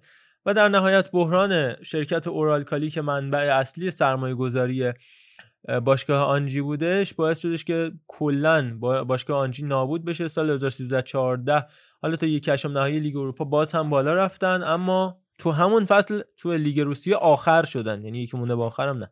آخر شدن سقوط کردن. 2014 15 لیگ دست دوم. دوم شدن دوباره برگشتن. با این وجود باز هم کریموف پول زیادی تزریق نکرد به این باشگاه و باشگاه رو حتی به عثمان قادیف هم فروخت که از رقیبای خودش تو روسیه بودش. اما اون اونقدر فوتبالی نبوده شور و شوق نداشتش. 16 هم شدن تو دسته دوم سال بعدش. خودش داغستانی بود آره دقیقا. و در حال حاضر هم تو ردیه 16 هم لیگ دسته سوم حضور دارن و سرنوشت بدی پیدا کردن کما اینکه مالاگا هم در اسپانیا با شیخ منصور. همین اتفاق این شیخ منصور منسیتی نه. همین اتفاق براش افتاد. مالاگایی که در آستانی سود به نیمه نهایی چمپیونز لیگ بود اما گل لحظات پایانی آفساید فیلیپ سانتانا باعث شدش که نره به نیمه نهایی. دورتموند رفت نیمه نهایی و لواندوفسکی و پوکر و خدا حافظ آقای مورینیو. چقدر تاثیرگذار این داستانه اصلا ببین این chain butterfly effect یه همچین چیزیه. اینا چقدر به هم اصلا من تو مخیله‌م نمی گنجید مالاگا اصلا بیاد Champions League اومدی از گروه صعود بکنی. بعد بیای با دورتموند بازی بکنی. واقعا باور نکردنی بود. یعنی آره صعودش واقعا خودش آره. شگفتی بود. بعد سودش به رقابت های چمپیونز لیگ بعد از گروهی سود کرد که دیگه واقعا یه دندیزنیر خاصی توش جدولو که نگاه می‌کردیم مثلا جدول زمانبندی بازی ها رو مثلا می‌گفتم خب دو تا بازی مثلا چمپیونز داریم یه دونه بازی دوستان هست مثلا. این چه چه ربطی داره مثلا بعد همون تیم میاد اونجا تاپ 6 چیزو می‌زنه رئالو می‌زنه. خیلی عجیب. و همون مالگا من خیلی سریع فقط چیزی که یادم میاد نیستلروی بود دمیکلیس بود خواکین بود ایسکو بود ویلی کابایرو بود. کلی بازیکن مهم داشتن اما در نهایت شد فکر کنم یه جایی گربه سیاه بارسلونا دیگه. اون آخرین باری هم که رئال قهرمان لالیگا شد مالاگا بازیکناش مخصوصا ولینگتون دفاع وسطشون یه سری فیلمایی هست که مشکوک به کمکاری هستن. حالا خدا ببخشه ایشالله ما رو. همیشه میگه محمد زینو هر دفعه بحثش میشه میگه. مالاگا میگه چوبه دو رئال مادرید. هست. آقا شق موزیک روسی و بذار با حال هوای آنجی بریم پرونده بعدی.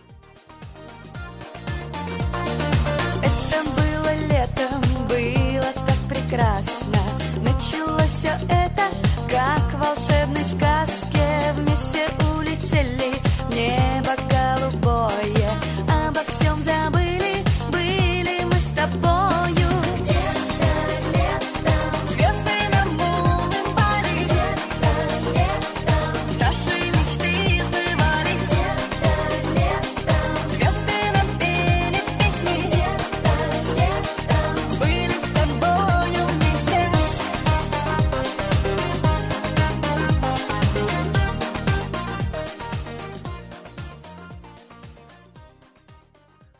خب ما رضا بریم سراغ مشهورترین کچل های تاریخ فوتبال. سالیان سال بود ما می‌خواستیم اینو بریم. آره. به مناسبت کچل کردن خود من. آره من علیرضا کچل گتی بدین اپیزود فقط همین علیرضا رو. کچلش رو در برنامه جهان ورزش فکر می‌کنم دوشنبه ساعت 4 بعد از ظهر از شبکه امید می‌تونید ببینید. من خودم به خدا اینو نمی‌دونستم که قرار بگه که قرار بشه. انقدر اومده نگاه کرده تو دفتر آقای خراسانی که ما ساعتش رو حفظ شدیم. خب همون.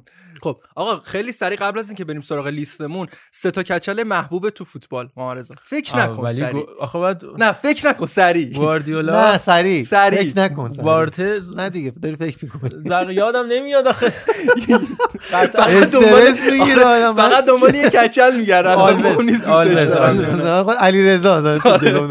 گواردیولا دنی آلوز رو بزنم دوتا کافیه خب من روبرتو کارلوس زیدان گواردیولا ببین حالا بریم سراغ این لیست جالبه که داریم. همه بازیکنهای فوق العاده معروف و محبوب و مشهوری هن. اصلا بحث اینا نیستش که اینو معرفیشون بکنیم. فقط بهتون توصیه می‌کنم حتما یه سری از گزینه‌هایی که میگم و برید عکسای بامو و یا بیموشون رو ببینید. گزینه اول خب زین الدین زیدانه که من منفورترین کچل خودمه. نگو این حرفو. اصلا نمی‌تونم. اصلا اصلا نمی‌تونم. چرا بابا؟ نگو اصلا از این بازی مثل کارلوس پویول میمونه اینقدر بدم میاد. دوست نه داشته ارق- نمی‌تونن رالیا نه به خاطر با ارق بارساییته. چیه؟ آره ببین من به دو. دلیل باید از این بشر بدم بیاد چون هم برزیلیه که همیشه با فرانسه باید ببازه. آره اونو داریم هم اینکه رالیه این بشر ولی اصلا یه سبکه. زیدان نبود. فوتبال انگاری خالی بود جاییش. آره واقعا. بازیکن فوق العاده یه جوونیاش خوبم موهاش پرپشت بوده ولی از اون دسته تا نوک دماغمون که- داشت. ناموسم این موهاش بین من خالی نشده. این گوشه هاش خالیه. کامل. آره. و الان که کامل دیگه خودش تیغ بیزنه یه دست شده خیلی جذاب تره موهامون به زیدان رفت. خدا. بعدی آریان روبنه که چقدر خوب شد کچل کرد. اصلا خیلی چیه؟ بهتر آره چهار تا شیوی دورم داره جوونی هم. کچل بود. آره اصلا یعنی هم مدل مو همین یه ذره مویی هم که داشته خیلی بد حالت بوده یعنی اصلا کچل شده خودش هم اصلا شده علاقه به مو نداشت شونه هم هیچ وقت نمی‌کرد آریان روبن آره این, یکی- این یکی از اون بازیکنه که حتما برید ببینید با مو و بیموش رو ترجیح می‌دید که یعنی شما هم بودید موضوع رو سری مینداخت رو کله بزن اینا چی اصلا مورد بعدی که من خودم به شدت سورپرایز شدم روبرتو کارلوس چقدر مو داشته آقا اصلا من فکر کردم بله. این default بیمو بوده کچل بوده. کوتینیو بوده اصلا دقیقاً آره هم فر. ریز و اینو حتما برید ببینید. زمان یعنی اینترشه. آره. یه جوریه که احساس. می‌کنید بدلشه. مو گذاشته رو سرش اومده. رونالدو اورجینال نفر بعدی. من ایشونو در چی نگفتم؟ چون ایشون اتفاقا با همون مدل موهاش مو داره. اینش. آره اصلا مو داره واقعا. همین و به این. دلیل نگفتم. و یعنی قطعا جزو عشقای واقعا رونالدو اورجینال داره. الان هم که برای بازی وایادولید می اومد تو استادیوم یه مقدار مو هست رو آره سرش نه اصلا یکی از گزینه‌ای که خودش حال می‌کرده با استایل کچل بودن و یا نه الان خوب مو داره یه تیم ملی برزیل. کلا آره. کچل یه کردن ویدئویی دیگه. ترند شد تو دوران قرنطینه کرونا تو عید یه بچه رفت به باباش گفت موهامو مدل کریس رونالدو بزن و تو گوشی هم نشون داد مدل رو. بعد بابای گفت باشه. بعد زد رونالدو اوریجینال نیم دایره. رو آره جلو سرش گذاشت گفت خب بیا اینم مدل رونالدو. یعنی زیبا بود. احسنت به اون. پدر. واقعا حرکت جذابی بود. آفرین. نفر بعدی فابیو کاناوارو. یکی از کساییه که واقعا با موش هم جذابه مثل بیموش. من بعد از اینکه برعکس بعد می بودا چرا؟ بیموش هم جذاب مثل باموش. نه با موش خیلی جذاب کلا ترندی شده که اول کچل خوبن. بود. یعنی بازی یعنی دوران بازیگریش بیشتر بیمو بود دیگه کچل کرده بود. چرا این کارو؟ تو پارما و اینتر تو تو منظورت این بودش که بیمو هم شد جذاب مثل باموش. برعکس گفتی اینو.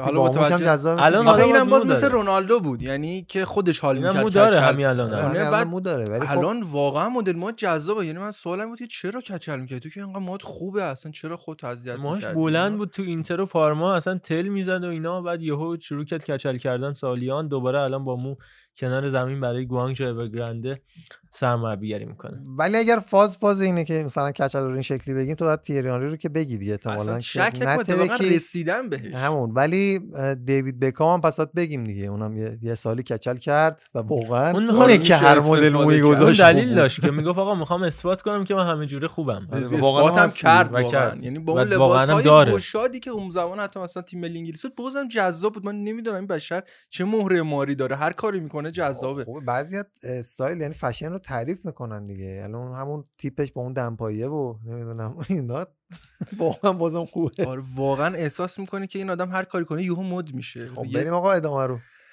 عزیزان دوست داشتنی دیگه چ- چی بگم ازشون؟ تیریانی و پاتریک ویرا یه زوج فوق العاده که تیریانی جوونیاش مو داشت اصلا نرید ببینید. یعنی این ذهنیت جذاب و قشنگ تیریانی بذار تو ذهنتون باقی بمونه. با مو اصلا. اصلا یه اتفاقی نیفتاد ولی نه یه اصلا نروید ببینید. بله.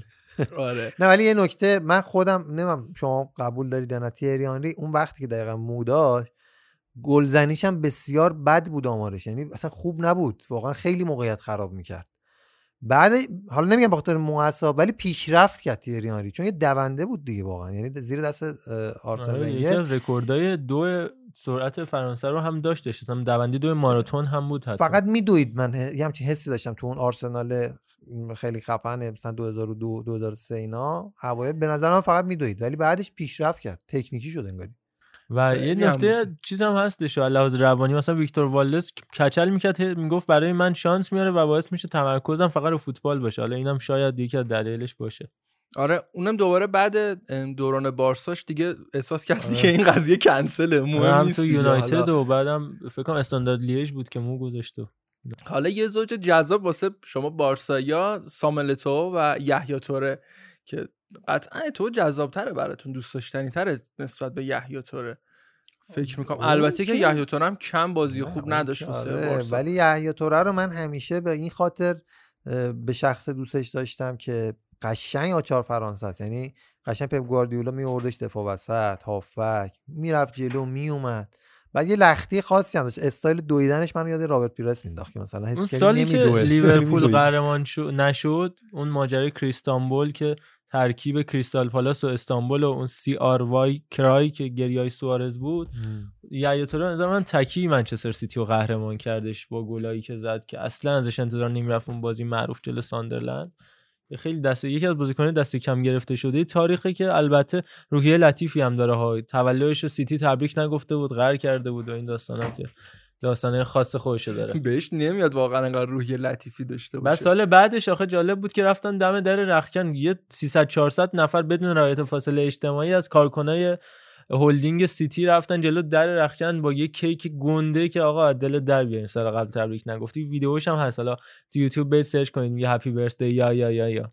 بعد یحیی توره اصلا یه سر یه دونه از اون بازیکنایی که من به ذهنم نمیاد ندیدم با مو عکسی آره، منم. اصلا با مو ندیدم. همیشه این حالت ولی ساموئل مو تو یه سال مو گذاشت پلی. داره نفر بعدی شاید یکی از عجیب ترین یکم کم شناخته شده تر نسبت به بقیه تو لیست ما باشه جونجو شلوی که اگر باش آشنا نیستید یکی از بازیکنان سابقه داره یعنی با سابقه نیوکاسل احساس می‌کنید که این بنده خدا یه مریضی سرطانی یه دلیل خاصی داره که اینقدر دیگه مثل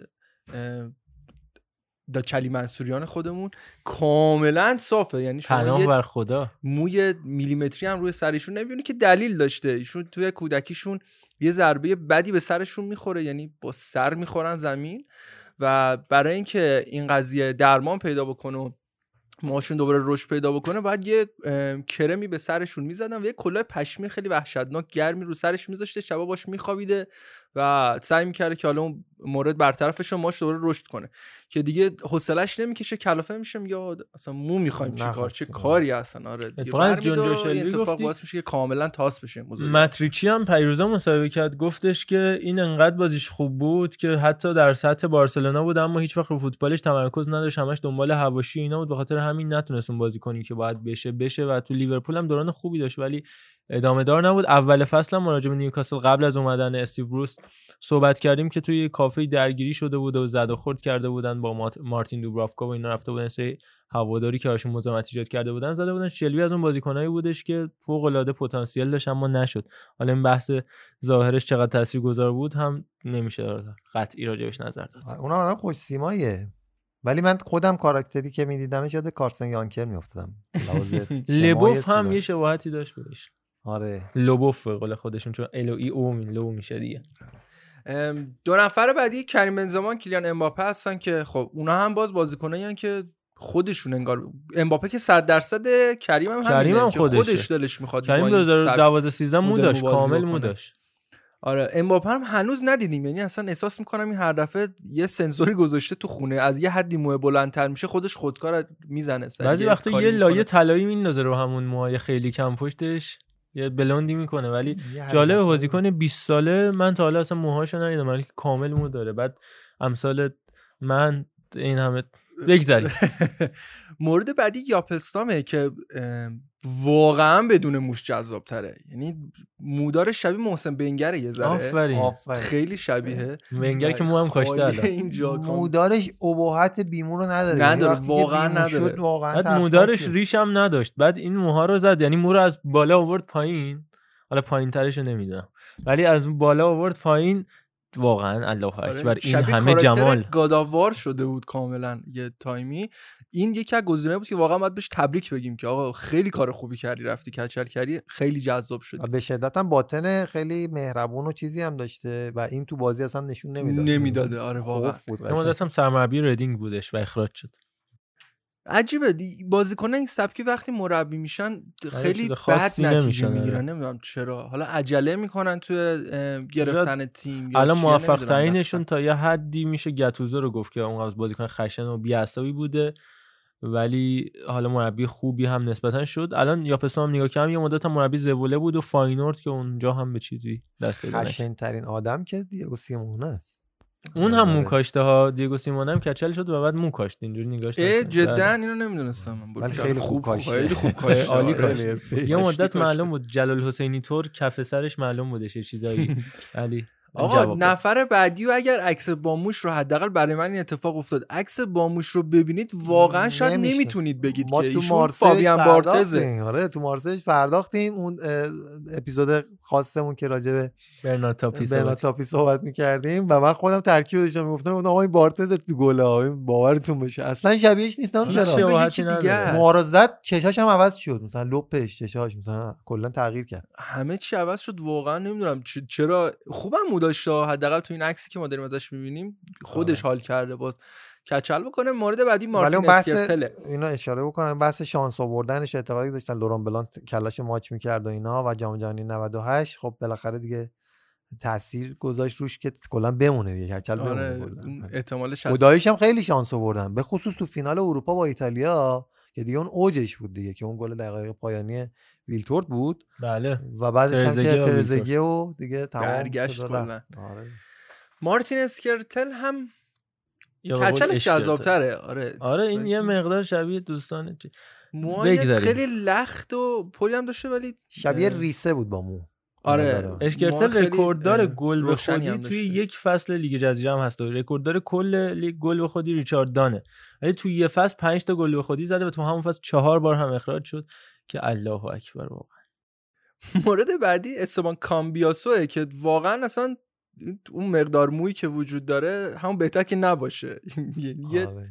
بهتون میگم در حد یه کاکل ریزی بالای یک خواننده. بدنامی هست الان که من اسمشو نمیگم.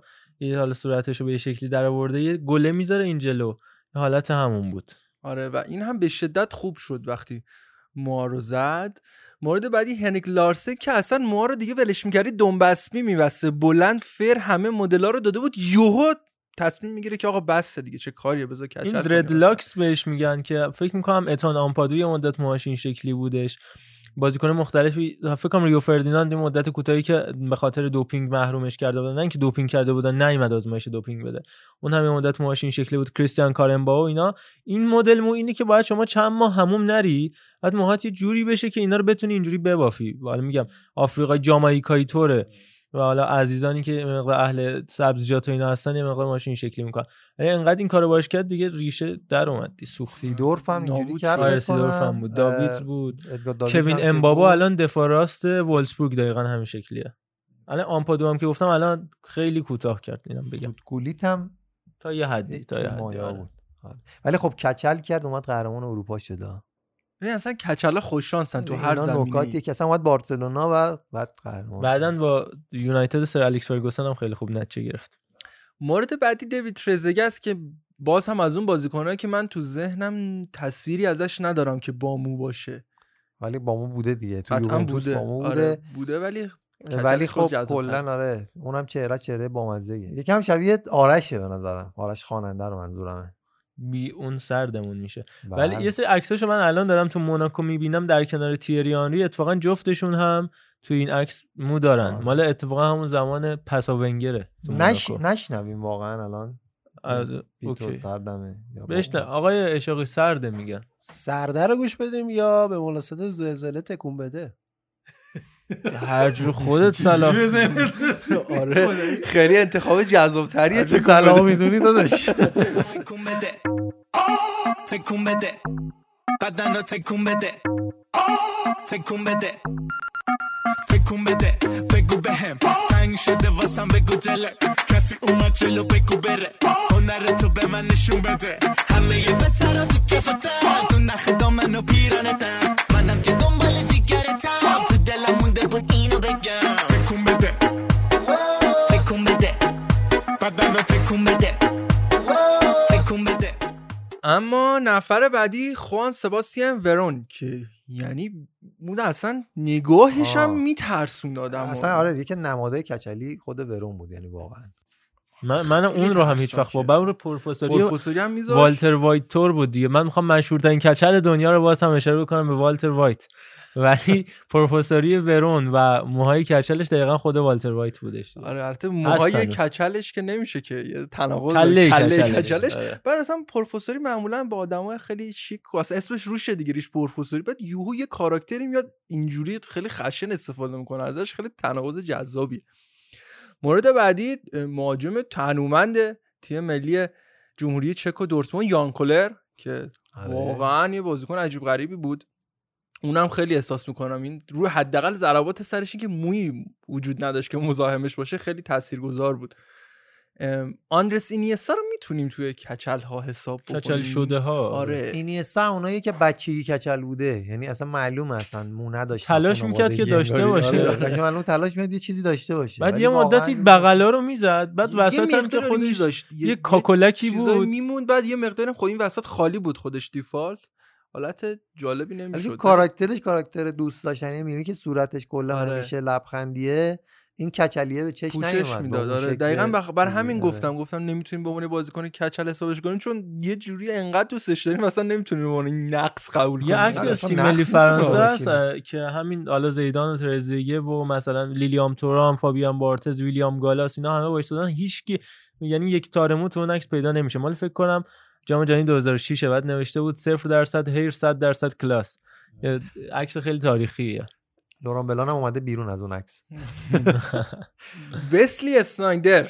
اینا میگن بازیکنه که آره. خیلی از این کچله خوشتیپ و جذابه که نشسته واقعا بهش میاد دو ماه از خدافزیش. از فوتبال نگذشته بود که یهو توی استادیومی با یه ما و شعیری به دست و یک شکم عجیب غریبی رویت آره شده. خیلی هم اتفاقا سر اون عکس ترول شد و باش شوخی کردن که تو چطور پسر اینقدر مسلط تونستی تو این مدت کم اینقدر شکم در بیاری؟ بخوای هم نمی‌تونی. ایدن آزارد عین اینه. کاراکترش ولش کنی و 10 کیلو چاق میشه.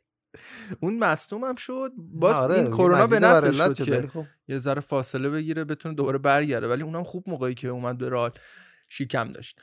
جانلوکا ویالی که بازیکن سابق یوونتوس تیم ملی ایتالیا و بود که. جوونیاش و چلسی که جوونیاش موهای فر قشنگ پرپشت توپ فلینی اصلا تور. بهش- فلین- آره آره، دقیقاً مروان خواستم فلینی تور بگم. بود که یوهو در یک اقدام انتحاری در حال حاضر کچل کرده و البته اون ریشه پوشونده اون به شدت. خوش تر شد یعنی ما رو البته که این روزا مثل که با بیماری سرطان هم داره دست و پنجه نرم می‌کنه که امیدواریم مشکلی براش پیش نده بتونه شکست بده این. جز خاطر مریضی رو. انگیزترینا بود واقعا اون خط حمله فوق العاده تیم ملی ایتالیا که هم ویری رو داشتش هم ویالی رو داشت کاسیراگی رو داشتش باجو رو داشتش رابانلی رو داشت کلی بازیکن بی‌نظیر رو داشت. اینزاگی تو اوج داشتش که با ویالی هم که کاپیتان یوونتوس بود فوق العاده شد و همون آخرین قهرمانی یوونتوس فکر تو اروپا با ویالی بودش دیگه. آره که امیدواریم سلامت باشه. و کلارنس سیدورف هم نفر بعدیه که با موهای همون dreadlocks ی که گفتیم تو رئال مادرید بیشتر دیده می‌شد و آژاکس. ولی سالیان یکی دو سال اول حضورش همچنان موهاش بلند بود تو میلان. دیگه کم کم اول کوتاه کرد و تقریبا سال سوم چهارمش بود که موها رو دیگه از ته تراشید و با همون موها هم وارد فوتبال ایران هم شد. با همون موها که میشه گفت با همون کله وارد ایران هم شد و به خاطر عروسی که از اقوام خانومش که ایرانی الاصل هم هست اومد و یه مصاحبه هم انجام داد و همین فکر کنم سه چهار ماه پیش بودش که تو برنامه فوتبال 120 هم پخش شد صحبتش. پپ گواردیولا که هیچی نگم دیگه قد کافی من فکر کنم راجبش حرف زدم. آره و اینکه کلا خود همین مقاله هم که ما می‌خونیم عکسی هم فکر کنم ازش نذاشتیم. نه، اینقدر دیگه- آره، دیگه آقا، شناخته شده است. اصلا راجع به این قضیه صحبت چون به. عنوان خوشتیپ ترین من همین مورد خواستم بگم. اسپانیا هم شناخته شده یکی آره. دو سه بار این اصلا جزء همون استایلشه یعنی واقعا هم بهش آره میاد. خیلی بهش میاد خیلی بهش میاد. و من الان یادم افتاد که لویز انریکه هم یه time ی کچل کرد. آره سال آخرش کچل کرده بود لویز انریکه. ولی اونم جزء خوشتیپ توی این لیست به نظرم گواردیولا خوشتیپ ترینشون نظر منه شما می‌تونید بگید مثلا بیجا کردی ولی گواردیولا به نظرم توی این لیست خوشتیپ ترینشونه نه، موافقم، خب آره، به من هم موافقم. تاثیرگذار تو این نه. صد درصد آره من نه خب قضیه کلا موافقم ذاتا خوشتیپ بوده دیگه خوش سلیقه هم هست واقعا تو انتخاب لباس حتی اون کلاهای بعض موقع خنده‌دار یه دونه هم که سرش می‌کنه کاپشن بازم سر اون جذاب. نمی‌دونم چرا یه کاپشن بافتنی حالت طوسی مترویی هم می‌کشید. همیشه اون هست تو زمستون تابستون تنش بود آره.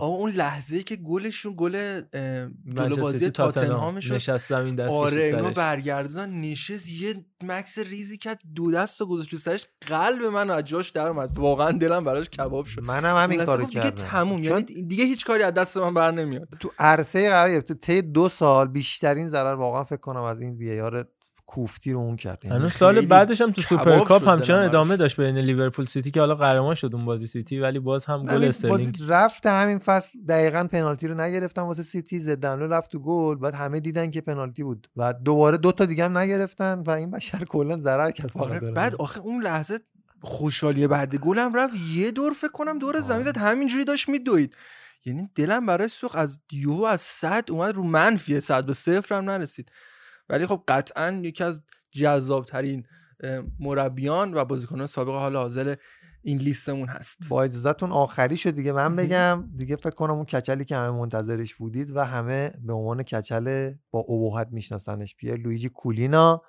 که دیگه واقعا کولینا کولینا واقعا کولینا بله کسی که اصلا این چشمای سبزش با اون کله کچل فقط همون دماغ بالا رو نگاه می‌کردی کافی بود که بازی تو بکنی و خطا نکنی و معدب باشی. دربی آره، تهران. هم اومد آقای کولینا پارسال اصلا انقدر کاریزماتیک و یعنی خشن بود چهرهش حالا حداقل اینجوری از دید بقیه بازیکن اسم می‌شد. اصلا نمیشه تصور کرد بازی از دست این آدم در بره. یعنی بازیکن جرئت نمی‌کنه بره سراغ این مثلا اعتراض بکنه. همین صحبتی که راجبش اعتراض کنیم آره، خدمت صحبتی که راجبش می‌کردن جدای از تصمیماتش برای داوری حالا برای اتفاقاتی که تو فوتبال میفته اباحتش باعث می‌شد بازیکنها اصلا کلا توی کانال دیگه ای بازی بکنن. و اون رفتارهایی که داره بعضا برخوردهای فیزیکی که. بازیکن‌ها می‌کنه همه تو ذهنشون هست اشتباه مهم هم داشته مثلا بازی آرژانتین انگلیس جام جهانی 2002 بله بله بله, بله. پنالتی که رو اوون اعلام شد و نبود و بکام اون پنالتی کلاسیکو خب، زد اون ولی انقدر بالاخره این دیگه هر شخصیتش خفن بود کسی. کسی اونقدر یادش همین. نیست اونو یه جوری می‌گرفت همون همون صحنه رو یه جوری پنالتی می‌گیره که تو میگه که نه احتمالاً بوده بوده. که آقا. کلینا گرفته دیگه حتما بوده حتما من خودم خطا. کردم خودم خبر ندارم خود یاد پوچتینو هم گفت که من فکر کنم آقا من خطا کردم یاد کنم یه جمله معروفش که بازی چلسی اینو که راجع به گلام صحبت کردیم دیگه بازی چلسی بارسلونا گل رونالدینیو که خودش میگه من چند ثانیه با تاخیر سود زدم. چون محو حرکت رونالدینیو شدم که پشت داره چیکار می‌کنه؟ من گل داور بازی. خیلی خفنی بوده. من جمله اون بازی بایر مونیخ و منچستر یونایتد دو یکه کامبک. این آقای کلینا خودش میگه اون جزء عجیب ترین بازی بود. آره، و تو. همین بازی هند جانتری رو نمی‌گیره دیگه. آره دقیقاً. و این بزرگترین اشتباهاتش. از دیگه عزیزانم یادی بکنیم من جمله علی هنته که یکی از بزرگترین سرمربی تاریخ فوتبال هست و همیشه تیماش موفق بودن. از ناصر شیردل می‌خوایم یادی بکنیم. از علی آذری و علی قربانی بزرگای فوتبال ایران.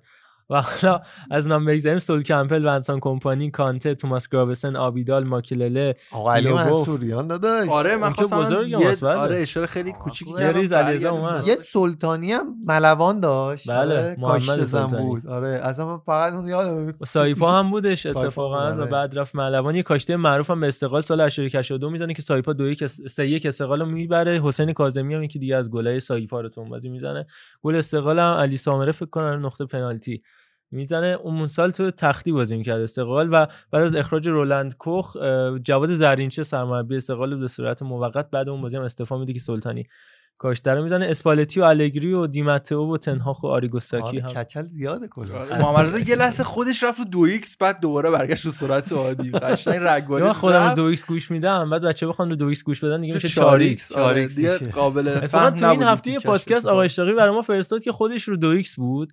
بعد اومدم اونو بزنم رو دو X دیگه نتونستم. رباط پاره کردم. امیدوارم که خود پادکست ها رو دو X نذارید بذارید خودشون امتحان کنن. اونجوری آره. لذت بخش داره چون تون صدام عوض میشه دیگه. میشه. موزیک ریز برمیگردیم.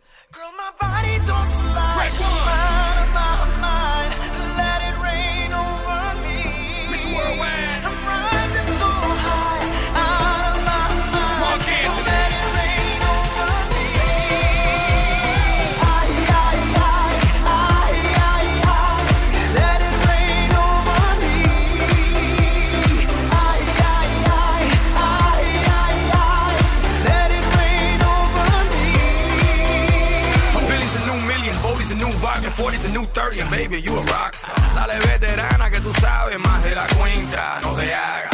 Teach me, baby, I better yes. Freak me, baby, yes, yes. I'm freaky, baby. I'ma make sure that your peach feels peachy, baby. No bullshit bras. I like my women sexy, classy, sassy, powerful, yes. They love to get a little nasty. Ow. This ain't a game, you'll see. You can put the blame on me. Dale muñequita,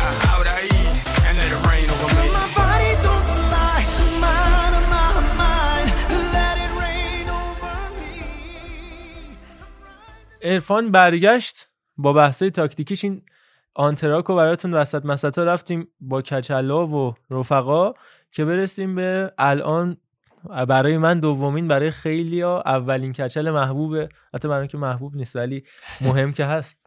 یه مهم اینه که قشنگ باشی. قشنگی نیست که مهم باشی.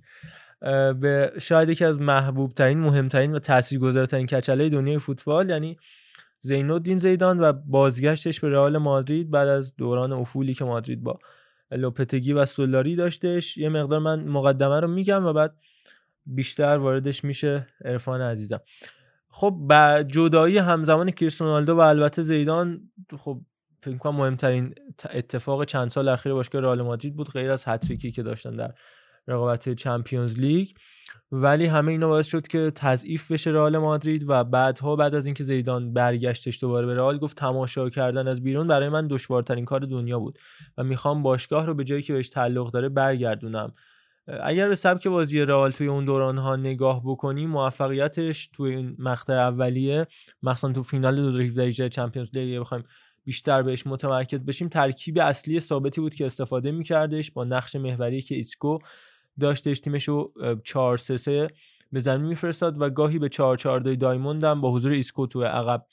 تر از خط حمله تغییر شکل می‌داد و نکته مهمتر این بودش که تو گلایی که می‌زدن تو زمان زیدان در چمپیونز لیگ 16 پاس گل از سمت چپ 16 پاس گل از مرکز و 18 پاس گل از سمت راست ارسال می‌شد که این نشون می‌داد که تو تمام منطقه زمین پخش می‌کنن سبک بازیشون و این نیستش که فقط از راست نفوذ کنن فقط از چپ یا از وسط. اصلا کاری که حالا من الان اومدم وسط حرف چون اینو باید بگم. این نسبت مساوی واقعا این بیخودی نیست.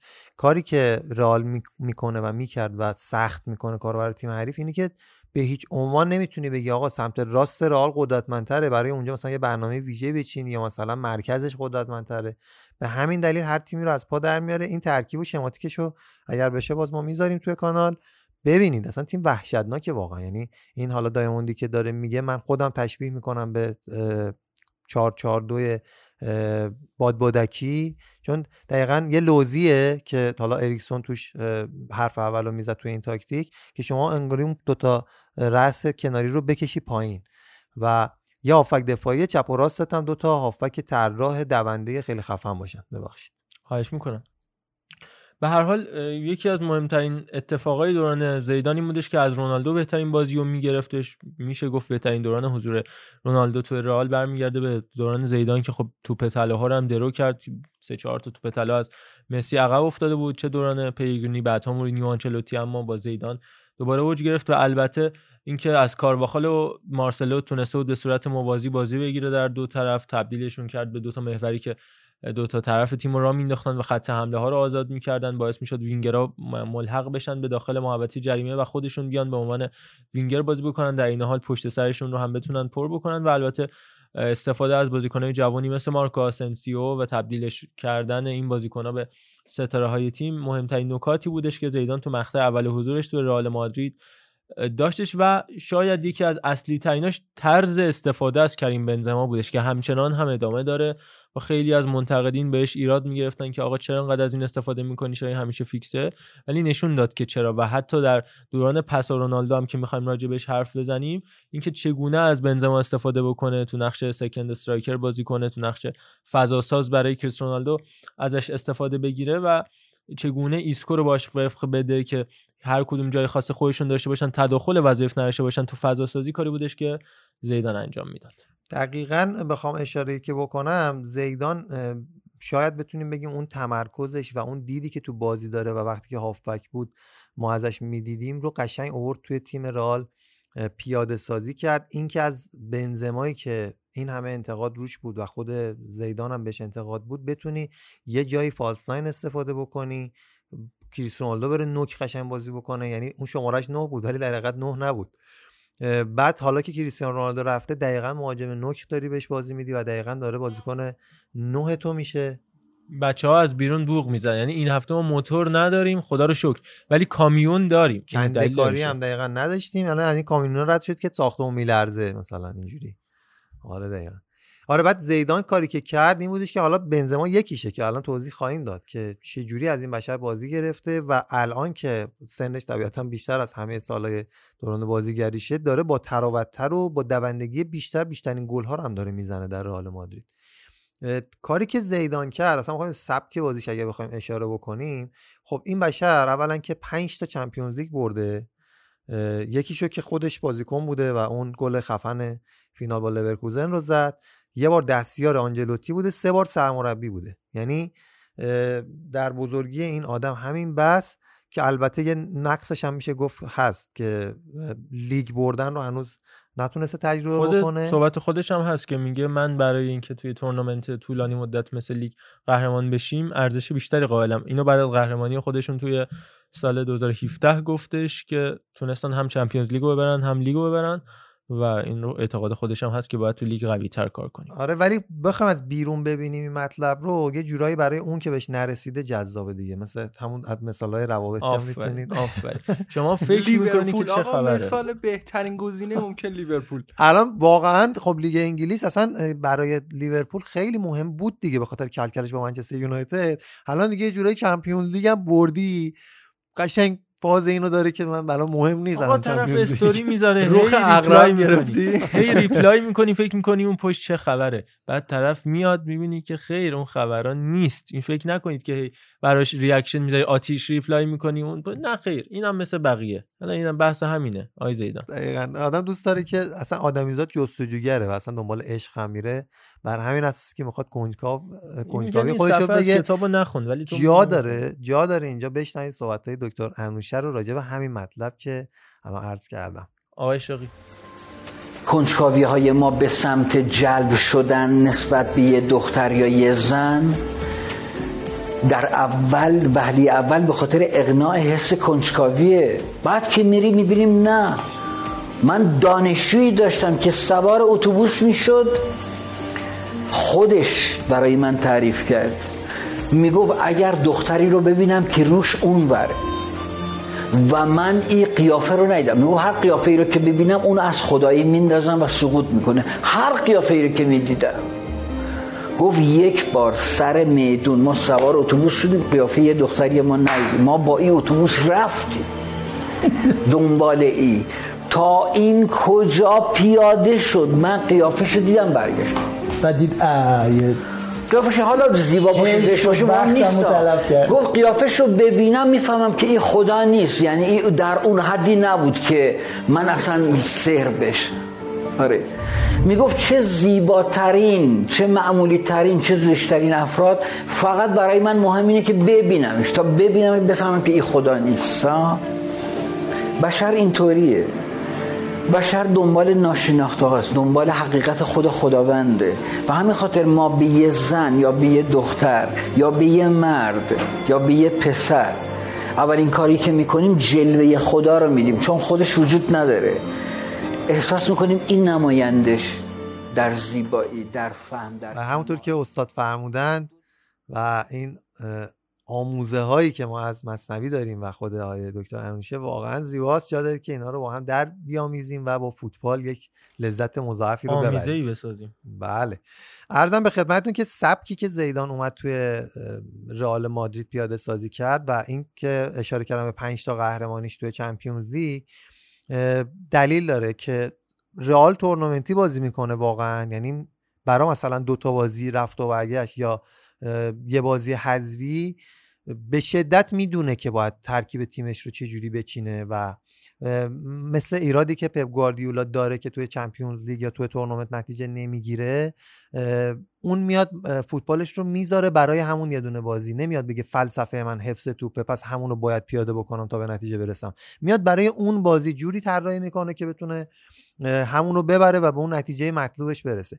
ببینید طبق حالا صحبتی که محمد رضا کرد وقتی که تیم تو بیاد در تمام جهات چپ راست و عمق تیم حریف موقعیت سازی بکنه این یعنی اینکه دقیقا تو تیم تو برای برد آماده کردی. اون رئال مد نظر خیلی از طرفدارای رئال همینه که دقیقا تو انقدر بتونی تنوع حملات و طراحی داشته باشی که بتونی این کار رو انجام بدی. رئال زیدان 4 3 3 بازی می‌کنه اما در این حال بیس تیمش 4 4 2 همون الماسی شکل هستش که غیر از چهار تا مدافع که حالا راجبشون اه، به صورت جداگانه صحبت می‌کنم این اه، چهار تا هافبک قرارگیریشون کاسیمیرو جلوی اون خط دفاعیه که مهمترین نقش رو توی همین تاکتیک داره قطعا بدون شک.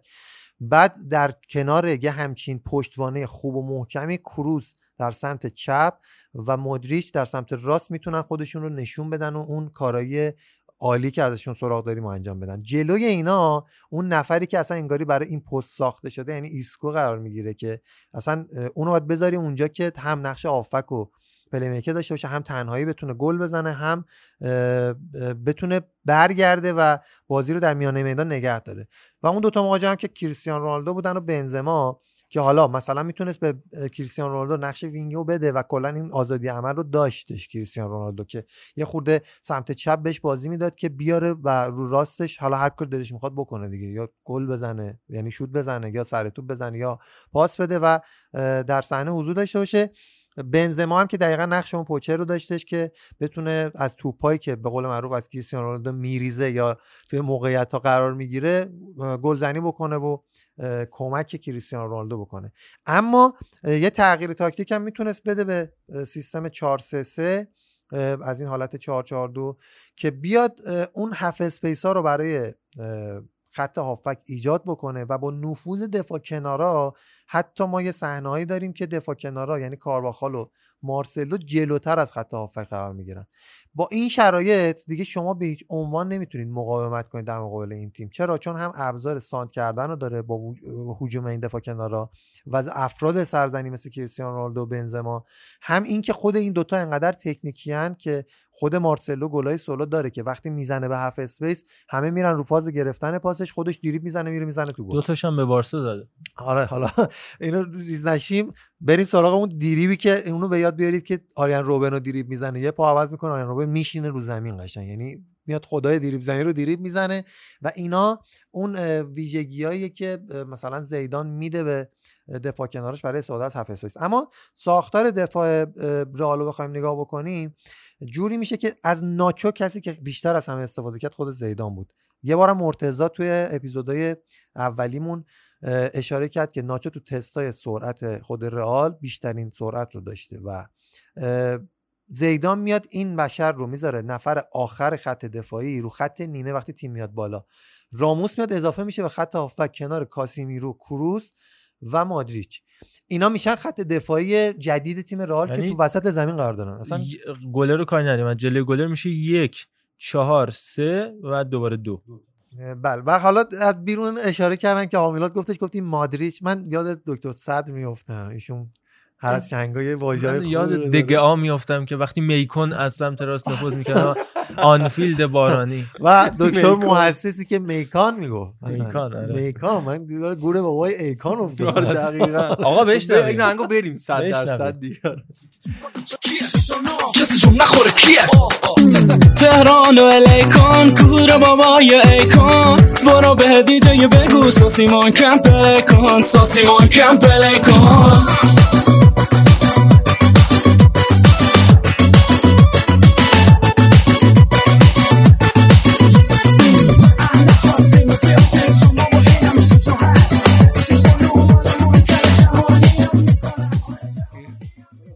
بله در این ادامه این آهنگ پرداختیم به یه سری چیزایی که علیرضا یادآوری کردش دکتر استاد علیفر دیشیلیو یه اکسیلیو اسکیلیو. اسکیلیو من خودم اینو اصلا یادم نمیاد بعد خیلی مشاهده شده. که اصلا یکی از دکمه های کیبورد لپتاپ هم پاشده رفته دفاع وسط یوونتوس. یوونتوس قرار گرفته با اون دلیت این دلیت آره. میاد. دلیخت که آقا این دوتا خیلی معروف بودن فکر کنم سرنگ خودش از یعنی تعمدی این کارو کرد که تو فکر مثلا- کردی میره تلفظ گوش میده واقعا؟ نه منظور این که یعنی این- اینجوری نبودش که صحفی باشه. واقعا فکر می‌کرد که اون درست است. استاد و ما. هستن به هر حال آره، و بله. احترام و استاد واجب. بله. آره آقا عرض می‌کردم خدمتتون که ناچو رو می‌ذاره آخر و معرضام گفتش یه خط دفاعی چهارتایی میاد اون جلو قرار می‌گیره. البته این خط دفاعی خودشون نقش بازی سازی رو هم دارن.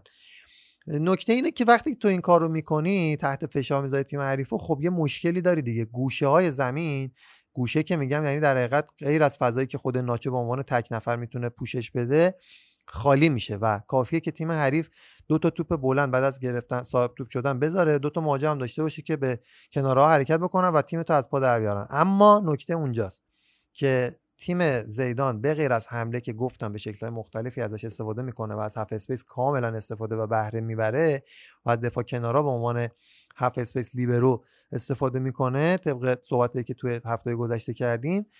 برای دفاع و پرس یه برنامه خیلی خفنتری رو داره.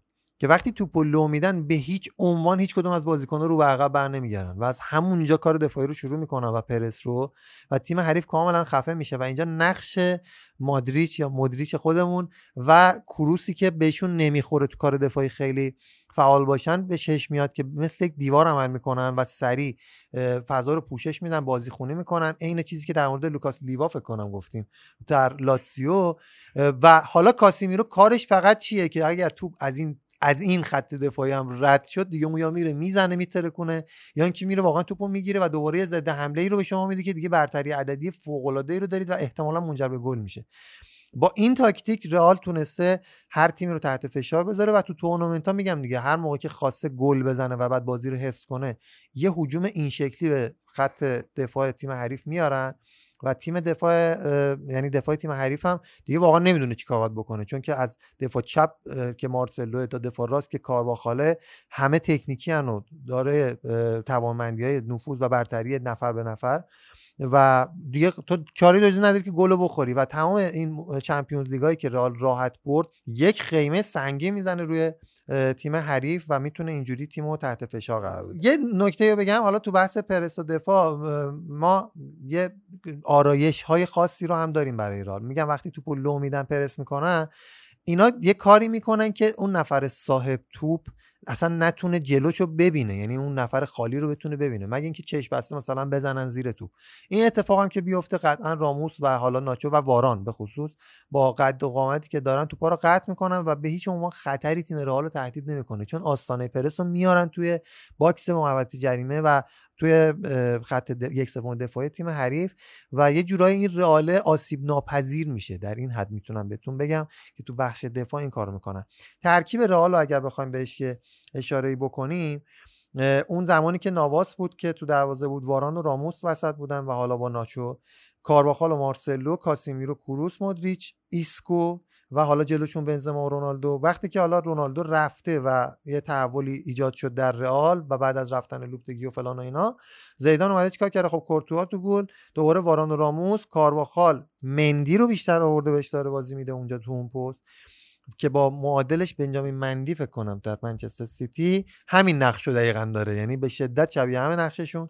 بعد کاسیمیرو مودریچ والورده این دفعه بیشتر که به کروس می‌دونه دیگه بحثایی هم پیش اومد که کم بازی می‌داد و بعد بهش بازی داد بارسلونا رو بردن و اینا.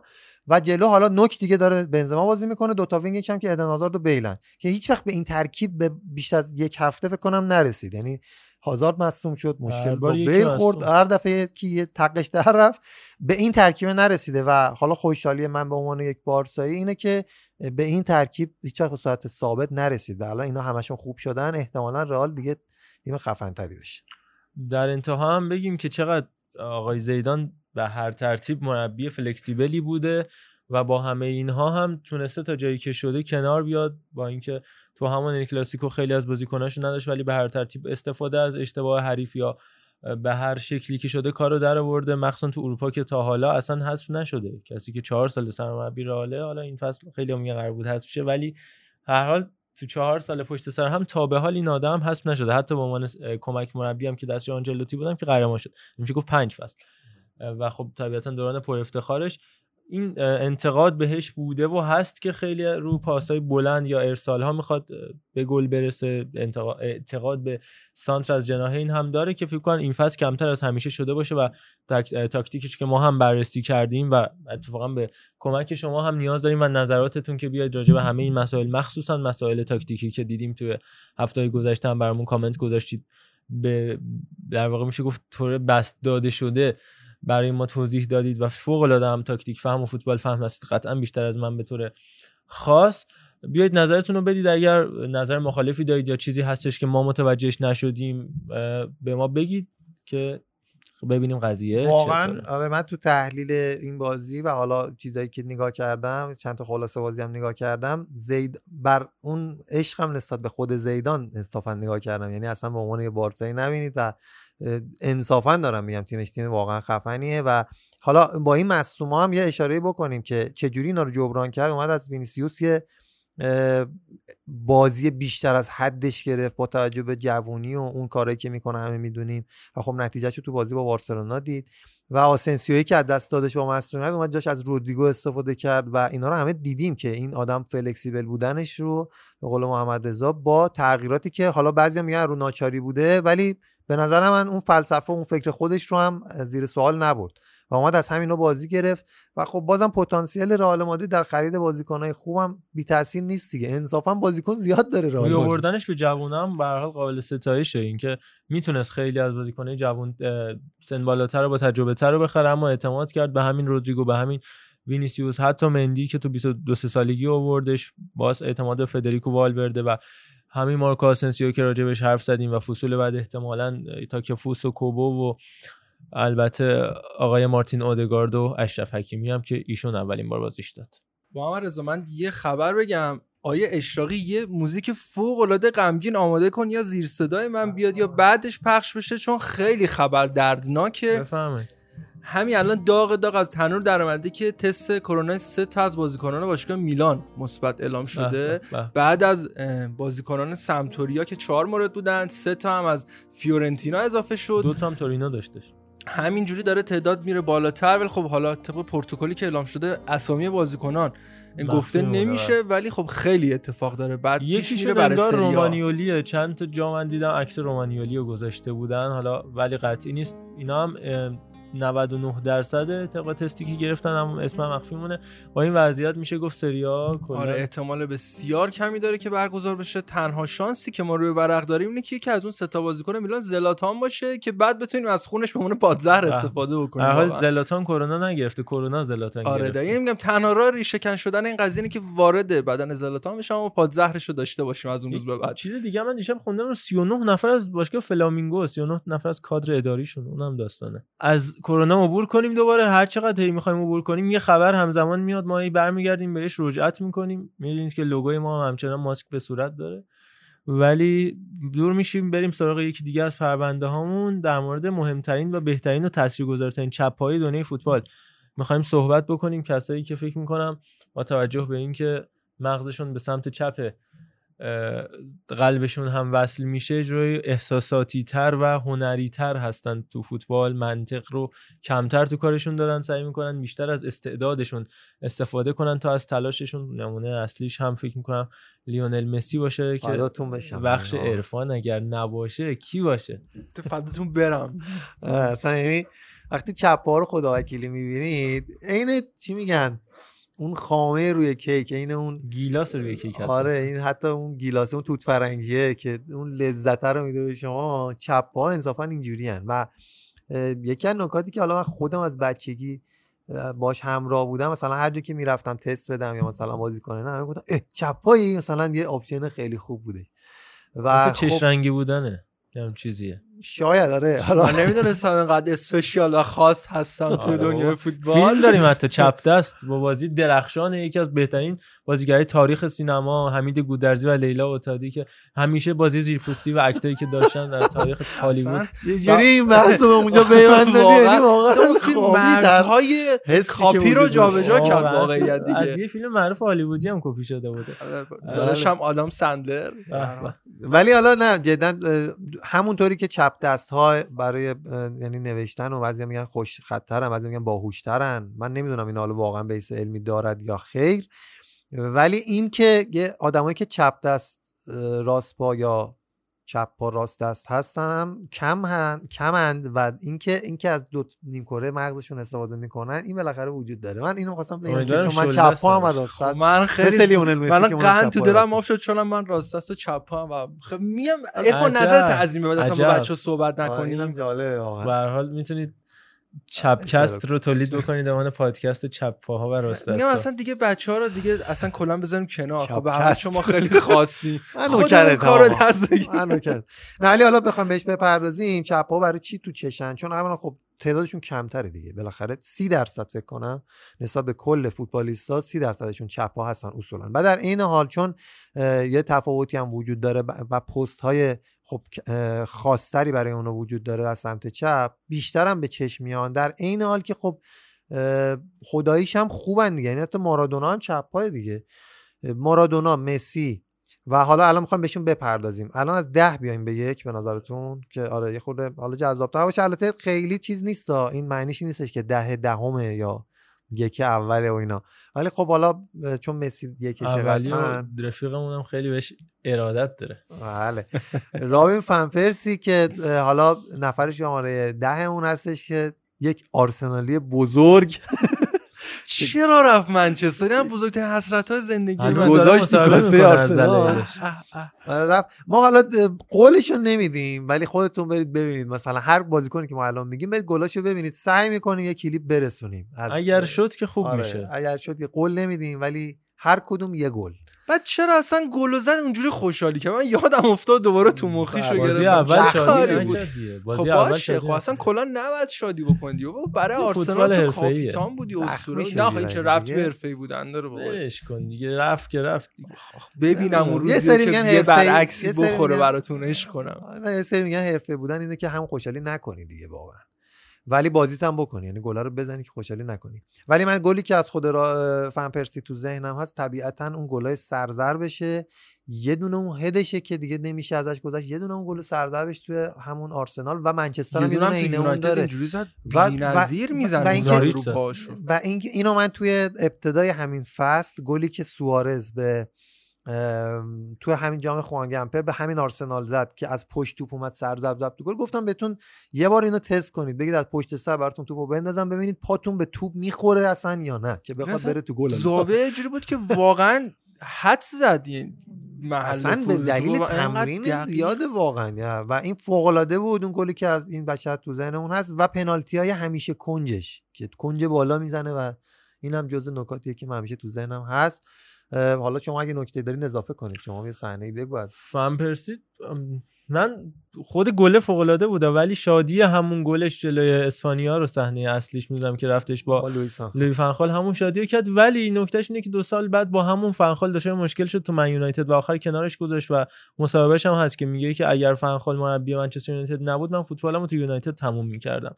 ولی خب همون باعث شدش که سرنوشتش عوض شه بعد رفتش فنرباچه و اتفاقا برگشت با فنر توی اولترافورد هم تشویق شد و گل هم زد به یونایتد دوباره و در نهایت با فاینورد کارشو تموم کرد. نکته مهمش اینه که اون اوایل که به دلیل کودک آزاری رفت می‌خواست بره زندان که نرفت باز برخورد خوبی باهاش شد و یاد گرفت زندگیش تغییر کرد و شد.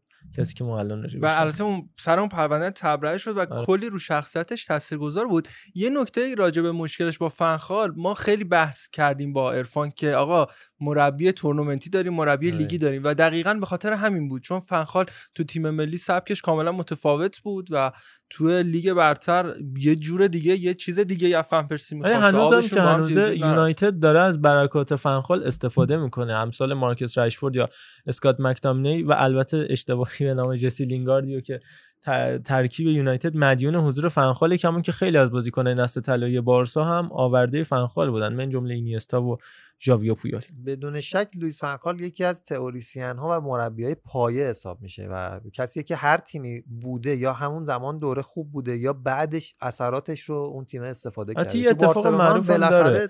تو. بارسا ژارد پیکه خب پسر نوه یکی از رؤسای اصلی بارسا به حساب می اومد که میشه پدر بزرگ پیکه. بعد اینو بردش پیش فنخال گفتش اینو بیار تو تیم و اینا. بعد هولش داد و پیکه افتاد زمین. بعد بهش گفتش ازت هیچی در نمیاد. و حالا آخر پیکه اون شد. ولی بعد ازش مصاحبه گرفتن. گفت من هنوزم اعتقاد دارم پیکه دفاع نیست.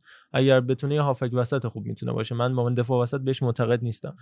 ولی اون هم از نقاط منفی کارنامه فنخال خداییش هم استایل پیکر رو نگاه بکنی که کسی که توی خود منچستر یونایتد فرگوسن هم به این نتیجه نرسید که این می‌تونه برای من دفاع وسط باشه دیگه بالاخره. واقعا هم اینو داره دیگه. ما هنوزم من احساس کنم که اون محکم بودنی که از یه دفاع سراغ داریم و پیکه نداره. با اینکه کار دفاعی فوق العاده انجام تو داده بارسا می‌تونه دفاع خوب باشه ولی تو هیچ تیمی که اونقدر دفاع آفرین. محکم آره رو بارسا چون نشسته. بارسلونا آره. هیچ وقت دو تا دفاع مثلا چیز با این فلسفه جدیدش بعد از سال سال 2000 و مثلا 4 5 بهش احتیاج نداشته. ولی خب با ذکر لوی فنخالز آرمی و شنیدن جملات خاص لوی فنخال از اینکه همه میگن که یونایتد لشگر لوی فنخاله میریم سراغ نفر بعدی Now the fans are shouting every week, Louis van Gaal's army! Louis van Gaal's army! So also the fans are very satisfied with Louis van Gaal. And my players are خب also. از رابین فن پرسی بگذریم میریم به اسطوره شوت های واقعا وحشتناک اما روبرتو کارلوس نیست آقای آدریانو آدریانوی که رکورد پر سرعت ترین پر قدرت ترین شوت رو هم داشت تا همین چند وقت اخیر فکر کنم چیز رکوردش زد. لوکاس پودولسکی زد. و حالا پودولسکی که اونم جزء چپ باز که ما تازه تو این لیستش اشاره نمی‌کنیم.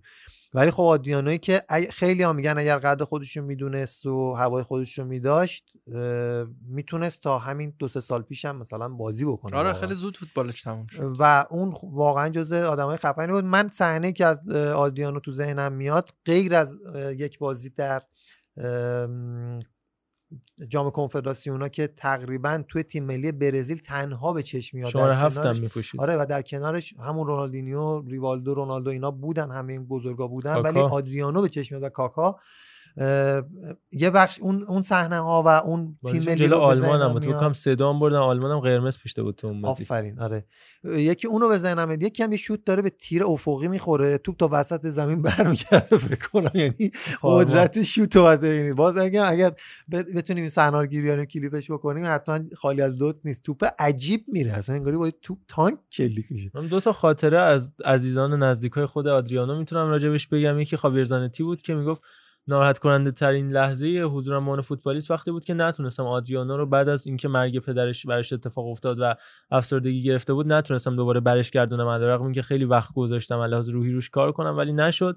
و البته صحبت مورینیو که می‌گفت محبوب ترین بازیکن پسرم آدریانو بود. با من لج کرده بود چون مورینیو آدریانو رو کنار گذاشت از اینتر با حضورش و می‌گفت پسرم با من لج کرده بود لباس آدریانو رو میپوشید میومد جلوی من و من می‌رفت.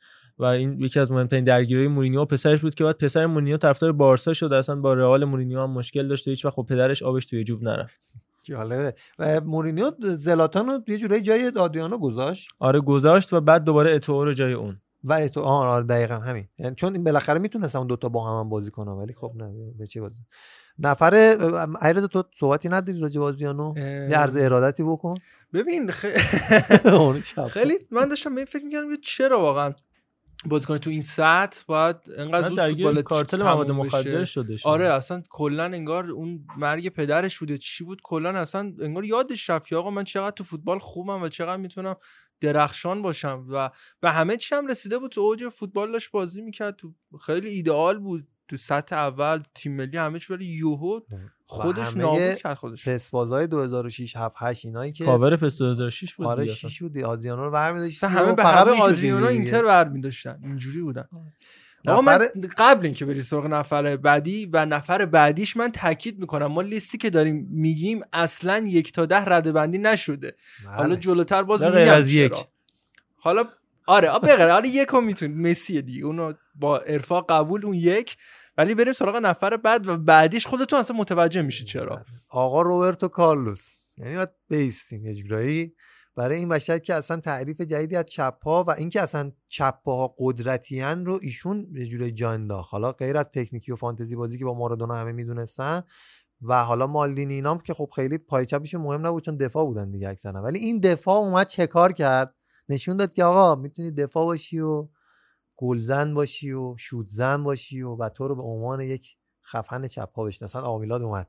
نه مشکلی نداره. فقط یه سوالی چرا میگی که نشون داد که چپ ها می‌تونن مثلا خیلی قوی باشن؟ خب راست با هم همینطوری داریم از اینا. حالا اتفاقا راجع به این صحبتی که میلاد کرد من خودم که بچه میگم بچه بودم نمیفهمیدم یعنی چی این بحث چپا بودم ما یه زمانی توی مدرسه فوتبال من کمک مربی یه بنده خدایی بودم. با رد سنی پایین کار می‌کردیم واقعا. یه پسره بود قشنگ یادمه. این هفت سا... هشت سالش بود. هفت الی هشت سالش بود. این یه جوری سنگین شوت می‌زد و چپا بود. یه جوری سنگین شوت می‌زد که اگر شما نمی‌دیدی کی داره شوت می‌زنه قشنگ می‌گفتی این 16 سالش هست. حداقل. حداقل 16 سالشه خود من واقعا انقدر سنگین شوت می‌زدم مثلا مربیا میومدن بعد از تمرین مثلا شرط می‌بستن. گلر میذاشتن تو گل می‌گفتن عرفان شوت ببینیم چند تا می‌گیره. و تاثیر داره واقعا. چپ ها قدرتی ترن واقعا. یعنی چپ هفته قد- پیش هم ما راجع به همین چپ پا راست با دو پا بودن صحبت که میگه آره، در و- ادامه همون آره. و چپ پای چپ ها خیلی سخت دو پا میشن که اینا بهش اشاره کردیم. چون اصلا تمام تمرکزشون انگاری میفته روی همون پای چپه و این بحثی که از این جزء ایراداتیه که دارن. مثلا روبرتو کارلوس با پای راستش گل داره ها. اتفاقا یه گل خیلی خوبم داره. دیوید بکام ساند می‌کنه چک کشی می‌زنه تو گل. یه کورنری رو اگه اونو ببینید. ولی واقعا کمه. راستمون فلجه یه جورایی ما چپا آره. و خب روبرتو کارلوس بخوایم صحنه ای رو هم اشاره بکنیم. گلش به فرانسه بارتز آقا نمیشه دیگه. اون حرفی یه دونه. تمومه. تو تاریخ جاودانه است. و اون گلش به گلش تو لباس رئال که گفتن رو خط کورنر می‌زنه اون رو هم من سعی می‌کنم که اگر این کلیپ درست شد اونو پیداش بذاریم. حتما. آره. عالی. بریم نفر بعدی. نفر بعدی. نفر بعدی. آره مسعود. اوزیل به خاطر همین گفتم واقعا اگه قرار باشه یک تا ده بچینیم نمیشه روبرت کارلوس پشت سر مسعود اوزیل باشه. چون خیلی دیگه شوت های فوق العاده داره. اما اما مسعود اوزیل اگر حالا قدرت شوت زنی رو در نظر نگیریم پاسای عجیب غریبی میده تکنیک فوق العاده ای داره و واقعا جادو می‌کنه. هست الان همینو می‌خوام بگم. ببین مسعود اوزیل تو ذهن من یکی فانتزی باز تمام عیار بود دیگه. تا همون بازیش با بارسلونا بدون دورخیز یه دونه می‌ذاره تو تیر افقی. و تو میمونی اینا کجا تو بردی تو مسعود اوزیل و این از کجا اومد؟ و اون صحنه من این کلیپ رو درست کنیم محمد رضا آره، یعنی. میلاد علی امیری حتما به ما کمک بکنن که این کلیپ رو داشته باشیم آره، از این چپ ها من هنوزم دارم میگم مسعود اوزیل اعتماد به نفس شوت زدن رو نداره. انگار اصلا براش تعریف شده که آقا وظیفه من نیست گلزنی همین. آقا بزن لام از تو که می‌تونی بزن بزن. عبدالله. یعنی آره، واقعا اینم. باید بشنویم. بزن حامد. سه دقیقه فرصت داریم.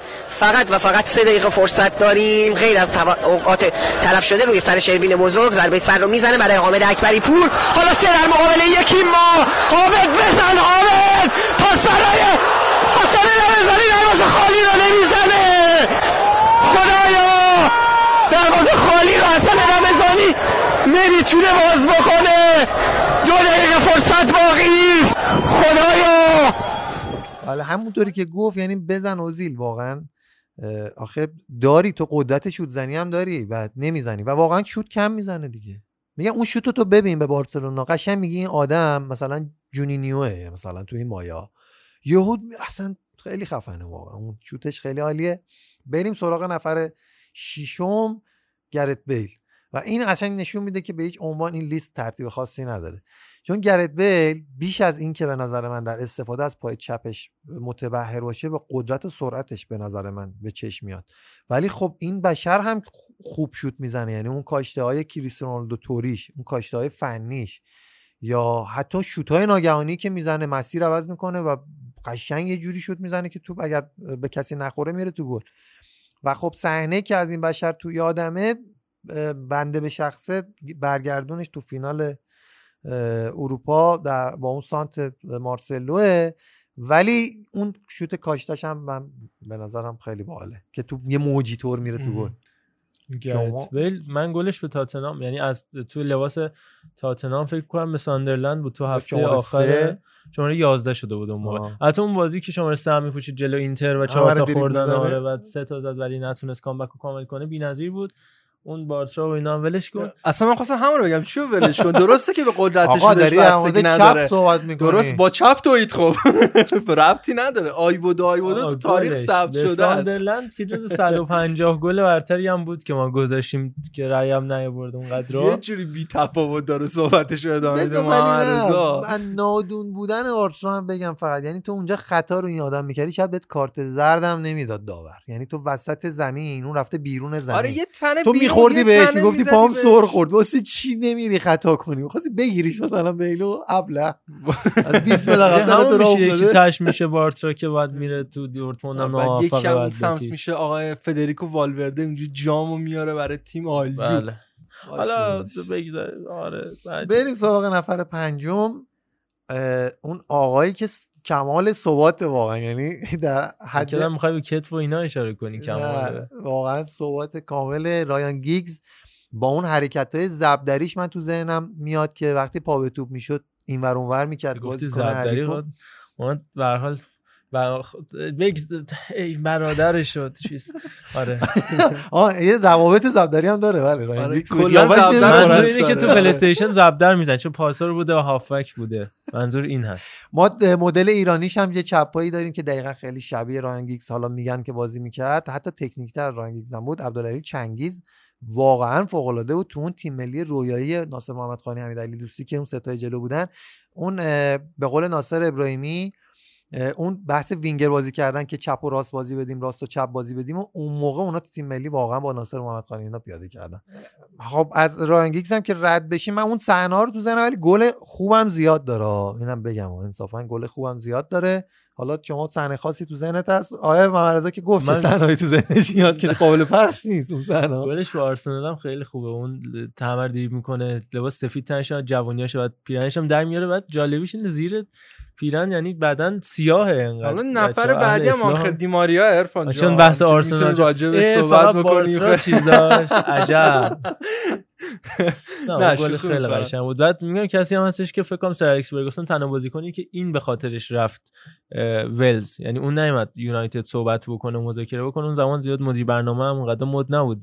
یا خود بازیکن میومد مذاکره می‌کرد یا حالا پدرش کسی که بهش خیلی نزدیک بود اما فرگوسن خودش رفت پیشش ولز که اینو بیاره و فکر کنم کاملا هم جا داشت. البته تنها بازیکن نبود کریستیانو رونالدو هم بعدش هم اتفاق افتاد. تا اون زمان جک کردن دیگه. فرگوسن اینو نگه داشت بابا. اون چیزو مدیر برنامه یعنی بازیکن یابش رو و گفت وایس تا ما بیایم که کریستیانو رونالدو رو بیاریم. ولی خب آره گیگز هم که بالاخره تاریخ منچستر یونایتد حساب میشه. سراغ نفر بعدی بریم. دیماریا. و آنخل دیماریایی دیماریا. که این هم جزء کسایی که فکر می‌کنی فانتزی بازه و شوت زن نیست ولی به شدت اینو نشون داد که خیلی هم شوت زنه. یعنی توی پاریس سن که قشنگ نشون داد این مطلب رو هم با کاشتهایی که زد هم با شوتهای ناگهانی که داشت. توی رئال هم که یه همچین داستانایی رو داشت. یکی از تئوریایی که هستش که میگن با رفتن کدوم بازیکن رئال خیلی بیشتر ضرر کرد همین دیماریا بود. آره. یکی از اون بازیکنان که هم گل فانتزی خیلی قشنگ می‌زنه هم شوت های فوق العاده ای داره اگر اشتباه نکنم تو زمانی که یونایتد بود یه گل چیپ زد به لستر زد آره درست آره، درست لستری بودش. که بی‌نظیر یه فصل قبل. قهرمانی لستر. یعنی توپه یه جوری بلند شد رفت تو دروازه اومد پایین اتفاقاً که باورش نمی‌شد کسی از اون فاصله هر کسی بود شاید چپ یا راست دروازه‌بان رو محکم هدف قرار داده یه چیپ انداخت خود کسپر شمایکل گفت ای از اینجا هم میشه توپ رد شه پس این هفته هم دچار درگیری لفظی و گری نویل شد. هم خودش هم همسرش که گفتن فوتبال انگلیس به درد نمی‌خوره و برای آرژانتینی مناسب نیست. و بعد گری نویل صحبت که گفت زابالتا و آگوئرو دقیقا نقطه مقابل حرفات بودن و بعد گفتن توی بازیکن آشغال بودی و هم پول ما رو حرام کردی و اینا که همچنان هم درگیر لفظی شد و یونایتدی ادامه داره. کلا هم استاد گرفتن تصمیم غلط دیگه. از همون دعوت به سکوت نیوکم تو اون بازی 6 1 تا خوردن اون نوشابه تو بازی دو هیچ اولترافورد که بعدن سه یک بازی برگشت و باختن و حذف شدن و اینا این کارا رو اشتباه زیاد انجام آره، میده. زنش گفته بود چی انگلیس برای ما مثل فاضلاب آره،. آره، فاضلاب آره، باش خیلی بد صحبت خیلی کرده بد بود. زده بود خیلی و خدا نکنه یک اصلا. نفری مثلا یه آدمی در مورد فوتبال ایران مثلا و کشور ایرانی هم صحبتی بکنه کرار جاسم هم چی صحبتی کرده برخورده بودش اصلا. که تو زمانی که استقلالم بود که بعد اصلا دکمهش تاپ 6 اینا نکته آخر راجع به دی ماریا هم بگم جداییش از رئال بیشتر برمیگرده به جام جهانی 2014 و فینالش که رئال ایمیل زده بود به فدراسیون فوتبال آرژانتین که این نباید تو فینال بازی کنه چون مصدومه و اگر برگرده ما باید کلی پول درمانش رو بدیم و بمونه بیرون که این مخالفت کرد رفت فینال جام جهانی بازی کرد و فکر کنم منطقی هم از آقا چرت و پرت یعنی چی مثلا؟ فینال رو آره، نباید بازی کنی. مثلا تو ایمیل رو نباید. send کنی آخه یعنی چی؟ فینال یا کل فوتبالش میگذره که برسه, برسه به اون نقطه. آره. یعنی واقعا. برعکس شما. تو بحث رونالدو نازاریا هم داشتیم و که مصدوم بود نایکی مجبورش کرد که بازی کنه و اون هم تش تلخ شد چیز خور بود البته مصدوم نبود چیز خوش کرده بودن که بتونن ببرن برزیل رو ایشالله که همینطور بود و من. صحنه که ولی از. دیماریا یادم میاد همون کاشتش به بارسلونا متاسفانه تو لباس پاریس سن آخرش قشنگه که آره. آخرش قصه نشنویم. تریس چیو. نفر سوم. بکنم روبن گفتیم دیگه تو کچلا آره ولی روبنی که گل آریان روبنی رو ابدا کرد. مد یعنی کرد اصلا. می‌دونن که از راست میاره وسط. فرقش با لیونل مسی خب مسی هم خیلی این کارو می‌کنه ولی فرق لیونل مسی اینه که روبن فقط همین کارو می‌کنه. مسی هزار تا کار دیگه هم می‌کنه ولی روبن قشنگ کسی که هر کی گل میاره از راست وسط می‌زنه میگن گل روبنی زد. یعنی قشنگ احساس می‌کنم وقتی میاره سمت راست یه جایی و یه چراغ سبزی روشن میشه اون بالای تصویر. بزنه یعنی. تموم. اون چراغ سبز روشن بشه شلیک می‌کنه و گل به آره. ثمر می‌رسه. خب همونجوری که حالا علیرضا هم اشاره کرد وقتی می‌بره توپو به سمت راست منتظریم بیاره به سمت چپ. چپ. که باید بشوده. آره همون. نه اینکه از همونجا بشوده آره. من صحنه که از آریان روبن تو ذهنم میاد گلش روی ارسال کرنر اه، چمپیونز لیگ در بازی با یونایتد که با یکی از رفقای منچسترین داشتیم اون بازی رو می‌دیدیم. سرزب توپو می‌زنه تو گل از اون لالوها میره تو گل و هیچ کس هم نمی‌فهمه چه جوری خورد و خیلی گل قشنگیه. یادتون میاد؟ به رابانه هاش هم حتی خیلی معروفه آریان روبن. ولی صحنه که من خودم می‌خوام بگم بازی با اینکه دردناک بود ولی همون هلند و اسپانیا که به خاک و خون کشید پیکه و راموس و کاسیاس و دیریب کرد و دروازه خالی گل پنجم بودش دیگه. زد تو گل بازی 5 1 کرد. البته اون بازی انتقام گرفت ها. انتقام ببین فینال نمیشه. من هیچ وقت نمیگم انتقام. چون اون فینال جام جهانیه. این گروهیه. تا وقتی تو خود فینال نتونی اون کارو بکنی انتقام نمیشه. دقیقاً. بره تو فینال بعدی بتونی اونجا رو ببری میشه یه بخش تاریخی نمی‌خواید اضافه کنیم به پادکست؟ مثلا اینکه دیشب سالگرد اون چهارتا و داوید بوده. سیلوا آره، بازیکن. بسیار. به بچه آقا، نکته درستی داره. اشاره می‌کنه الان اشراقی بیا. بیا اصلا بیا کانال صحبت کنیم با میلاد جان خیلی من, من به اون نکته. اشاره می‌کنم که بازیکن چپ پای مثلا قدرتی مگه داریم یا نه برو آقا برو شما از فوتبال چیزی نمی‌دونی آقا وایسا سیلوا وایسا فکر نکنید الان خوبه. دوتا بارسای نشستید اینجا ما کم میاریم. همچین برمیگردیم ورقا عزیزان خیالتون راحت. تاریخ یعنی 5 6 سال به قبل یه پارسال که تاریخ نمیشه. داوید سیلوا چه چپایی بود؟ بله. داوید سیلوا. به یه. نفری تو لیست رسیدیم که واقعا جذابیت های نفرات قبلی رو نداشت حداقل برای من. شخصیتی واقعا نسبت بقیه به نظرم داوید سیلوا خیلی شوت های عجیب غریبی نداره. ایلیشی چه چیز آتالانتا بازه. چه بازیکنیه اونا او آتالانتا؟ بله. پنج تا بله پاپو گومز. چه بازیکنیه بله. والتر پاندیانی و آلبرت لوکه عجب بازی والرونو بگو آخ چه دپورتیوایی بود آی آخ چه دپورتیوایی بود سطح رو نگاه کنید شما فقط. سطح رو نگاه کنید. نه بابا ما من داریم خاطره بازی می‌کنیم. تاریخی اشاره من کردم. تاریخ راجع اشاره آریان. روبن صح- صحبت کردید شما من یه حرفی زدم که اون هفته و اینا اینا. این چیزا چیه؟ مثلا چرا آقایون تک می‌زنه. آقا. آقایون اجازه بدید که بگم این بازی رو واگذار هفت ربطی به آرن روبن. اون سه تا بود. بریم آقا داوید سیلوا. داوید سیلوا فانتزی بازه دیگه. بیشتر به جای اینکه کار فردی سعی می‌کنه آگوئرو و دوستاشو تو اون موقعیت ها قرار بده و همینطور تو تیم ملی اسپانیا. ولی خداوکیلی بازیکنی بودش که الان به نظر من شاید مهمترین بازیکن تاریخ منچستر سیتی بتونیم بهش بگیم دیگه. چون کاپیتان الان هم هست بعد رفتن ونسان کمپانی اونه که حالا این کلیپ معروفی هم که پخش شده ازش با دیبروینه صحبت می‌کنه به داور اعتراض نکنم دیروز ترند شده بود. شخصیت رو تو تیم نگر داشته و والنسیا هم فوق العاده بودش. تو نسل طلای والنسیا با ویسنته با خواکین با داوید ویا. و البته پابلو آیمار آیماری کلی که واقعا دوست داشتنی اون تیم بود، رو آره. بالا آورده بودن با مربیگری بنیتس یه نکته که هست دقیقا با محمد رضا موافقم نفر انتقال مثلا تیم منچستر سیتی از دوره گذشته به حال می‌تونیم بگیم همین همین داوید سیلوا بوده که از زمان مانچینی از اه، قبلش حتی از زمان مارک هیوز اومد همون شروع پروژه‌ای که داشتن با همین دقیقاً. کمپانی با کریگ بلیمی با زابالتا اینا همه با هم اومدن با استفان آیرلند اما تنها کسی که اون. شده آره آره. آره. ولی در مورد باز داوید سیلوا هم بخوام بگم اونم گل پشت محوطه خیلی خفن داره و اصلا چپایی که شوت خفن از راه دور نداشته باشه فکر کنم کمه یعنی چپایی که یعنی در پستای هافک و مهاجم بازی کرده باشه ولی خب داوید سیلوا رو من ازش صحنه که تو ذهنم هستش یه جورایی خیلی وایده دیگه. صحنه زیادی تو ذهنم هم تیم ملی اسپانیاش تو ذهنم میاد هم منچستر سیتی. اگه من از داوید سیلوا بخوام صحنه موندگار بگم سعی می‌کنم برم خارج زمین فوتبال. اتفاقی که برای بچهش افتاد و به خاطر همین موهاش از تحت تراشید گواردیولا بهش مرخصی داد گفت برو هر موقع شرایط روحیت خوب شد برگرد که همینم شد با یه روحیه فوق العاده برگشت. توی مستند همیاهیش منسیتی هم کامل راجبش توضیح میده میره بالا سر همسر و فرزند تازه متولد شدهش و خب از اون بیماری به هر حال رهایی پیدا می‌کنه. بعد خود بچه رو میاره استادیوم کلی هوادارا تشویقش می‌کنن و یه صحنه فوق العاده دراماتیکه دیگه. یعنی از اون فوتبال خارج میشیم می‌رسیم به زندگی و اون جمله بیل شنکلی که آیا فوتبال از زندگی مهمتر یا زندگی از فوتبال اونجا نشون میده که فوتبال کاری می‌کنه که مهمتر از زندگی بشه و اون هوادارایی که فوق العاده هوای کاپیتان دوم اون روزاشون و کاپیتان اول این روزاشون رو داشتن. این صحنه موندگار داوید سیلوا برای من هست. گرچه که تو تیم ملی اسپانیا هم کلی صحنه های موندگار. من جمله فکر می‌کنم فینال یورو 2012 دیگه.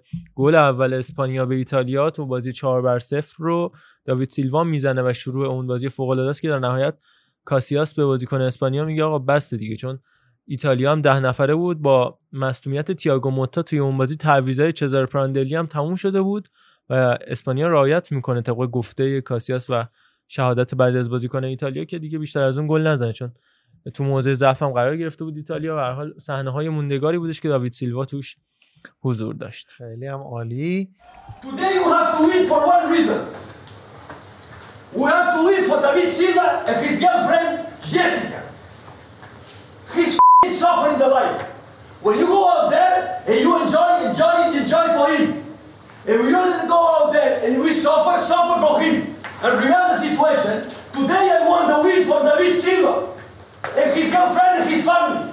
Is that clear? و شماره یک رونالدو لیونل مسی و دیگه بحثی توش نیست کسی که اصلا حد و توقع و انتظارات از پای چپ رو اصلا ارتقا داد. از یک دریب زنی که همه فکر می‌کردن فانتزی باز و ریز بازه رفت سراغ شوتای راه دور شوت بغل پا شوت روپا حتی. و دیگه هر چیزی که یه چپ شما انتظار دارید رو به نمایش گذاشت. قدرت شوتش قطعا اندازه آدریانو یا روبرت کارلوس نمیشه. ولی خب می‌تونیم بگیم که با دقتش همه این صحبت ها رو جبران صحبتی کرد. کاسیاس کرد وسط هفته. گفتن کامل ترین بازیکنی که دیدی کیه؟ گفت جواب داد مسی. بعد ازش پرسیدن خب این اصلا ضربه سر نداره. شاید اونقدر قدرت رهبری نداشته باشه و اینا. بعد جواب داد. گفتش که شاید واسه یه بازیکن تو 5 تا فاکتور A تا مثلا A B C D E رو در نظر بگیری هر کدومش اگه 80 باشه اون میشه کامل. ولی اون سه تا فاکتور A B C 100 اصلا نیازی به اون C و D و E رو نداره که بخواد اونها 80 باشن. با همون سه تا صدی که داره کارو در میاره. اینم این چپه انقدر کامله به نظر من. و همون تاکید صحبت کاسیاس که فکر بیشترین گل وانی دروازه‌بان از مسی خورده. انقدر چپ صده که اگه راستش 20 هم باشه دیگه نیاز 110 مثلا از 100 آره بیشتره. یعنی اون قدرت رو اتفاقا انقدر تنظیم می‌زد که با اون دقت و زاویه. شوته به اون که و می‌زد می‌زنه. آره می‌زنه. یعنی شاید اگر یه مقدار ضربه قدرتش بیشتر باشه توپ می‌خوره به تیرک یا دیوار دفاعی یا اوت میشه. ولی اینقدر خوب کاشته می‌زنه. تنظیم داره. حالا کاشته که می‌زنه. میگم کاشته بعد از شوتای عادیش تو خلال بازی هم همین دقیقا هست 2012 به بعد که دیگه توپ طلا مثلا پشت سرم 11 گرفت 11 12 12 13 و بعد دوباره. آره. بعد اون همین بحثا پیش اومد که آقا کاشته زن نیست و کاشته نمی‌زنه. شروع کرد کاشته زدن در حدی که. رکورد زد دیگه. یعنی طی یک فصل اندازه چند تا تیم الان از همون سال بعد رکورد 22 تا کاشته فکر کنم مسی زده. بعد تیم بعدی فکر کنم یوونتوس یا روم باشه دقیق قدمش 16 تا بودش 16 تا مثلا. و خب این یعنی چی؟ یعنی اینکه آقا من می‌تونم چرا ابزارش دارم کار می‌کنم اونم بهبود میدم. مشکلتون کاشته است باشه داداش. میام 35 متری می‌زنم تو گل. قشنگترین کاشته چی بوده؟ لیورپول. مسی لیورپول. ببین اللحاظ که برگشت اونجوری شد؟ آره آره. قشنگ می‌دونستم بخوای اینو بگی ولی خب قشنگترین نبوده. کاشته بوده. من یکی از میگم قشنگترین کاشته هاست. اسپانیولش که کاشته رو چیپ زد خیلی جالب بود. دو تا هم کاشته ویارال داره. دقیقا عین هم به سرخی آسنخو تو ال مادریگال می‌زنه. از سمت گلر می‌زنه. جایی که گلر وایساده میره. از سمت دیوار دفاعی نمی‌زنه. خیلی عجیب غریبه. من خودم یکی از کاشتهایی که انتظارشو نداشتم انصافا کاشتهش به رئاله که اون بازی فکر کنم میوازه بارسلونا. دو یک میوازه دو تا رئال یکیش اون از. بغل دفاع می‌زنه. یعنی دیوار دفاعی چیده کاسیاس رفت اون همون وایساده این از ب... رونالدو کاسیاس یا. لوپزه گله. نه کاسیاسه. آره. از سمت یعنی راست دفاع کنار می‌زنه از این سمت یعنی زاویه موافق پای چپه مخالف هم نیست. و اون فوق العاده البته من اصلاح بکنم ال مادریگال الان عوض شده به دلا سرامیکا که اگه می‌خواید بهت بگید. درسته حق باشم ببین آخه می‌دونید برای چی میگم به یکی از بهترین کاشتاش شاید حتی بهترین بود با بازی لیورپول. هم فاصله خیلی زیاد آره بود. فاصله. هم دروازه‌بانی مثل آلیسون تو دروازه بود هم شرایط مسابقه شرایط خاصی بود. بارسا دو هیچ جلو بود. اولا خیلی چیز نبود خیلی حساسیتی برای اینکه آقا حالا مثلا باید این توپ گل بشه نداشت. و اصلا بازی تو Champions League بود. خیلی اون فوق العاده بود. اون ضربه اصلا چجوری توپو فرستاد اون قسمت دروازه؟ فاصله که زیاده دو تا مشکل ایجاد میشه. هم دروازه‌بان time بیشتری داره تا تشخیص بده توپ کجا میره بره سمتش. همین که خب بازیکن خیلی سختتر می‌تونه توپش رو برسونه به دروازه. ولی بی‌نظیر زد. سر ولی مسابقه مهمه. من یه اصلاحیه بزنم. الان دارم فکر کنم کاشتش به کورتوا جلو اتلتیکو مادرید با اون لباس مشکی هم خیلی عجیب غریب بود. که از بالا توپ آورد تو اون گوشه توپ فرود اومد. یعنی حالت قوس داشت اصلا سانتر بودش.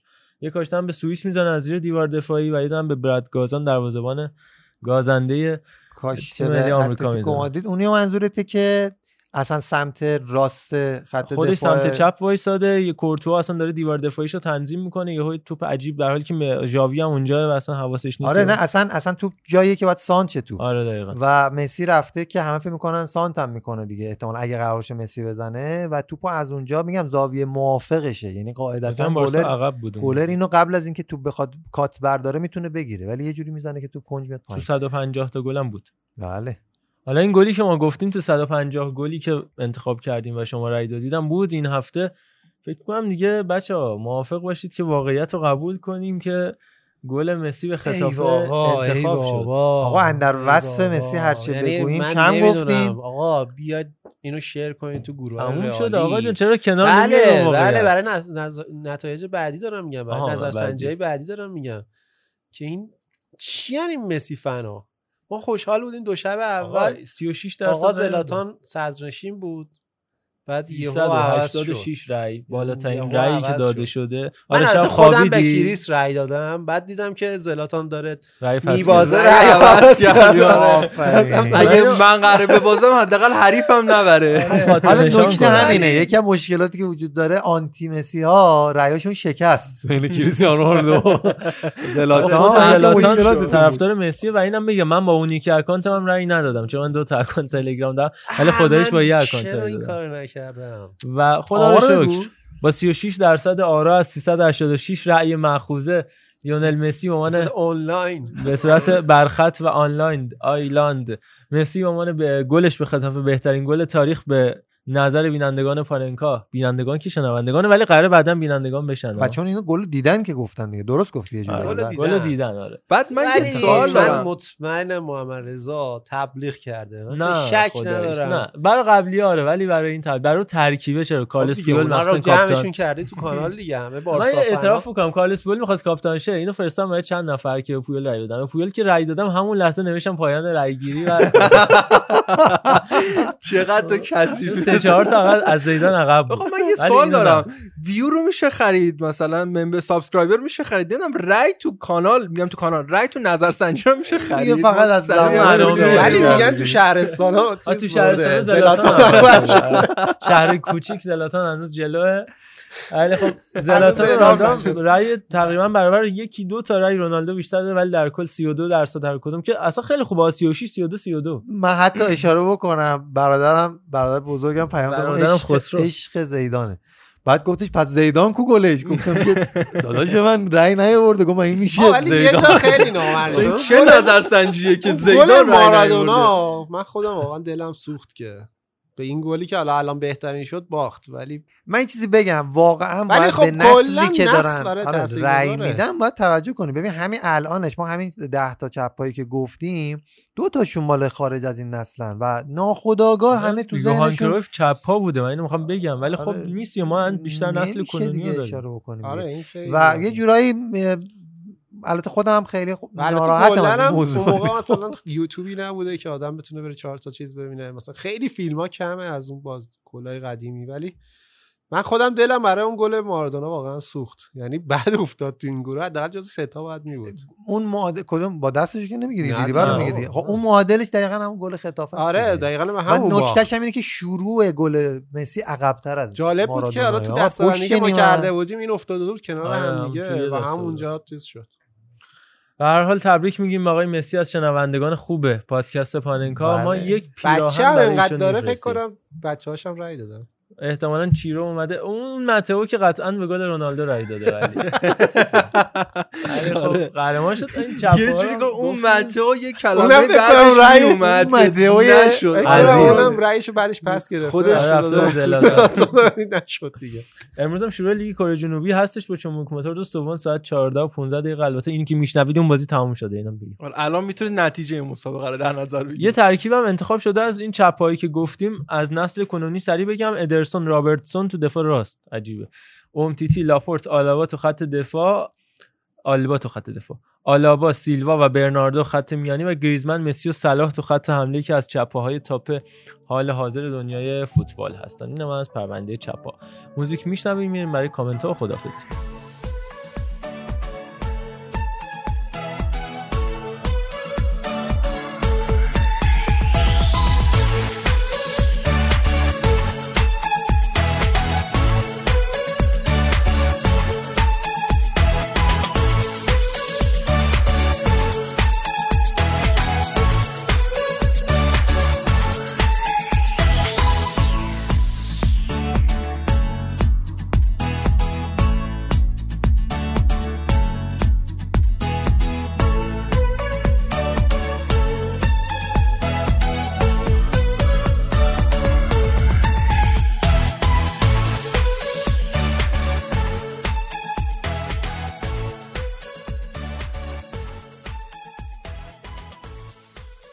قبل از اینکه کامنت رو شروع بکنیم بازم از علی امیری یادی می‌کنم که یه مقدار حالش مناسب نبود. از اپیزود بعدی پرقدرتتر به ما ایشالله اضافه میشه. اینم من دارم میگم چون میدم میشنوه قطعا که مدیونش می‌کنم. از اپیزود بعدی از همه از همه و از همیشه پرقدرتتر با موضوع جذاب خواهد بود در من کنارم. یه خواهشی می‌تونم از اشراقی بکنم. اینجا جاییه که فرصت میشه از آقای پاکزاد ما یه آهنگ بشنویم. یعنی از اول کمین نشسته منتظر بودم آره، اینو- به هر حال علی نیستش. سه تا بازیکنای تیمشون هم کرونا گرفتن. وضعیت روحیشون از اون سمت هم زیاد مناسب نیست. حداقل یه دونه آیه پاکزاد گوش کنه یه ذره حالش جا بیاد. به به بشنویم سهراب پاکزاد بهترین خواننده تاریخ بشریت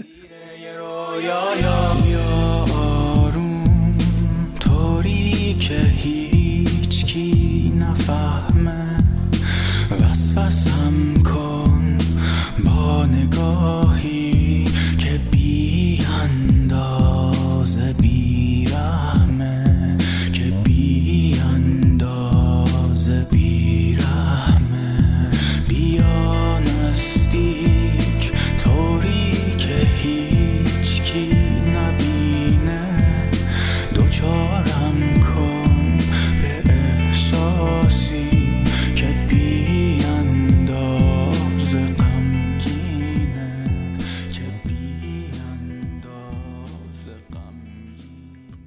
تقدیم با عشق علی جان ناهنگ خدمت تو. بریم سراغ ممرزا و کامنت بله. از مهدی شروع بکنیم که تو پادکست قبلی یعنی اپیزود قبلی برامون کامنتشو گذاشته بودش که جا مونده بود.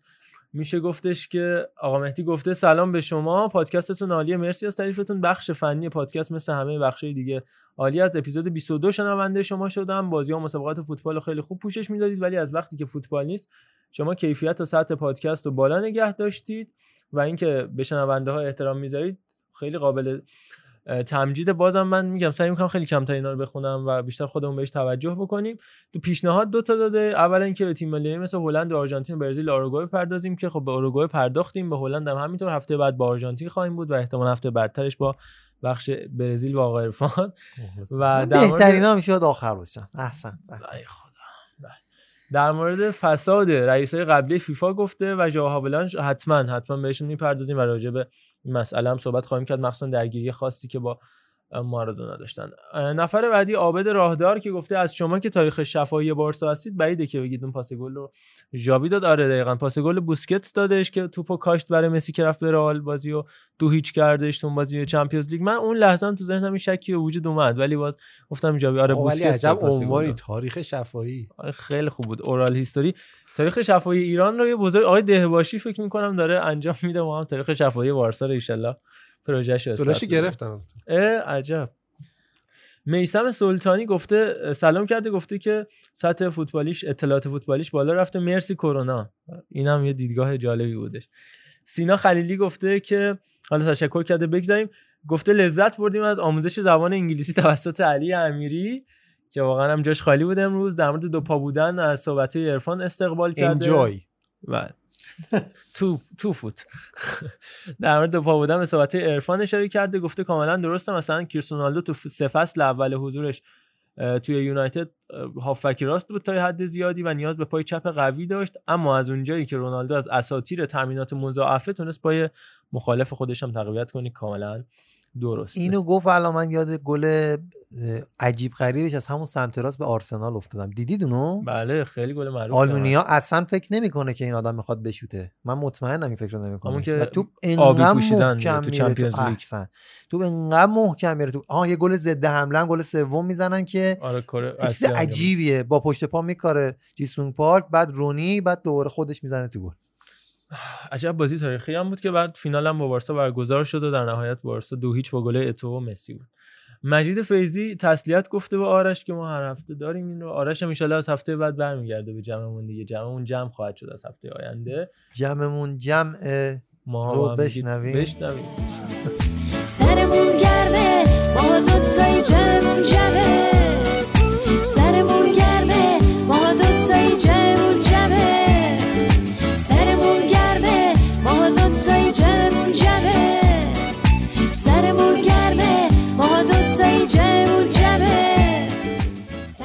در مورد بقیه صحبت های مجید فیضی هم بگم که اشاره کرده به اینکه باستوست و یه سری بازیکنای امثال باستوست که تیم ملی کشورشون بهشون پشت می‌کنن که آره اینا هم فکر کنم یه بارم باید راجع به این جور بازیکن‌ها صحبت بکنیم. مثلا کانتونا و تیم ملی فرانسه ژینولا و تیم ملی. فرانسه. و حالا باستوستی که البته باستوست بس بحث اخلاقی نداره یه مدت دعوت شدش نتونستش زیاد کارایی خوبی داشته باشه از اون به بعد دیگه کلا کنارش گذاشتن هیچ وقت دعوتش نکردن. بنده شخصه انقدر فوش به امجاکه می‌دادم اون موقع که چرا کانتونا. کانتونا و ژینولا رو دعوت نکرد ولی خب دیگه. این آقا مجید خیلی خوبه ها. ما دیشب زلزله اومد. یه دو سه دقیقه فکر کنم سکوت شد راجع به زلزله تو گروه پاننکا آره تو گروه پاننکا سکوت شد بعد یهو شروع کرد گفت بیاید بچه حالا یه که چالش فوتبالی گذاشت. بذارید چالش بذارید چالش بذاریم بشوره صبح. فکر کنم داشت چالش میذاشت و خیلی خوبه یعنی صبح واقعا پاشدم که جذابیت های 598 پاننکا تا شده نوتیف 598 تا notif بودم هر فرصت کسی که. حالا خیلی مثل ما دیوونه فوتبال هست به نظرم بهتره بیاد تو گروه و اونجا چیزای جالبی پیش میاد آره، گروه هم. اگر خواستید لینک شما می‌ذاریم باز توی کانال چراغ که اون لینک گروه. رو هم داشته آره همجوری روشن نگه داریم. مرتضی قربانی از ترکیب سس و نمک در مورد علی امیری استفاده کرده. گفته که سس شوری بوده توی اپیزود قبلی. علی امیری که که جای خود علی خالیه اینجا تا می‌گفت شوخی می‌کرد. salt کاوه گفته که دوست داشته با صدای علی امیری صدای حتی این بابایی که رو آدم. از سس استفاده کنه برای کلمه خودش یه نوع سس نمکه بله کاوه گفته everybody and repeat با صدای بابایی با علی امیری نبیل حسینی. این خیلی خوب واقعا دوست داشتم reaction نظرم. حالا یه- بابایی آقا اشتاقی یه بابایی داشته باشیم. کاهو و بابایی اینترنشنال ورد اوکی؟ اوکی you اه، میشه به من بگی چه جوری نوشته میشه؟ میشه به من بگید چجوری نوشته میشه؟ میگه دیگه وای آی ان اوکی. ل کاو with سکنجبین. اوکی. Oh no, wait a moment, wait a moment. چی شده؟ Daddy, daddy, go. It's Zaya, it's Zaya. زای چه درست صحبت بکن این کیه چیکار داری می‌کنی And she's my student. It's English. عالی عالی نبیل حسینی گفته تو جریان گواردیولا و مورینیو مثل سبکای مختلف فیلم میمونه نمیشه لزوما سبک کمدی خوب باشه یا اکشن هر کی سلیقه خودشو داره هم درسته و سینا نجفی بعد از سلام گفته که از لاله های نارنجی بیشتر بگیم از صحبت در مورد تیم ملی هلند به وجد اومده و تشکر کرده که ما رها نکردیم پادکست فوتبالو و امیدواره که فوتبال ادامه پیدا بکنه حتی اگه بدون تماشاگر باشه. و در ادامه هم به آرش تسلیت گفته که ما هم همین حرفو می‌زنیم. میلاد لشکری در مورد دفاع هلند گفته میشه از کوینسی پرومس هم استفاده کرد. داره تجربه حضور تو اون پست داره. به عنوان وینگر راست بازی می‌کنه اما خب دفاع هم می‌تونه باشه. افشین خلیلی. باز هم تشکر کرده. مخصوصا در مورد تیم ملی هلند و گفته من یعنی من محمد رضا. ایشونو یاد بازیکنایی میندازم که دوست داشته مثل پیر فن هایدون که یک کاشتزن بی‌نظیر بودش و گفته که تو والتر وایت منی که این یکی از مهمترین و بهترین تعریفایی شده که تو زندگی من تجربهش تموم کردم. کردی کلا بریکینگ بد آره بابا. چندین بار قسمت آخرش رو نگاه کردم. چون من رو- چقدر بگذره ما رو از آسفالت کردن الان بهتر کال سوال یه آهنگ دیگه یه بود یه ذره البته مورد داره فکر می‌کنم. گفت تو پلنگ منی و منو چنگ می‌زنی بشنویم یا نشنویم نه من فکر نکنم ادامهش بدن نه خوب باشه خیلی. با این مقدمه بکنم نشنویم احساس کنم آره نشنویم بهتره. نمیشنویم بله آقای محمد مهدی فرمودن که حکیمی جون دوستت دارم. همین دیگه. بقیهش واقعا دیگه به خودشون مربوطه. بله هومن سبزی. گفته مثل همیشه کامل پروپیمون یکی از شنوندگان دنبال کننده خوبه که همیشه هم برامون کامنت می‌ذاره. و گفته جاتون تو صدا و سیما خالیه. حالا بقیه صحبت رو که ایشالله درست میشه. و در ادامه گفته که برادر حکیمی داره به حقش می‌رسه و اینا تعریف کرده. آقا دمت که من نمی‌خونم اینا رو. خودم خوندم بارها خیلی هم ذوق کردم ولی حالا خوب نیستش دیگه. دمت گرم. مرسی از اینکه انقدر انرژی میدی به ما و همیشه کامل گوش می‌کنی و کامنت میدی و نظرات تو حتی تو پیوی هم بارها گفتی. محمد اسلامی آقا من آقا می‌خوام اینا رو باید من بخونم. دیگه. بذار اون نخونه. میلاد اسلامی. آقای- چرا ایجاد خالیه؟ جا نه جای بقیه بچه ها رو داره میگه بیشتر. آره. آقا آیه من هومن که سبزی. گفتن که البته برادر حکیمی داره به حقش می‌رسه کم کم و اولین گزارشش انصافا با تسلط و زیبا بود تو تلویزیون. چی؟ یه باک پر داره یه راه که پر. پیچه که آهنگ باید پیداش. اگر ما پیدا کردیم الان میشنویم اگر. نکردیم خود هومنجان میاد برامون کامنت می‌ذاره و میگه کدوم آهنگه حالا دقیقا سوزو شبدن و یه رول قرف مسیرم اینه و هیچ چیزی نداره فرق کبودی رنگی پشتش مامده تو تو برینه هم دو رشتش سوار سر نوشتم کجا نمی‌دونم یه جا نمی‌بینم یه باک پر دارم یه راک پر پیچه تمام لحظه هم دنبال اکسیژن و جای آزاد روزامم جای بازار یه طور دیگه شب میشه می‌خونم قشر خاص کلاس سر نفر بعدی آیه میلاد اسلامی عزیز که گفتن که این روزا والتر وایت ما فوتبالیا هستین شما بله. شمایی که ما رو آره. بعد به آرش شما که ما رو چی؟ یعنی براتون پادکست تولید می‌کنیم. بله بله آره، آره. بله بله. اه، و یه تسلیت هم به آرش عزیز گفتن. و اینکه علی امیری میگه علی جان هر وقت اصطلاحات انگلیسی به کار می‌بری یاد بابایی کلا قرمزی میفتم گرم که اینو پخش کردیم شنیدیم واقعا زیبا هم بودش این یادآوری. اه، بحث رباط صلیبی و لاتسیو هم عالی بوده این روزا نسبت به یکی دو ماه پیش خیلی بیشتر فوتبال رو می‌فهمم و اینو مدیون شما آقا دم شما خیلی مخلصیم حالا. اینجوری هم نی تو تیمتون یه رئالی کمه خیلی در حق این تیم ظلم میشه آقا امروز من حق مطلب رو در حق رئال ادا کردم انصافا تحلیل. تاکتیکی هم داشتیم آقا من. اون اولش گفتم این پرونده رو. ما دیروز باز کردیم وگرنه قرار حتی نبود ممکنه من تو edit چیزایی رو در کوچک بیارم خانواده امیری. هم بگیم که بیان بله، امیری کوچک. آره، مرتضی هم یه زمانی بودش ولی سیر سخته. شدیم آقا پویان پور رمضان گفتن که چقدر آقای ارشیزاده خوبه به جز نظرش در مورد مسی آقا خیلی ببین یه. complex دیگه نمی‌تونی بگی آره. این خونه رو می‌خوام این اتاق رو نمی‌خوام کلا اگه خوبه دیگه مسی رو چرا. می‌تونه اون اتاقو تخریب کنه اونجوری که دوست داشته باشه نه پایان کارت نمیدن. که شهرداری میاد در شما خودت. نقشه کشی خوندی می‌کنیم. نقش برداری اولا نقشه کشی چون خیلی. متفاوت آه، بر می‌داره دقیقاً. اتاقا رو بر می‌داره. بین نقشه رو دو بر کاره خیلی تفاوت هست کلاس کاری فرق داره به شدت اصلا چیز. وحشتناکی آره در حدی یعنی که من اصلا دعوام شد نیست. بگم نقشه کش پس مثل آمپول زن که به دکترا آقا. یه سری هستن نقشه کشی خوندن نه شوخی می‌کنم. مزاج. می‌کنیم عزیزان همتون رو دوست داریم. ماچ به همتون. شوخی می‌کنیم مزاج کردیم. بفرمایید. بله. آها در ادامه گفتن که دو سه تا اپیزود نظرم راجبش برگردوند. عرفان میگه که کامبک زده. میگه امیری و یزدانی و حکیمی انقدر خوبن جای تعریف ندارن. نوکرت هم در آخر یه سوال داشتم. این اپیزود کیروش. آها اینو من توضیح میدم. کی پخش میشه چون میترسیم که فوتبال شروع شه یه وقت نه وقت نشه که راجبش حرف بزنیم. اما بگم تو برنامه های ما هستش که اینو تو live اینستاگرام داشته باشیم و شما هم بیاد شرکت کنید با هم account پاننکا ان live ی خواهیم داشتش و راجبش صحبت خواهیم کرد در روزهای آینده.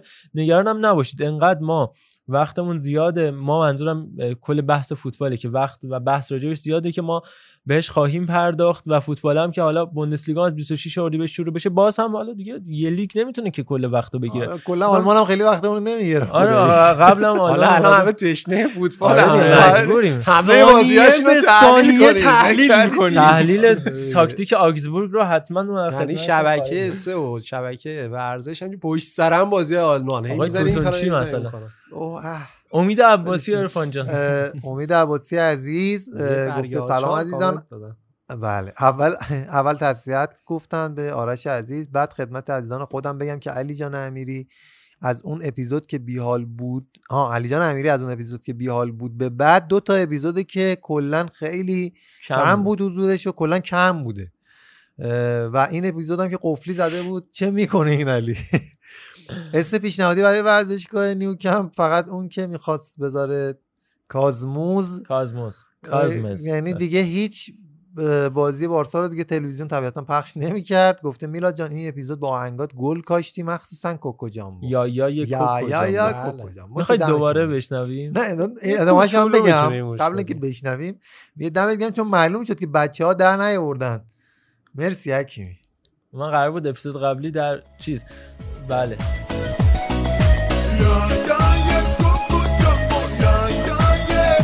Put me up, put me down, put my feet back on the ground.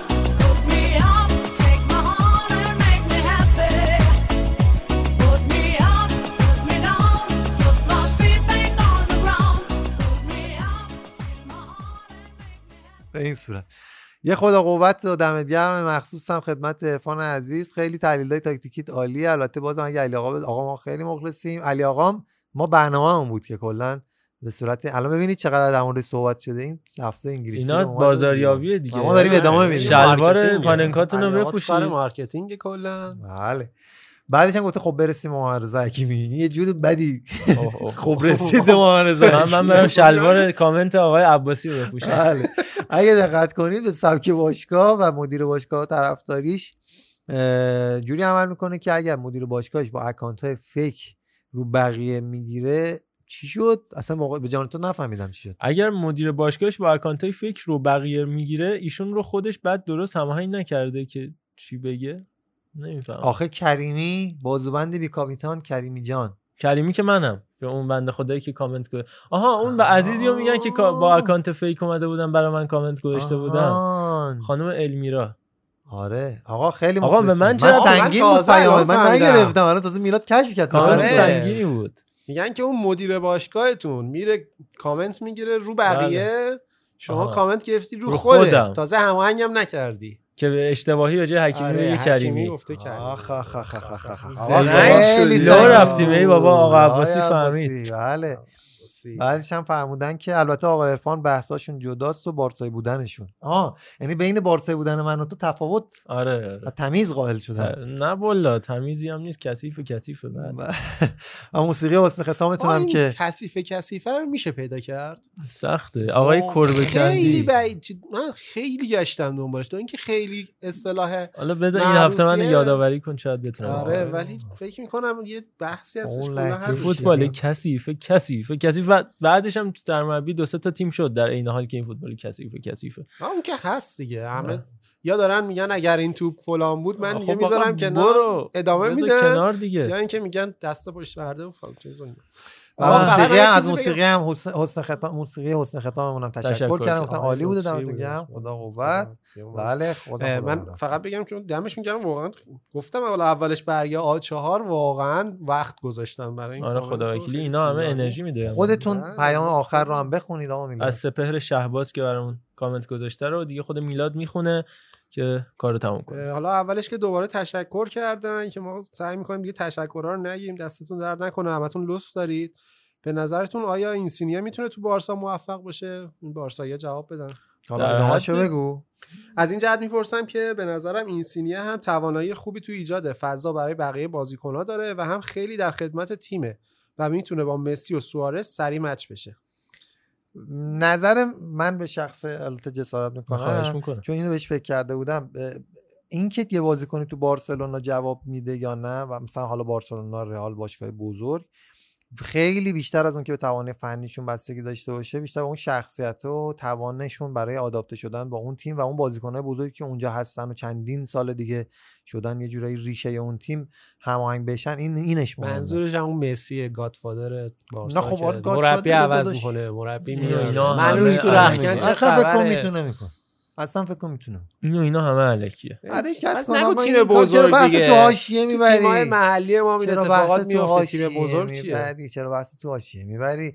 بعد آره ولی فکر کنم که این مطلب خیلی مهمه. یعنی مثلا کوتینیو هم کسی فکرشو نمی‌کرد بیاد مثلا جواب نده یا حتی خود هلبو من یادم میاد آره مثلا الکساندر هلب بودش الکس سونگ بودش تا حدی فابرگاس بودش. اینا اومدن ناپدید شدن مثلا. حالا فابریگاس که نه ولی خب یه سری بودن که اومد. آره. کوتینیو اول گفتم دیگه. ولی مثلا این سینی اگه بتونه ازش شخصیت خودش رو بتونه وفق بده آره به لحاظ کاراکتر فوتبال و اون کاری که تو زمین انجام میده دقیقا چیزی که گفتی هست. تکنیکیه تند و تیزه و در خدمت تیمه یعنی بیشتر از این که خیلی محتمل. می‌دونید بیاد. نه فکر کنم این هم نظر نیست همینجوری خودش. فقط گفت. آره، آره. ولی کلا هم بازیکنای ایتالیایی زیاد تو بارسلونا نبودن. حالا شاید از آخریناش آلبرتینی من یادم تو بارسا بازی کرده بود. بعد از اون زامبروتا. آره، زامبروتا که بعد از اون بحث کالچوپولی یوونتوس چند تا بازیکنای ایتالیایی مثلا کاناوارو رفت به رئال یا زامبروتا اومد به بارسا. خیلی ایتالیا نداشتیم توی اصلا. آره دقیقاً. اسپانیا. به خاطر همین شاید یه مقدار کار هم براشون سخت باشه. مثلا رئال هم فکر کنم فقط همین کاناوارو بوده. چند سال کاستانو مثلا یه مدت اونم موفق نبودش. نبود دیگه. زیاد بازیکن ایتالیایی تو اسپانیا ندیدیم. یعنی تو اتلتیکو مادرید هم آنچنان یادم نمیاد که باشن. فلزا حالا از این لحاظ کنم سخت باشه برای این سینیه که اگر یک روزی به تیم مثل بارسلونا بیاد موفقیتی کسب بکنه چون اسمش هم کوچیک‌تر نسبت به بازیکنایی مثل گریزمن و نیمار که اضافه شدن تو بارسا ممکنه زیر سایه آدمای دیگه و بازیکنای دیگه هم بره. آقا خیلی آخر- دمتون گرم. من یه چیزی بگم راجع به آخر کامنتشون رو بخونم.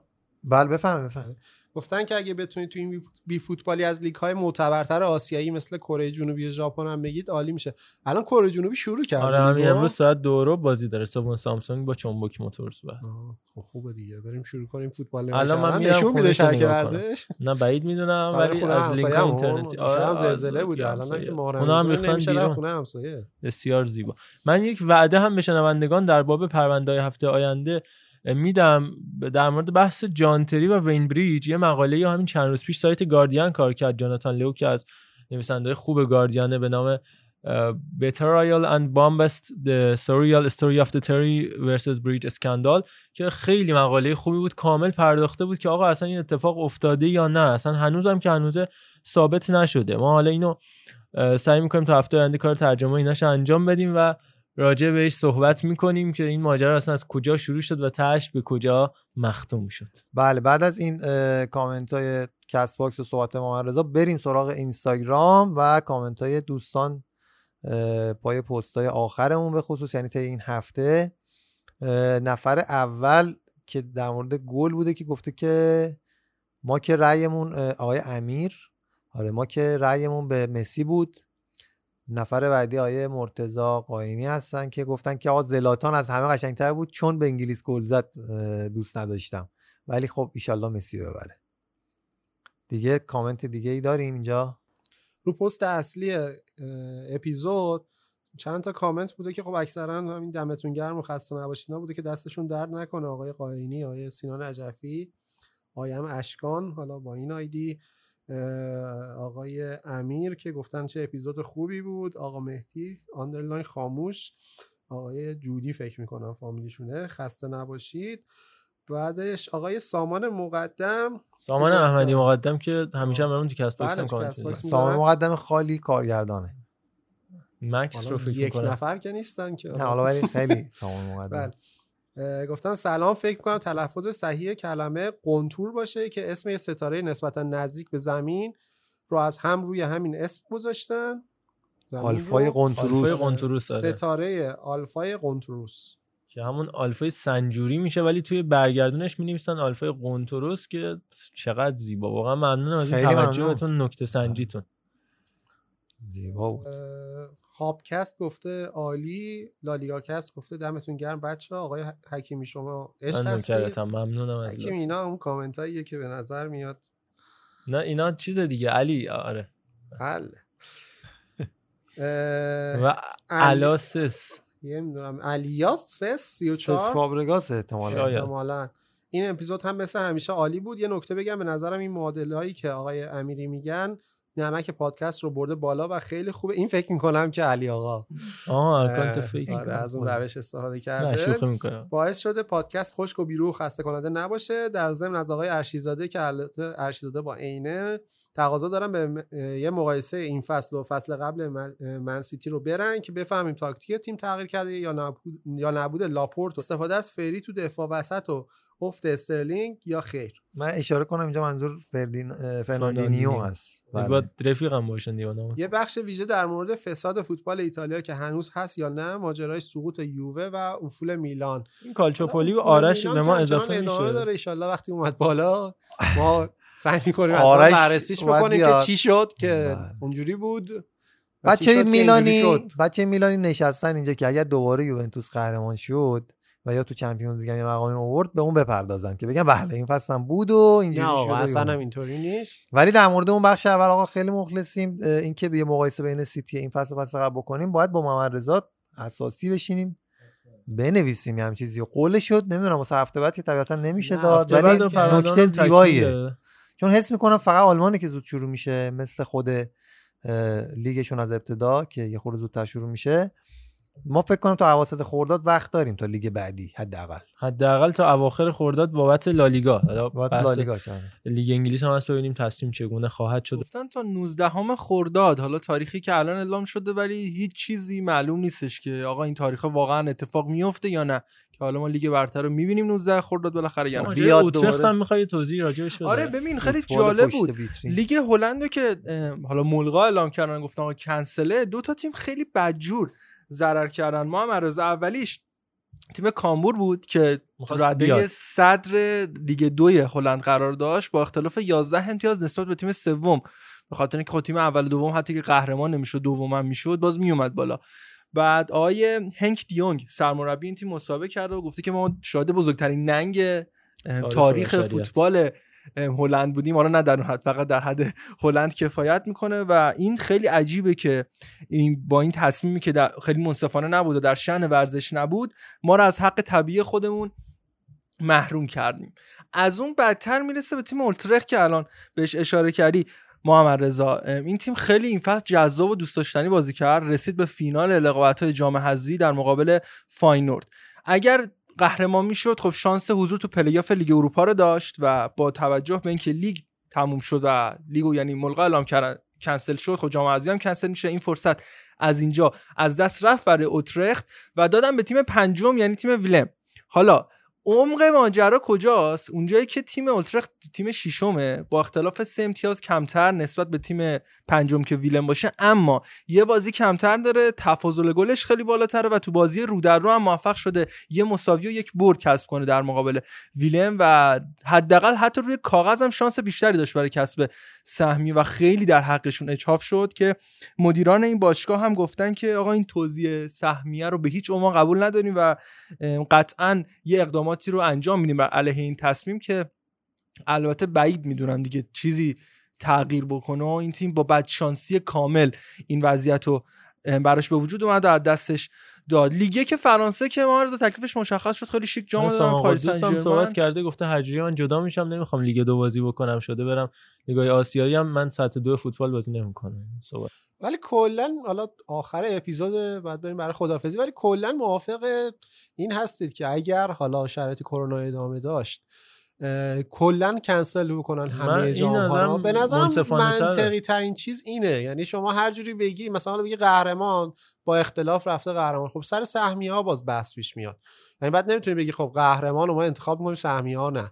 یا مثلا برای سقوط و اینا. حالا مثلا قهرمان توی سری لیگا مثل لیگ خودمون خب اختلاف زیاده ولی بازم نمیشه گفت 10 تا بازی مونده سی چسبوندن ته این به سر اونم هست. به یعنی همین می‌خوام. بگم. ببین این منصفانه بودن رو چجوری تو داری می‌بینیم اینکه اون یه تیمی یا یه آدمی یه بازیکنی حتی هر شخصی چقدر پدرش در اومده تا به اینجا رسیده که حالا یه دفعه بیان تعطیل کنن؟ این یه بحثه. یه بحثش هم اینه که به آینده فوتبال اعتقاد داری؟